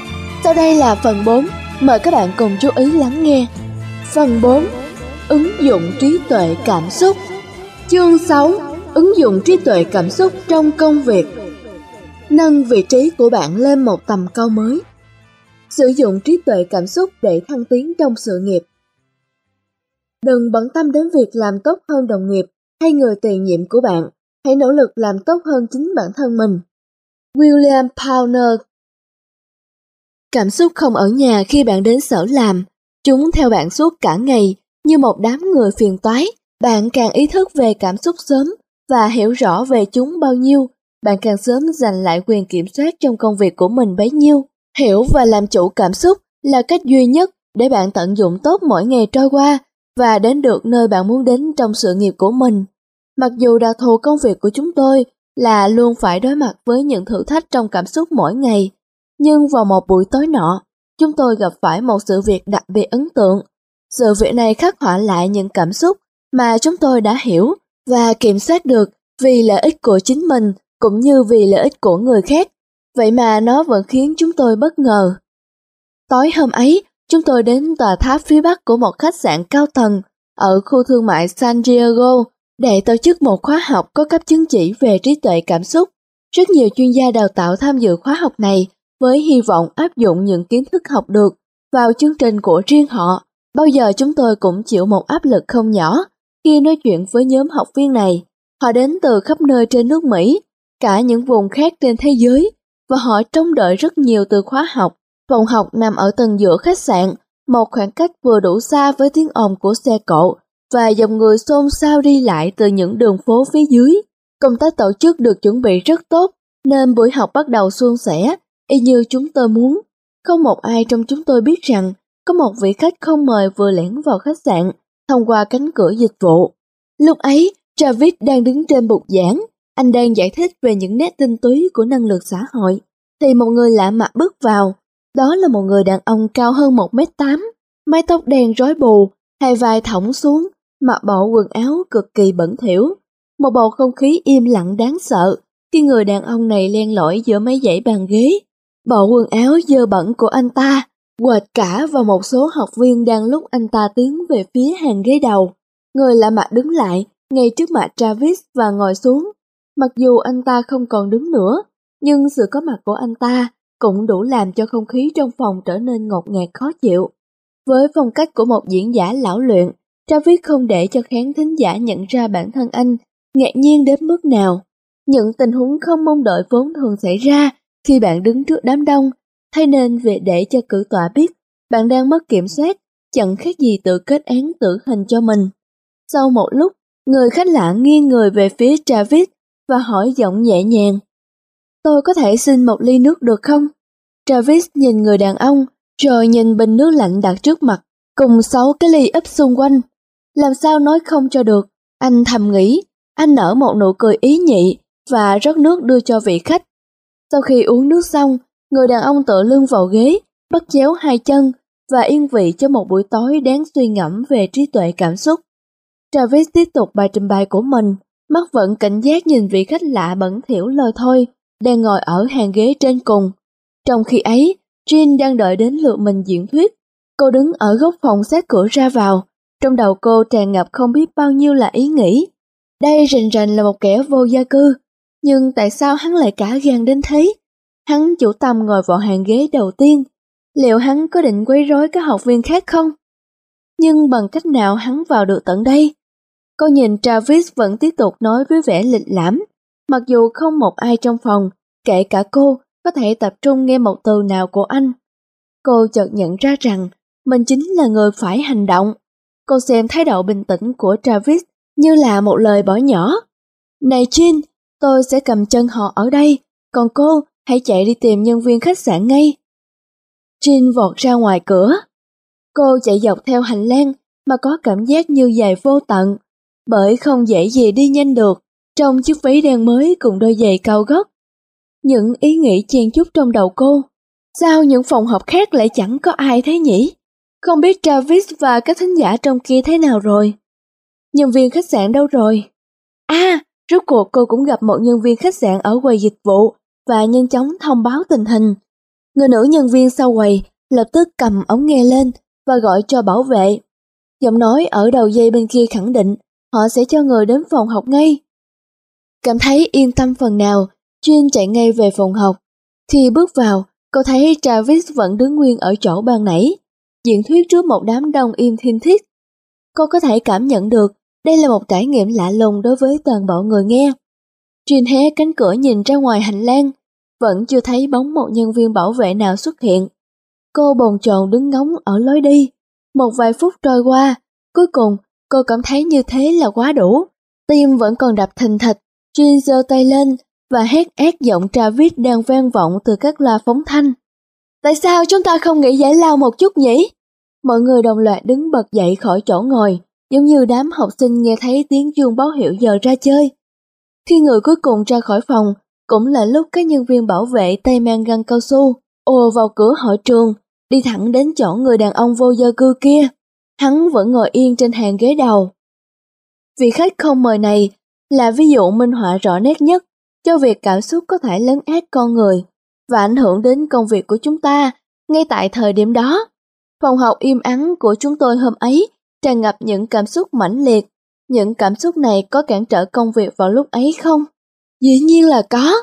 Mọi người khó mà lọt tay được những gì Travis trình bày với sự hiện diện của vị khách không mời mà đến trong phòng học. Nhưng chắc chắn một điều, họ sẽ nhớ mãi vị khách kia và cảm xúc của họ vào lúc ấy. Gã đó thậm chí còn được kể lại trong quyển sách này kia mà. Đó là sức mạnh của cảm xúc trong công việc. Những thời khắc quyết định Chúng tôi nỗ lực hết sức để hiểu được trí tuệ cảm xúc và làm cho nó trở nên dễ tiếp nhận cho tất cả mọi người trên thế giới. Chúng tôi làm việc chặt chẽ với nhau và thường nhận thấy bản thân mỗi người đều có những cảm xúc và góc nhìn riêng biệt trong cùng một tình huống. Khi Jean đứng ở góc phòng, suy nghĩ của cô buộc cô trở nên cảnh giác ngay tức thì. Trong khi đó, kinh nghiệm làm việc với những người mắc bệnh tâm thần của Travis lại cho anh một cái nhìn khác. Anh cho rằng người đàn ông này nhiều khả năng là một bệnh nhân tâm thần phân liệt, dạng bị động. Những người trong tình trạng này nói chung không có ý định, hần khả năng gây hại cho người khác. Travis có đủ lý do để duy trì vẻ điềm tĩnh và tránh việc bị phân tâm. Anh tiếp tục diễn thuyết với hy vọng tình huống sẽ sớm được giải quyết. Tuy nhiên, tình trạng căng thẳng trong hội trường tối hôm ấy kéo dài quá lâu, trải nghiệm cảm xúc của Travis trong sự việc này không tương đồng với đám đông ở dưới. Một phụ nữ có chồng làm việc với những người vô gia cư đã lên tiếng khen ngợi cách Travis xử lý với người đàn ông vô gia cư. Nhưng phần lớn mọi người đều cảm thấy lo lắng. Tất cả khán thính giả trong phòng cảm thấy không thoải mái với sự hiện diện của người lạ mặt và muốn buổi học kết thúc ngay lập tức. Sự việc trên xảy ra không lâu sau bi kịch xảy ra ở Mỹ vào ngày 11 tháng 9 năm 2001 và không ít người có mặt trong phòng lo sợ rằng với vẻ ngoài như thế, rất có thể gã nọ đang giấu một trái bom hoặc vũ khí nguy hiểm nào đó. Tại sao lại có quá nhiều chuyện xảy ra trong một khoảng thời gian ngắn như vậy? Nhiều người sau đó nói với chúng tôi rằng tình huống này làm dấy lên trong lòng họ những cảm xúc rất mạnh. Một số người nói, giây phút mà người đàn ông bước vào hội trường, họ có thể cảm thấy không khí căng như dây đàn. Travis sử dụng kỹ năng làm chủ bản thân để giữ vẻ bình tĩnh trước mặt khán thính giả. Nhưng oái âm thay, chủ đề anh đang nói đến là về nhận thức xã hội. Vậy mà anh lại không tập trung vào cảm xúc của người khác, đủ để giúp họ thoải mái trở lại. Nếu quan sát gương mặt của người nghe kỹ hơn, chắc chắn anh sẽ nhận ra được những dấu hiệu cho biết anh nên ngừng bài giảng ở đây. Anh đã rơi vào cái bẫy thông thường của một tình huống xã hội, làm khơi dậy những xúc cảm mạnh mẽ. Phải tập trung vào cảm nhận của người khác thay vì của mình để xử lý sự việc một cách thành công. Jean cũng rơi vào cái bẫy tương tự, cảm xúc trong lòng khiến cô chạy dọc hành lang tìm nhân viên bảo vệ. Nhưng nếu cân nhắc hơn, lẽ ra cô nên quay lại phòng học và cho nghỉ giải lao trước. Mãi đến lúc trở về căn phòng và dừng lại suy ngẫm, cô mới chợt nhận ra mình có thể giải tỏa không khí căng thẳng bằng cách cho nghỉ giải lao. Thậm chí điều thú vị là không một ai trong số người nghe giơ tay xin nghỉ, mặc dù tất cả đều đã được học về các phương pháp huấn luyện nhóm cảm xúc thúc đẩy hành động của mọi người, hận khiến họ chẳng biết phải làm gì. Tất cả những cảm xúc mà chúng tôi trải nghiệm trong buổi tối hôm ấy đều có mục đích riêng. Chúng thúc đẩy chúng tôi suy nghĩ và hành động. Càng hiểu rõ hơn về cảm xúc của mình, chúng ta càng dễ vượt qua vấn đề hơn. Sự cân bằng giữa suy nghĩ và cảm xúc quyết định mức độ thành công của chúng ta trong mọi tình huống khó khăn. Khó mà xác định được cách làm nào đúng, cách làm nào sai khi đang giải quyết thử thách trước mắt. Thường là vậy, chỉ sau này, khi ngồi lại cùng nhau phân tích tình huống, chúng ta mới khám phá ra một số hành động mang lại hiệu quả hơn những hành động khác. Vị giáo sư danh tiếng George L. Badarachko Chaya Của trường kinh doanh Harvard miêu tả những khoảnh khắc xác định sự nghiệp của chúng ta thường là những lúc chúng ta phải quyết định giữa hai lựa chọn đều đúng. Khi không có câu trả lời nào đúng hoặc sai, thì cảm xúc là rất quan trọng. Chúng thường là yếu tố quyết định trong việc đẩy chúng ta đến với hướng đi này, chứ không phải hướng đi khác. Nếu bạn sử dụng kỹ năng trí tuệ cảm xúc trong công việc, chúng sẽ hướng bạn đến những quyết định quan trọng, giúp định hình sự nghiệp của bạn.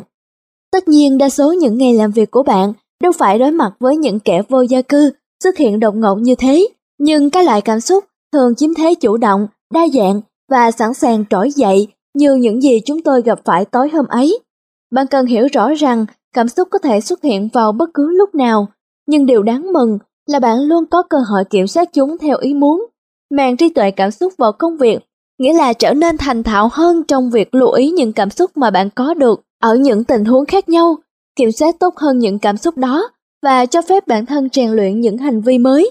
Thật ra, bao giờ bạn cũng mang cảm xúc vào công việc mỗi ngày, cho dù bạn có chú ý đến nó hay không. Cảm xúc hiện diện trong mọi cuộc nói chuyện, mọi cú điện thoại mà bạn thực hiện và cả trong những quyết định của bạn nữa. Cường độ và sự đa dạng của thế giới cảm xúc có thể diễn ra trong một ngày là một thực tế đáng kinh ngạc. Chúng tôi phát hiện ra rằng con người trải nghiệm trung bình 27 cảm xúc khác nhau trong mỗi giờ giấc và với gần 17 giờ thức giấc trong một ngày, bạn có khoảng 459 trải nghiệm cảm xúc từ lúc bạn thức dậy cho đến lúc bạn chìm vào giấc ngủ. Điều này có nghĩa là hơn 3.000 phản ứng thuộc về cảm xúc dẫn dắt bạn mỗi tuần và hơn 150.000 cảm xúc mỗi năm. Trong tất cả những cảm xúc mà bạn trải nghiệm trong đời, có tới gần 2 triệu trải nghiệm xảy ra trong giờ làm việc. Vì vậy, chẳng có gì đáng ngạc nhiên khi những người làm chủ tốt cảm xúc của mình dễ dàng làm việc với người khác hơn và dễ đạt được những thành quả mà họ muốn đạt được.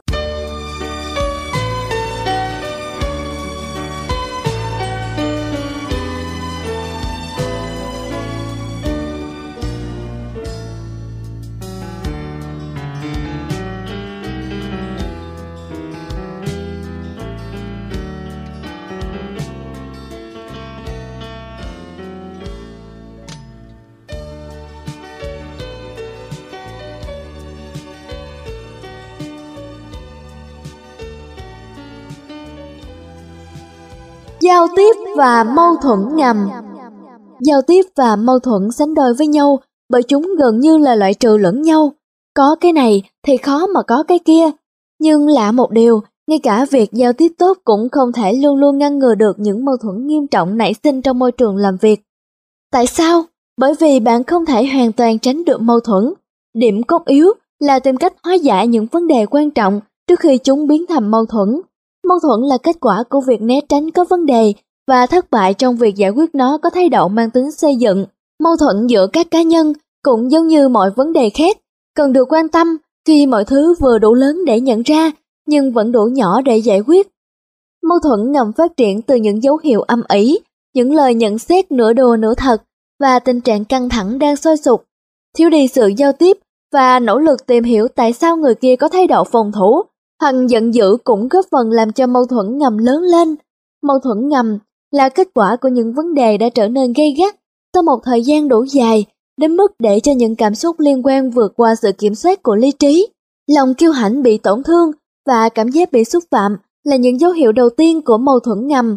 Điều đó báo hiệu rằng hành động của các bên đã không còn mang tính xây dựng nữa. Tại sao một lỗi giao tiếp đơn giản lại dẫn đến mâu thuẫn ngầm?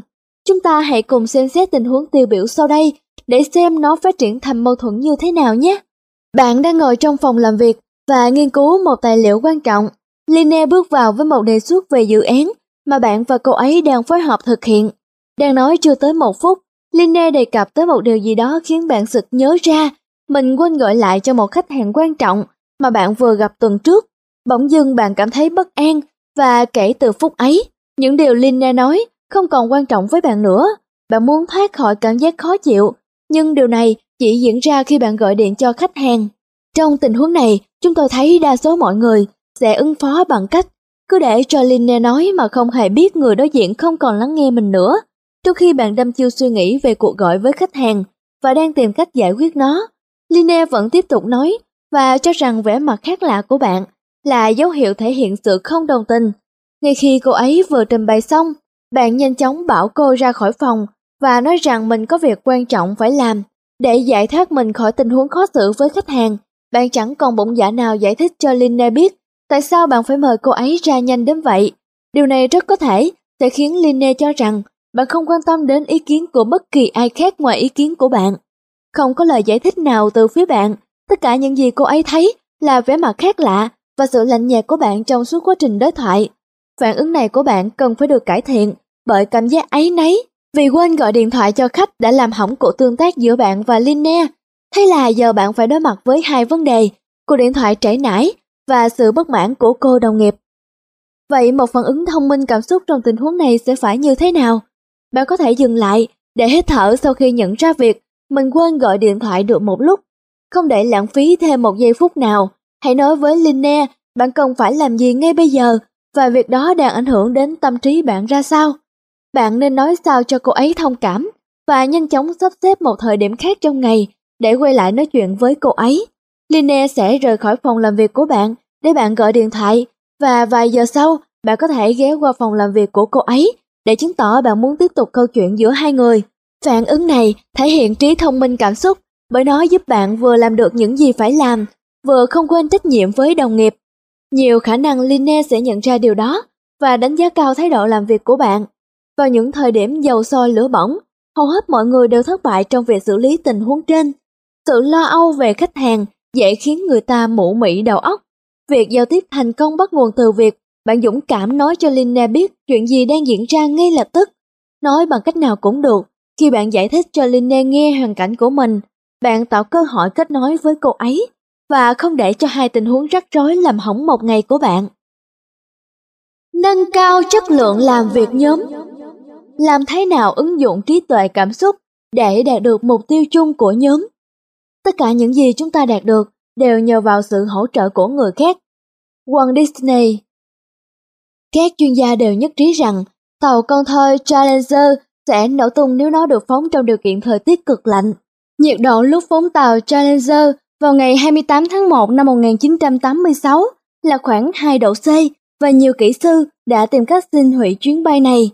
Nhưng tại sao NASA vẫn quyết định phóng nó đi, trong khi các văn bản chính thức đổ cho hai nguyên do chính? Trục trặc trong một bộ phận đặc biệt được gọi là vòng chữ O, O-ring và cách giải quyết tệ hại của ban lãnh đạo NASA lẫn các nhà thầu, thì việc thiếu trí tuệ cảm xúc nhóm cũng góp phần vào tai nạn kinh khủng này. Roger Boyce Jolly là một kỹ sư giàu kinh nghiệm, người đã tham gia sửa chữa vòng chữ O vào mùa hè trước khi phi thuyền được phóng đi anh làm việc trong nhiều tháng trời nhằm khắc phục lỗi sinh ra khi gặp nhiệt độ thấp của nó. Nhưng cuối cùng, đội của anh cũng không thể nào tìm được cách bảo đảm được phi thuyền trong tình trạng nhiệt độ cực kỳ khắc nghiệt. Một ngày trước khi phi thuyền được phóng lên, họ đã trình bày 14 biểu đồ trước ban lãnh đạo NASA, nêu rõ mối quan ngại của họ về việc phóng phi thuyền trong điều kiện nhiệt độ đã được dự báo. Nhưng dữ liệu duy nhất mà nhóm kỹ sư dùng để chứng minh cho mối lo ngại của họ là quá lỗi thời Họ kết thúc bài trình bày của mình với kiến nghị không nên phóng tàu con thoi khi nhiệt độ dưới khoảng 12 độ C. Nhóm NASA ở trung tâm không gian Kennedy đã không cân nhắc thông tin này một cách nghiêm túc. Họ chỉ hỏi ý ngắn và sau đó giữ nguyên ý định phóng tàu con thoi Chuyên gia của họ lập luận rằng, phóng tàu vào thời tiết giá lạnh cũng không hề hấn gì. Sếp của Roger quay sang thông báo với cả nhóm rằng ban lãnh đạo công ty sẽ họp để đưa ra quyết định Roger chọp lấy một tấm ảnh thể hiện nguy cơ của việc phóng tàu trong thời tiết giá lạnh và ném nó xuống bàn. Đồng nghiệp của anh là Ania còn nhảy vào giải thích kỹ càng và vẽ hình minh họa vấn đề ra cho mọi người thấy. Nhưng sếp của họ tỏ vẻ không hề nao núng. Với cái nhìn không mấy thiện cảm, ông ta không quan tâm gì đến cách giải trình của nhóm. Roger và đồng đội ngồi đó bất lực, trong lúc bốn vị lãnh đạo của công ty Anh thảo luận kín. Sau đó, Họ quay lại buổi họp, giữ nguyên đề xuất cho phóng tàu con thoi với NASA. Nhóm kỹ sư của Roger hoàn toàn bất lực và giận dữ, chỉ biết đứng nhìn câm lặng khi NASA chấp thuận đề xuất phóng con tàu. Sau này anh kể lại. Sự thay đổi quyết định này khiến tôi buồn bực đến mức không nhớ ra rằng Stanley Reinhardt của NASA đã hỏi có ai có ý kiến gì khác để nói trên điện thoại không. Ngay sau khi buổi họp qua điện thoại kết thúc, Tôi rời khỏi phòng, chính cảm giác bất lực của nhóm kỹ sư đã dập tắt động lực phản kháng trong họ. Khi được hỏi họ có bất cứ nhận xét cuối cùng nào không, họ đã lựa chọn không nhắc lại đề xuất hủy phóng tàu Challenger với ban lãnh đạo của mình, cũng như các thành viên NASA. Nhóm kỹ sư này đã dự đoán trước một thảm họa. Tuy vậy, họ vẫn thụ động tuân thủ quy định của cấp trên. Họ đã bỏ qua sự khác biệt giữa cảm giác thất vọng thông thường và những cảm giác khác thường của sự giận dữ, buồn bực, phẫn nộ và sự bất lực trong trường hợp nói trên. Sức mạnh của trí tuệ cảm xúc nhóm Cũng giống như một người có những kỹ năng trí tuệ cảm xúc, một nhóm người làm việc với nhau sẽ có trí tuệ cảm xúc nhóm. Trong trường hợp đội ngũ kỹ sư của Rocker cảm xúc chính là yếu tố giải thích tại sao một tập thể lại đồng lòng hành động như thế. Trí tuệ cảm xúc nhóm là phong cách của một nhóm trong việc liên hệ giữa người này với người kia, đưa ra quyết định và phản hồi lại với các nhóm khác trong cùng một tổ chức. Khái niệm này lần đầu tiên được giới thiệu vào năm 1998 trong tập san Harvard Business Review. Thành viên của nhóm thông minh cảm xúc thường có phản ứng mang tính xây dựng trong những tình huống cảm xúc khó khăn và tạo ảnh hưởng tích cực đến người khác. Nói một cách đơn giản, thành viên trong những nhóm thông minh cảm xúc có thể đạt được kết quả tốt hơn và cảm thấy hài lòng trong quá trình làm việc với nhau hơn. Mô hình cơ bản của trí tuệ cảm xúc nhóm cũng tương tự của trí tuệ cảm xúc cá nhân, mặc dù phần lớn tập trung vào các thành viên của nhóm như một thể thống nhất.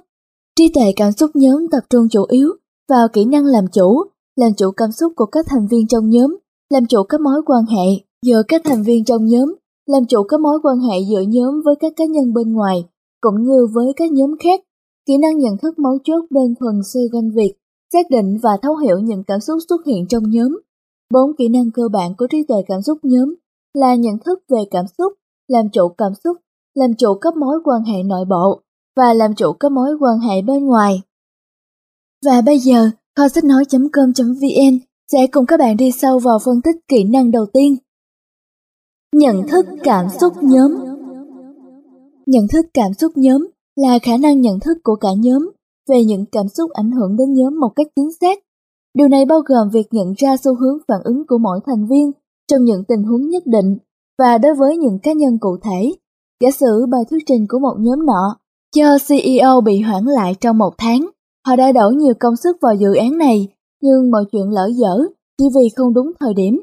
Cảm giác chung của các thành viên trong nhóm là nỗi thất vọng to lớn, và tất cả mọi người đều vàng ngàn về chuyện, mọi thứ không thể hoàn thành đúng thời hạn như dự kiến. Một nhóm có kỹ năng nhận thức cảm xúc tốt sẽ cảm nhận được nỗi thất vọng và sự bất mãn trong nhóm, và sẽ để cho các thành viên bộc lộ cảm xúc của mình. Kiềm chế những cảm xúc không vui này chỉ khiến mọi người thêm ức chế mà thôi. Cả nhóm sẽ cùng thảo luận xem các thành viên cảm thấy ra sao và điều đó gây ảnh hưởng lên kế hoạch của họ như thế nào. Khả năng nhận thức của nhóm sẽ giúp họ triển khai kế hoạch hiệu quả hơn. Nhận thức cảm xúc nhóm là kết quả của việc các thành viên nhận thức được những cảm xúc nảy sinh trong quá trình làm việc như thế nào và những cảm xúc này ảnh hưởng đến công việc của họ ra sao. Liệu họ có biết chuyện gì xảy ra với nhóm khi các thành viên có những biểu hiện như buồn chán, phấn khích quá đà, chống đối, mất hy vọng hoặc sợ hãi, các thành viên sẽ phản ứng giống nhau hay khác nhau trong cùng một tình huống. Những cảm xúc này có được mang ra thảo luận trong nhóm hay bị đè nén và không hề được quan tâm. Câu trả lời cho những câu hỏi này thể hiện khuynh hướng cảm xúc của cả nhóm. Khuynh hướng là những dạng phản ứng lặp đi lặp lại khi cảm xúc nảy sinh trong nhóm. Tóm tắt, trí tuệ cảm xúc nhóm được hình thành từ bốn kỹ năng, bao gồm nhận thức về những cảm xúc nảy sinh trong quá trình làm việc nhóm, cách họ làm chủ cảm xúc, cách họ làm chủ các mối quan hệ giữa các thành viên trong nhóm và với bên ngoài. Các thành viên nên tìm hiểu khuynh hướng cảm xúc của nhóm để xây dựng kỹ năng nhận thức cảm xúc của họ. Cũng giống như việc các tổ chức doanh nghiệp xây dựng văn hóa riêng, trong đó một số cách ứng xử được biểu dương khuyến khích, còn một số khác bị cấm đoán. Mỗi nhóm cũng phát triển văn hóa của riêng mình, có những luật bất thành văn về mức độ cảm xúc được công nhận và tìm hiểu. Một số nhóm thích những cảm xúc mạnh, trong khi những nhóm khác lại né tránh cảm xúc khó chịu bằng mọi giá. Nhóm có nhận thức tốt về cảm xúc sẽ xem những dấu hiệu của cảm xúc quan trọng như những thông tin không thể thiếu nhằm đạt được kết quả tốt hơn.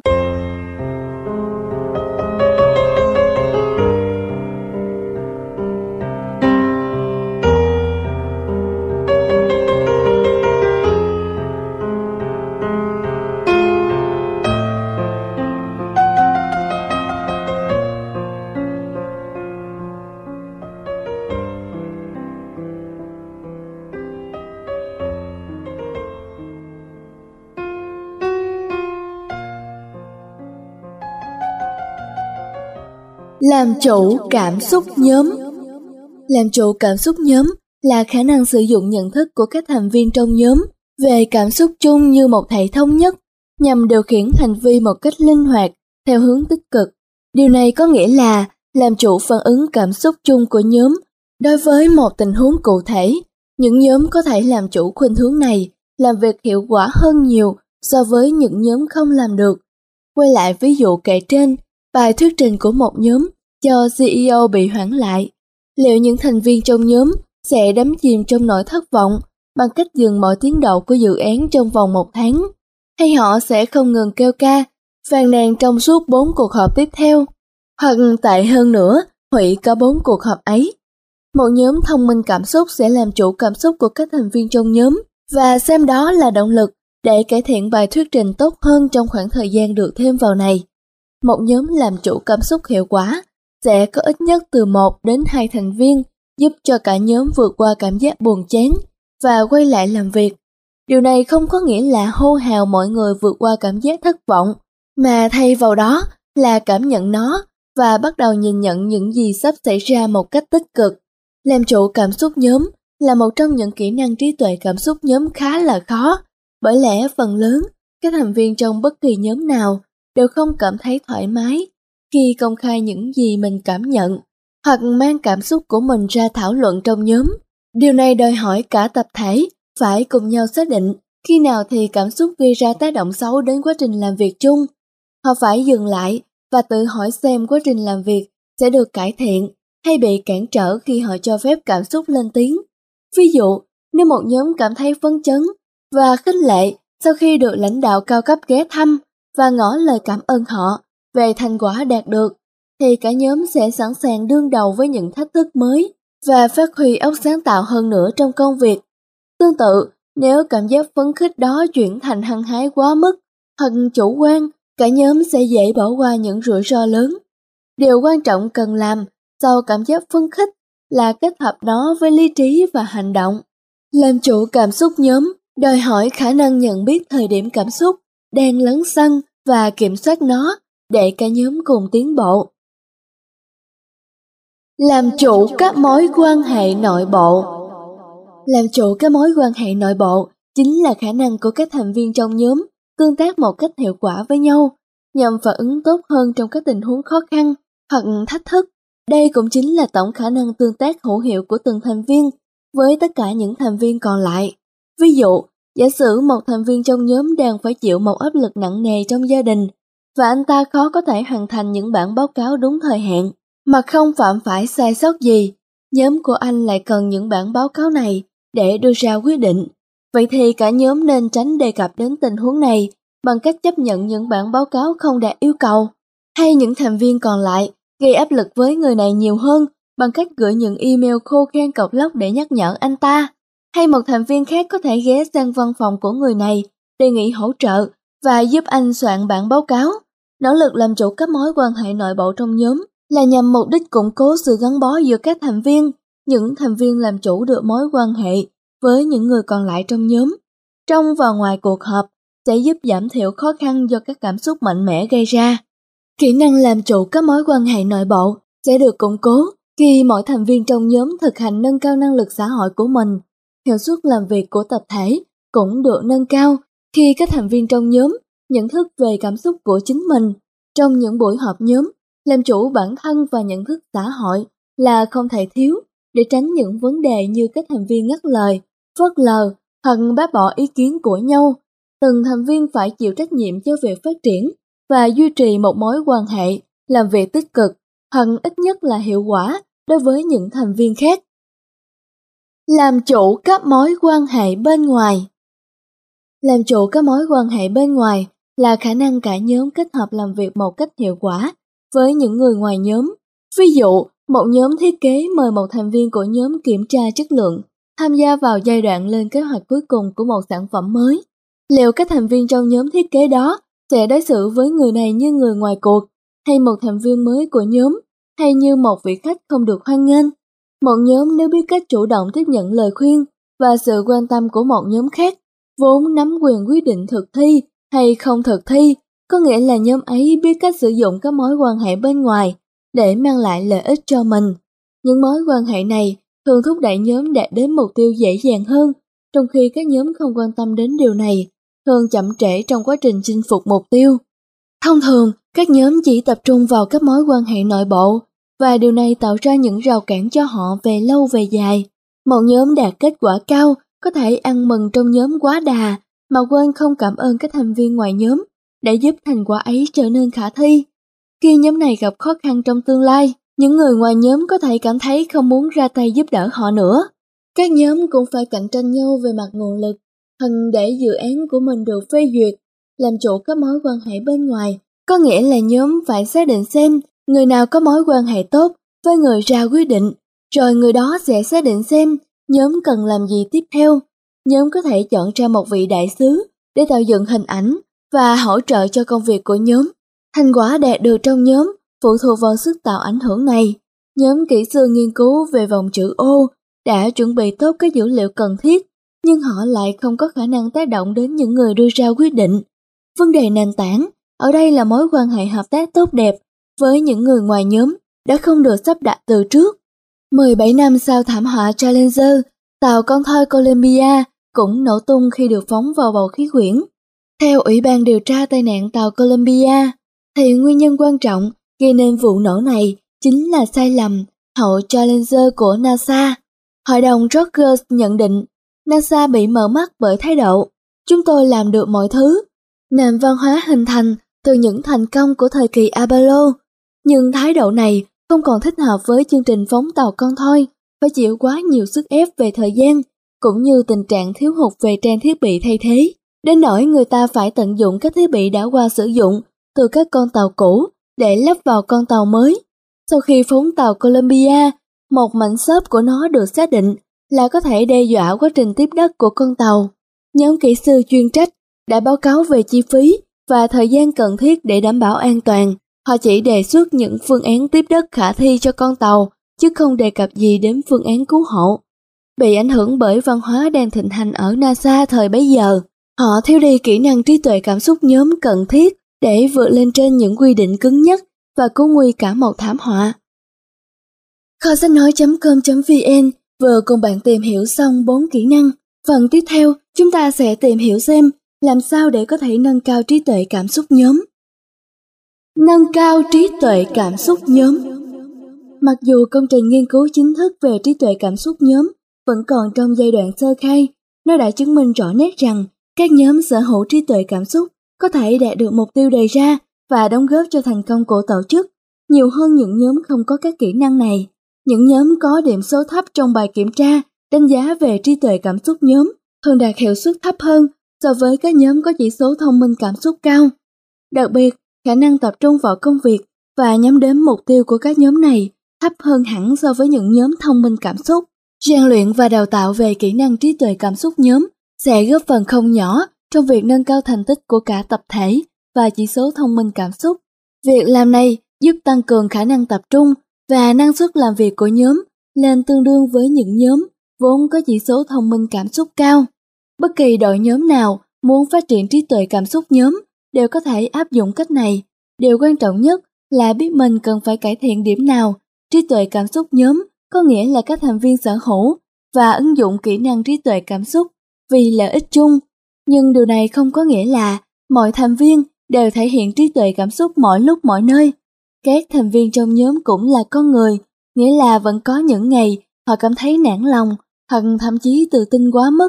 Điều quan trọng là các thành viên còn lại có khả năng điều chỉnh và cân bằng những cảm xúc có thể hơi thiếu thực tế hoặc không hữu ích đối với hoàn cảnh hiện tại bằng cách giúp cho nhóm duy trì tình trạng nhận thức rõ những gì đang diễn ra.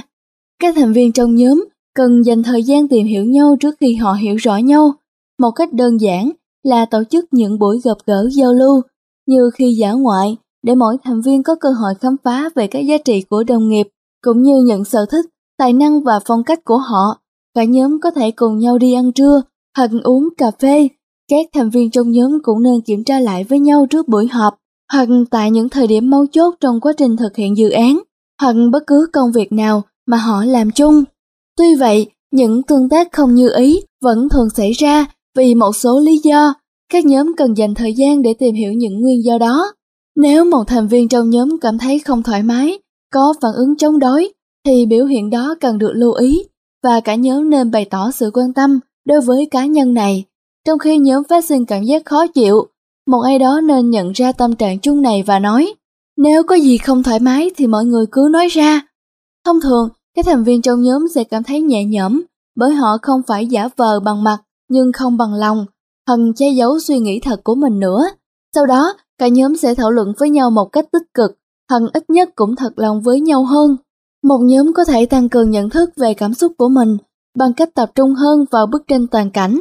Nếu các thành viên trong nhóm có những ý kiến đối lập, nhóm nên thảo luận những ý kiến này theo từng góc nhìn của mỗi thành viên. Nếu mọi người đồng ý, hãy đặt câu hỏi, chúng ta đang bỏ sót điều gì? Có khía cạnh nào mà chúng ta còn chưa nghe tới, hoặc chưa nghĩ tới hay không? Cả nhóm hoặc bất cứ ai trong nhóm có thể hỏi những cá nhân trầm lặng xem họ nghĩ gì và nhờ các thành viên hay nói đặt câu hỏi cho người khác. Nếu mọi chuyện có vẻ không chắc chắn, một người trong nhóm nên củng cố niềm tin vào thành công của cả nhóm. Người này không nhất thiết phải là trưởng nhóm, hận luôn luôn là cùng một người. Đó có thể là một thành viên mới gia nhập, một người ít nói, hoặc bất cứ ai muốn mang lại cái nhìn tích cực hơn cho toàn nhóm. Cả nhóm nên tập trung vào những gì trong khả năng kiểm soát của mình. Mọi người nên nhắc nhở nhau về mục tiêu chung và tầm quan trọng của nó, hơn là nỗi thất vọng hay chán nản trước mắt. Họ có thể ôn lại cách mà cả nhóm đã phản ứng với những tình huống khó khăn tương tự trước đây và đã đạt được kết quả tốt đẹp ra sao. Họ có thể thảo luận cách làm thế nào để vượt qua những khó khăn về cảm xúc đang cản trở nhóm. Các thành viên trong nhóm có thể tự giải quyết những khó khăn của mình để nâng cao trí tuệ cảm xúc nhóm và đạt được những mục tiêu vĩ đại. Chúng ta đã tìm hiểu xong vấn đề ứng dụng trí tuệ cảm xúc trong công việc. Ở phần đọc sách tiếp theo, kho sách nói.com.vn sẽ cùng bạn tìm hiểu việc ứng dụng trí tuệ cảm xúc trong cuộc sống gia đình như thế nào. Mời các bạn chú ý theo dõi.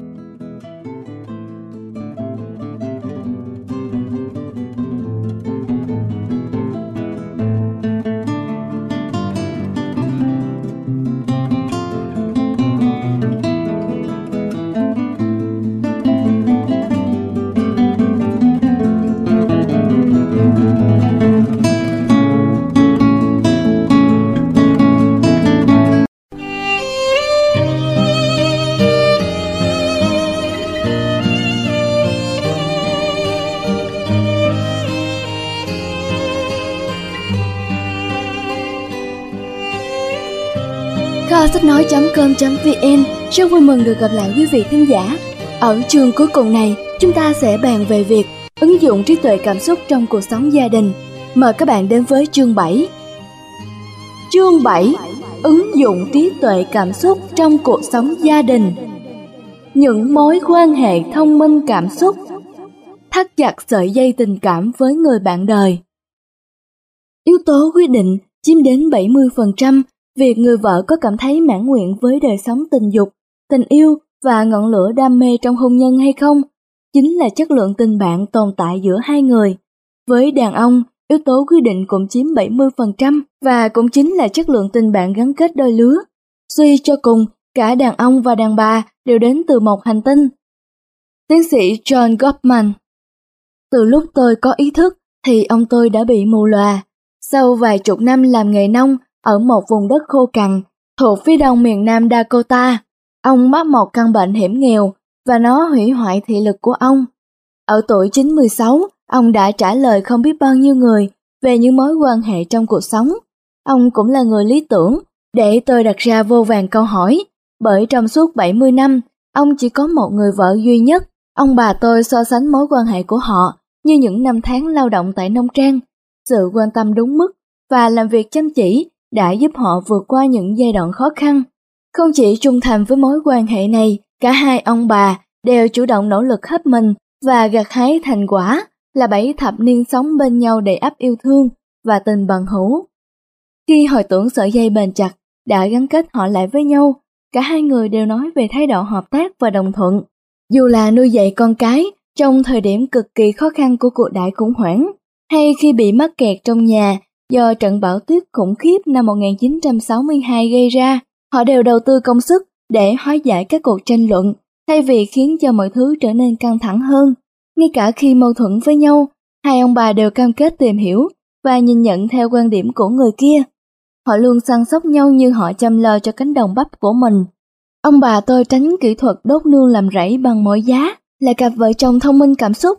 Việc họ sống với nhau bền lâu chính là thành quả của sự kiên trì, tìm kiếm những điểm chung giữa hai người. Hòa giải những bất đồng Một mối quan hệ tình cảm mới cũng giống như việc mua một chiếc xe hơi, lái chiếc xe ra khỏi cửa hàng rõ ràng là một hạnh phúc khó tả. Mọi thứ không chê vào đâu được, cái gì cũng thơm tho, êm tai và đẹp mắt. Bạn lái xe đi đây đi đó trong nhiều tuần, thậm chí nhiều tháng, một cách vui sướng trước khi chuyện đó xảy ra lần đầu tiên. Một bộ phận nào đó bị trục trặc và cần sửa chữa.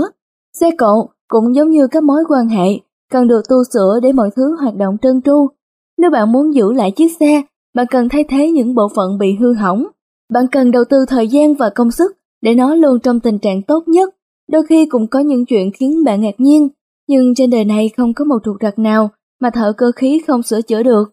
Tương tự như việc sửa chữa giúp cho chiếc xe hoạt động tốt, biết cách hòa giải bất đồng chính là chìa khóa của những mối quan hệ thông minh cảm xúc. Nếu bạn không thể giải quyết được những vấn đề thông thường khi sống cùng nhau, thì bạn và người bạn đời của bạn sẽ nhận ra mình không đi được đến đâu. Trong những nghiên cứu tại Đại học Washington, tiến sĩ John Gottman và đồng sự của ông có thể dự đoán chính xác đến 93% khả năng ly dị trong tương lai của các cặp vợ chồng. Chỉ sau 5 phút quan sát cách họ giải quyết bất đồng về quan điểm, dự đoán đó của họ đã ứng nghiệm khi họ tiếp tục theo dõi các cặp vợ chồng này trong suốt 14 năm tiếp theo. Nghiên cứu này cho thấy việc các cặp vợ chồng bất đồng ý kiến với nhau bao nhiêu lần không quan trọng, chính nỗ lực của hai bên nhằm giải quyết bất đồng và hàn gắn mâu thuẫn sẽ quyết định sự thành bại của mối quan hệ. Sự hòa giải này rất quan trọng bởi phần lớn các tình huống bất hòa xuất phát từ sự khác biệt về ý kiến giữa hai người. Ví dụ, nếu bạn cho rằng tốt nhất là nên tắt máy lạnh vào lúc 6 giờ chiều trong những ngày hè nóng nực để giảm tiền điện, còn bạn đời của bạn lại nghĩ rằng thích hợp nhất là lúc 8 giờ tối, chẳng ai đúng hay sai cả, nhưng hai người vẫn cãi nhau suốt cả mùa hè, bất hòa là điều không tránh khỏi, các bạn phản ứng với chúng mới đáng nói. Một mối quan hệ thông minh cảm xúc được thúc đẩy bởi việc đôi bên cùng nỗ lực hòa giải bất đồng, hòa giải chứng tỏ tình yêu và sự tôn trọng lẫn nhau, bất chấp vấn đề có nan giải đến đâu. Khi bạn tranh luận với bạn đời, mỗi lời nói, hành động hoặc cử chỉ của bạn sẽ khiến cho mọi việc trở nên tốt hơn hoặc xấu đi. Bạn có nhiều cách để hòa giải, nhưng tất cả đều nhắm tới việc tìm ra giải pháp. Hành động hàn gắn có thể là bất cứ điều gì, từ việc thỏa thuận với nhau. Vậy mùa hè này, ta sẽ tắm máy lạnh vào lúc 7 giờ tối nhé. Cho đến việc tự nhận phần lỗi về mình. Anh nhận ra rằng ta may lạnh vào lúc 8 giờ tối sẽ tốn tiền hơn. Hoặc dùng một câu nói hài hước dí dỏm để xua tan bầu không khí căng thẳng. Em biết không, chuyện này sẽ không xảy ra nếu chúng ta sống ở Alaska. Nỗ lực hòa giải gửi đi thông điệp mạnh mẽ rằng bạn quan tâm, tôn trọng người bạn đời của mình và tình cảm thì quan trọng hơn việc chứng minh bản thân mình là đúng.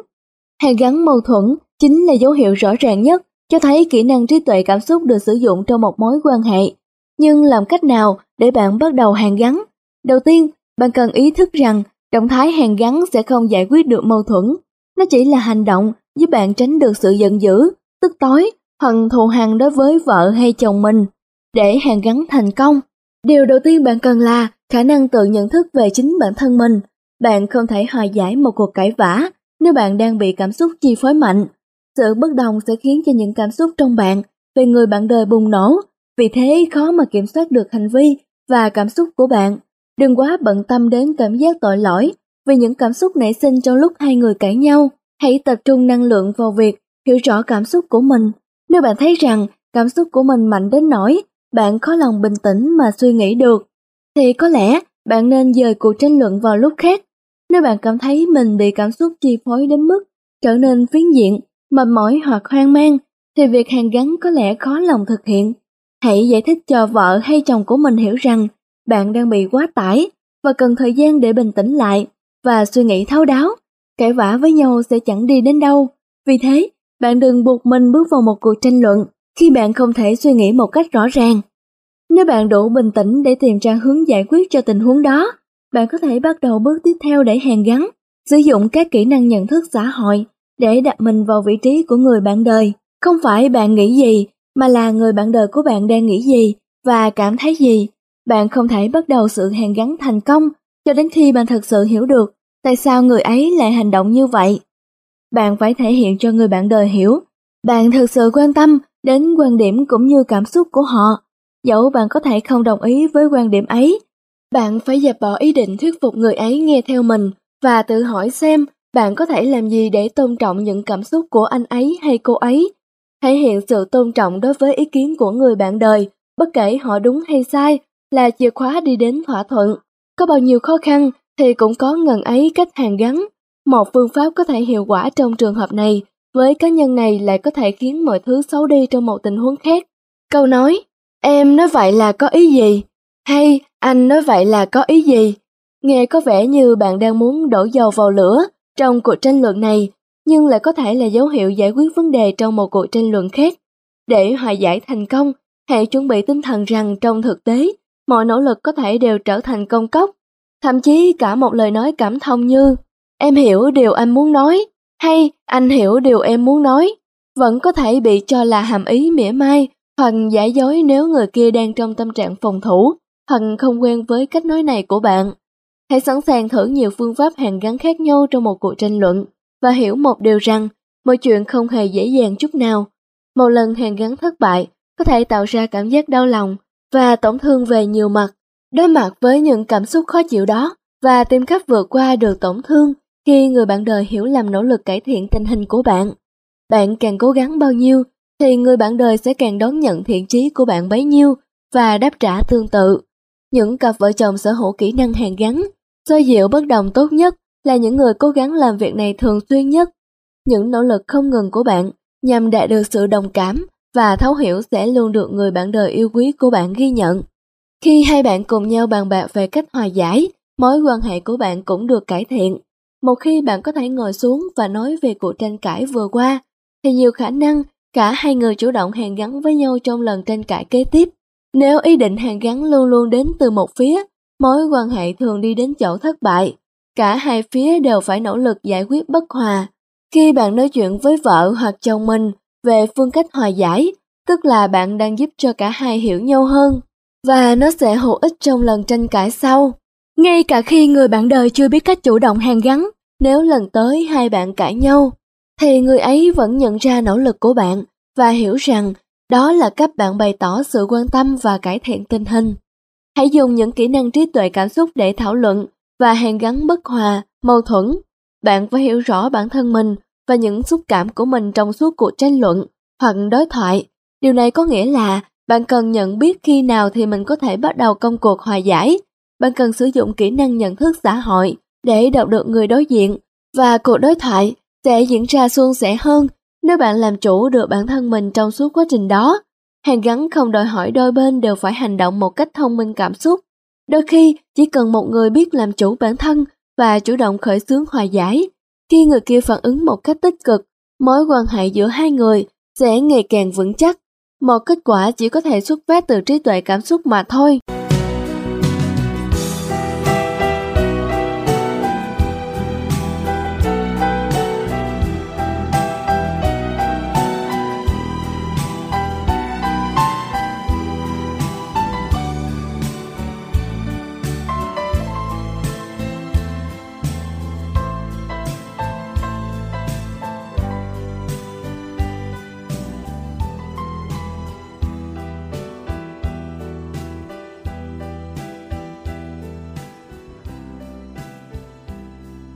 Nuôi dạy con cái một cách thông minh cảm xúc nuôi dạy một đứa trẻ hạnh phúc.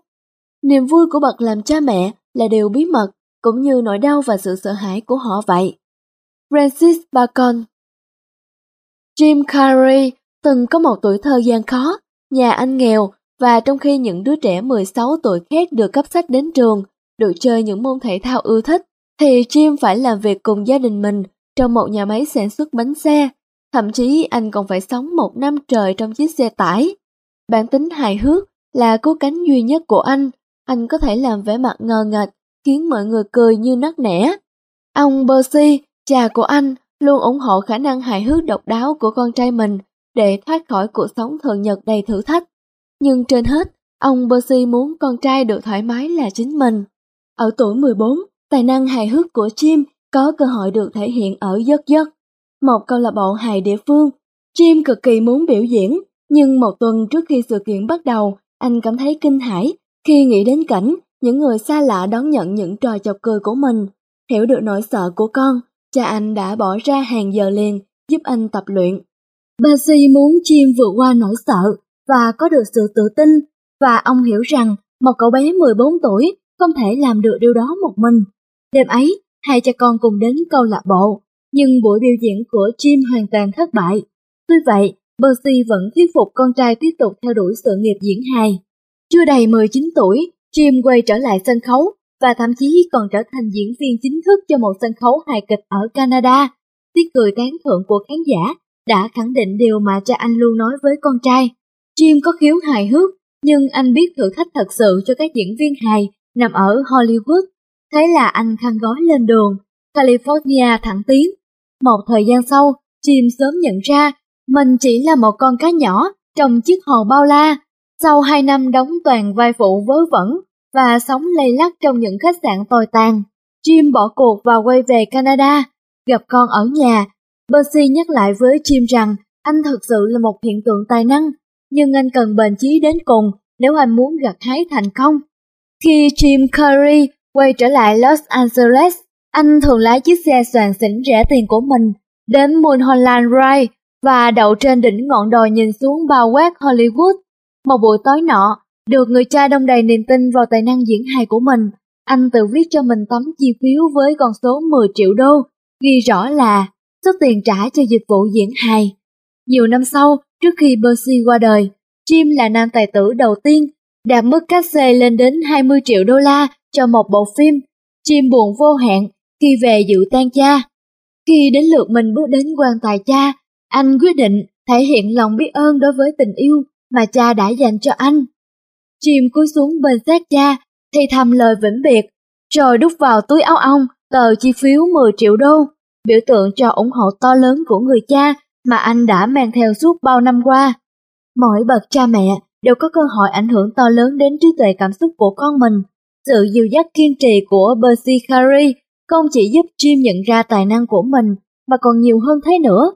Sự ủng hộ của ông đã giúp Jim vượt qua cảm giác khó chịu khi bị chối bỏ và tin vào bản thân mình. Percy đã dạy con trai cách làm chủ bản thân. Ông biết rằng đó là kỹ năng mà anh cần nhất để nhận thức và bồi dưỡng tài năng thiên phú của mình. Những kỹ năng trí tuệ cảm xúc là điều con người có thể học được, chứ không phải là đã tính bẩm sinh. Sự dẫn dắt của bậc sinh thành giúp đứa con nhận thức và làm chủ cảm xúc của mình là động lực thúc đẩy to lớn đằng sau khả năng thể hiện trí tuệ cảm xúc của một đứa trẻ. Người ta nói rằng một người quản lý có thái độ đồng cảm với nhân viên cấp dưới trong công ty thì cũng biết cảm thông với con cái ở nhà. Nghe thì rất có lý, nhưng đáng tiếc là không phải vậy. Chẳng có gì đảm bảo sự nhất quán giữa cách chúng ta hành xử trong cuộc sống cá nhân và nghề nghiệp. Con người luôn tách biệt hai vai trò này một cách rõ ràng. Một nhà lãnh đạo có sức lôi cuốn, biết cách truyền cảm hứng cho nhân viên, nhưng có thể không có mối quan hệ gắn bó với con cái ở nhà. Sự cảm thông và hiểu biết mà bà ấy dùng để kết nối với nhân viên của mình và chinh phục khách hàng có thể nhanh chóng biến mất khi bà trở về nhà lây hoay mặt đồ cho đứa con trai 3 tuổi.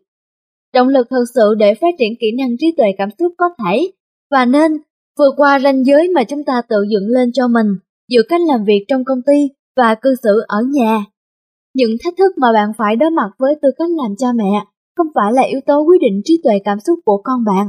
Một công trình nghiên cứu được thực hiện ở Đại học Emory cho thấy trí tuệ cảm xúc của trẻ là sản phẩm của cách cha mẹ chúng thể hiện các kỹ năng trí tuệ cảm xúc của mình, chứ không phải là những trải nghiệm cảm xúc cá nhân của họ.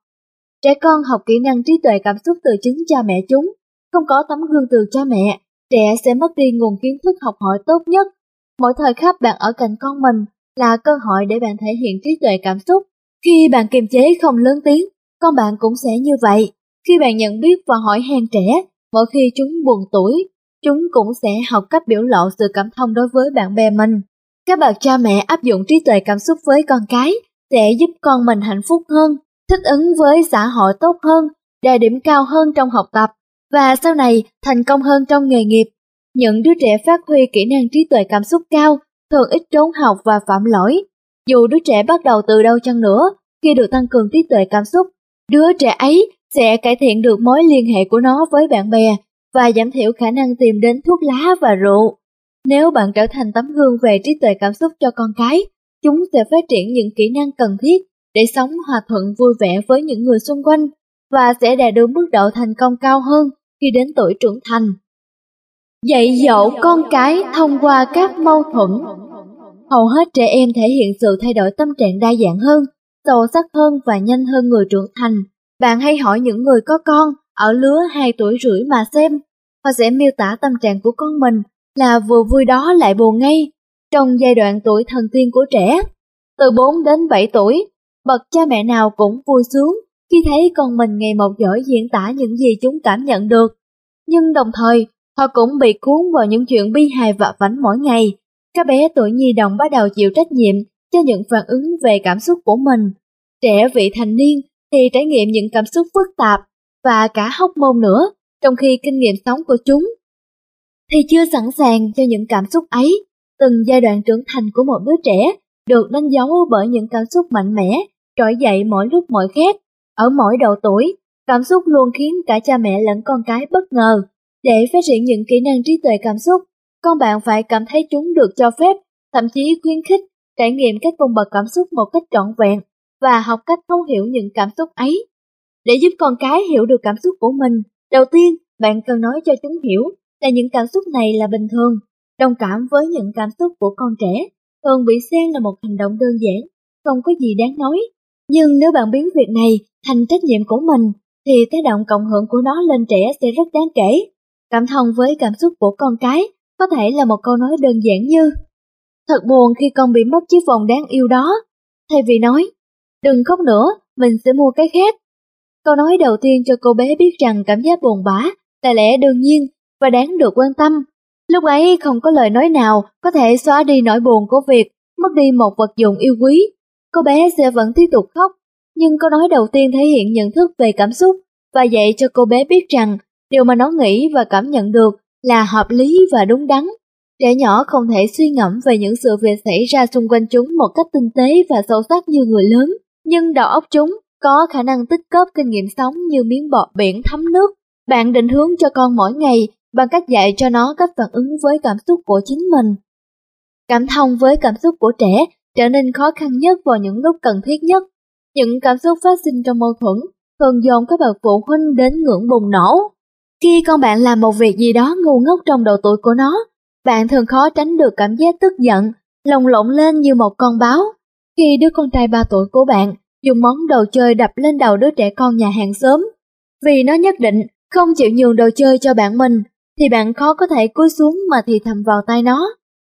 Mẹ hiểu là con rất giận con trai ạ, nhưng việc con lấy chiếc xe tải đồ chơi đập vào đầu Johnny là điều không thể chấp nhận được. Chúng tôi biết phản ứng như thế hoàn toàn không thực tế trong hầu hết mọi tình huống.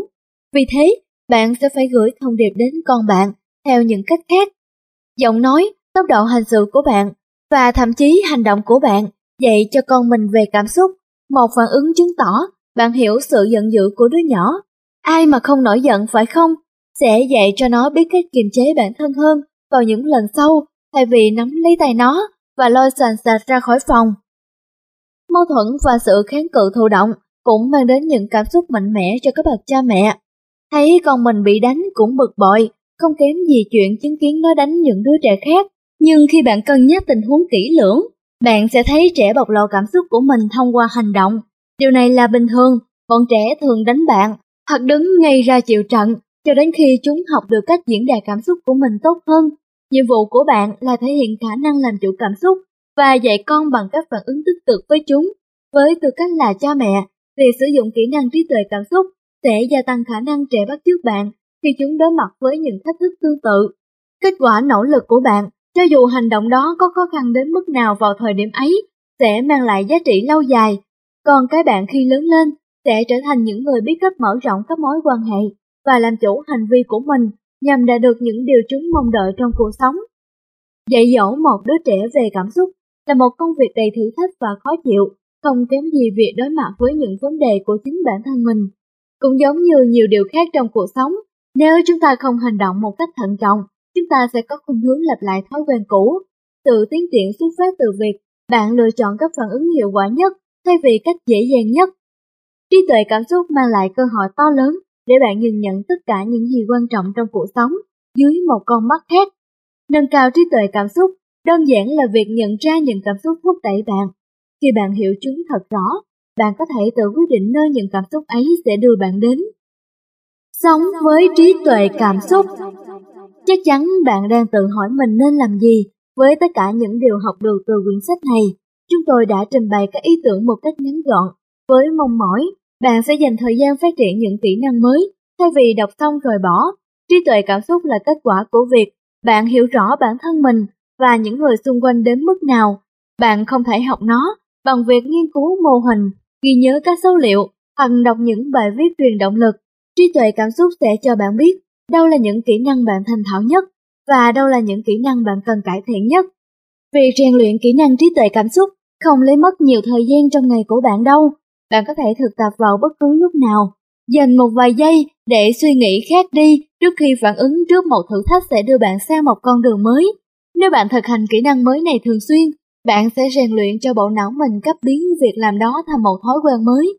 Hãy thực hành một kỹ năng mới trong từng lĩnh vực cuộc sống, ở nhà, nơi làm việc, ở trường, với bạn bè và trong cộng đồng. Trí tuệ cảm xúc nên được ứng dụng vào tất cả những việc bạn làm. Bạn sẽ không còn phải cố gắng xua đuổi hoặc đè nén cảm xúc của mình nữa. Bạn sẽ có tất cả mọi kiến thức cần thiết để tạo dựng lòng kiên nhẫn, sự bền chí và nhận thức trong mọi lĩnh vực đời sống. Bạn sẽ sở hữu sức mạnh của trí tuệ cảm xúc, và mãi mãi là như thế.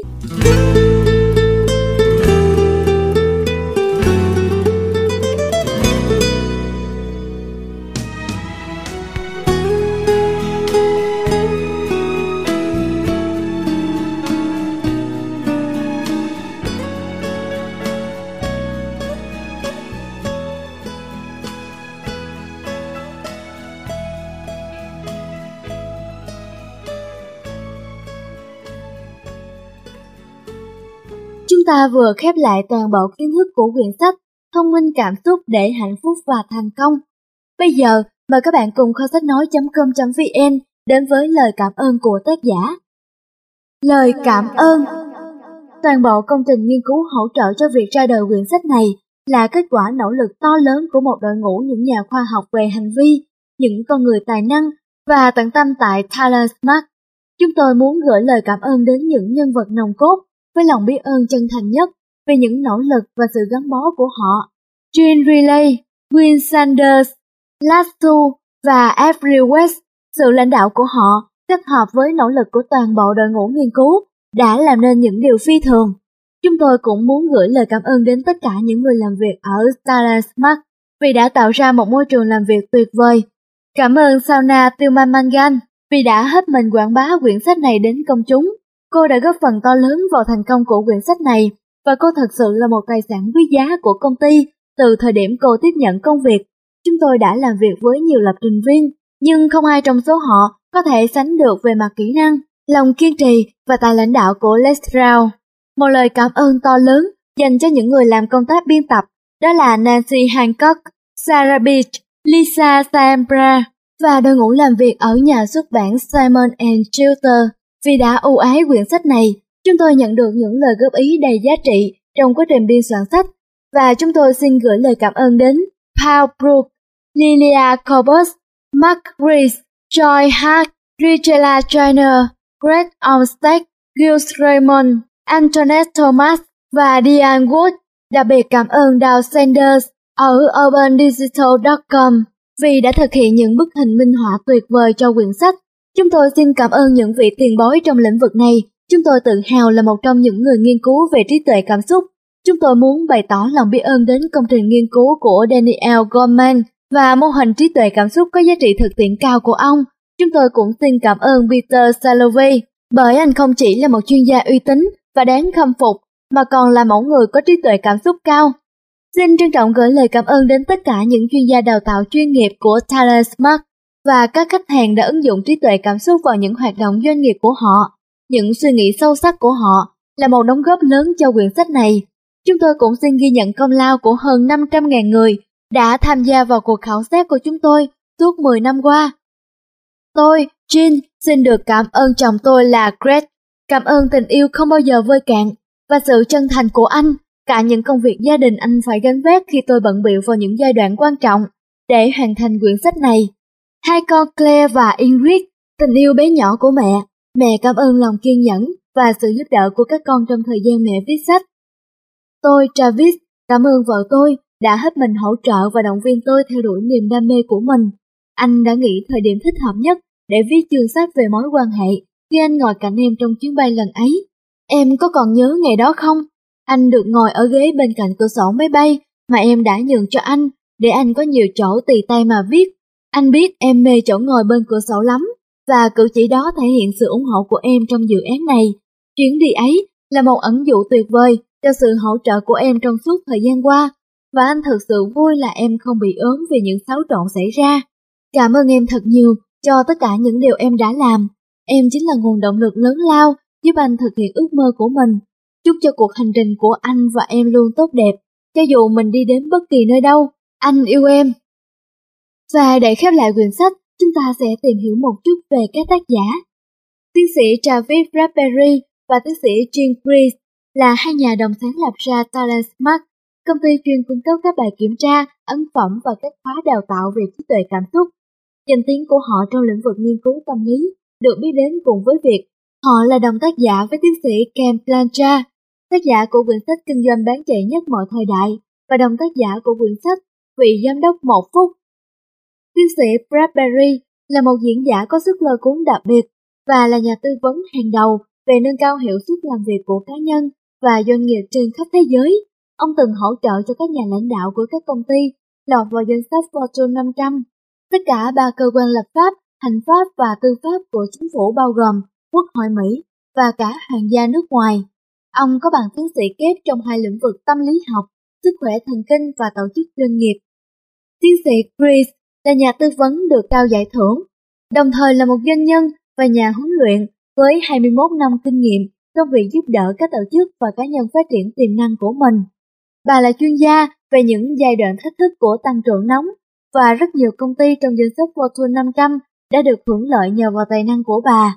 Bà có bằng tiến sĩ trong lĩnh vực tâm lý học về tổ chức doanh nghiệp. Cảm ơn quý vị thính giả đã lắng nghe quyển sách Thông minh cảm xúc để hạnh phúc và thành công tại kho sách nói.com.vn. Hy vọng rằng các bạn đã nhận được những điều bổ ích từ quyển sách này. Chúc các bạn vui vẻ, hạnh phúc và thành công.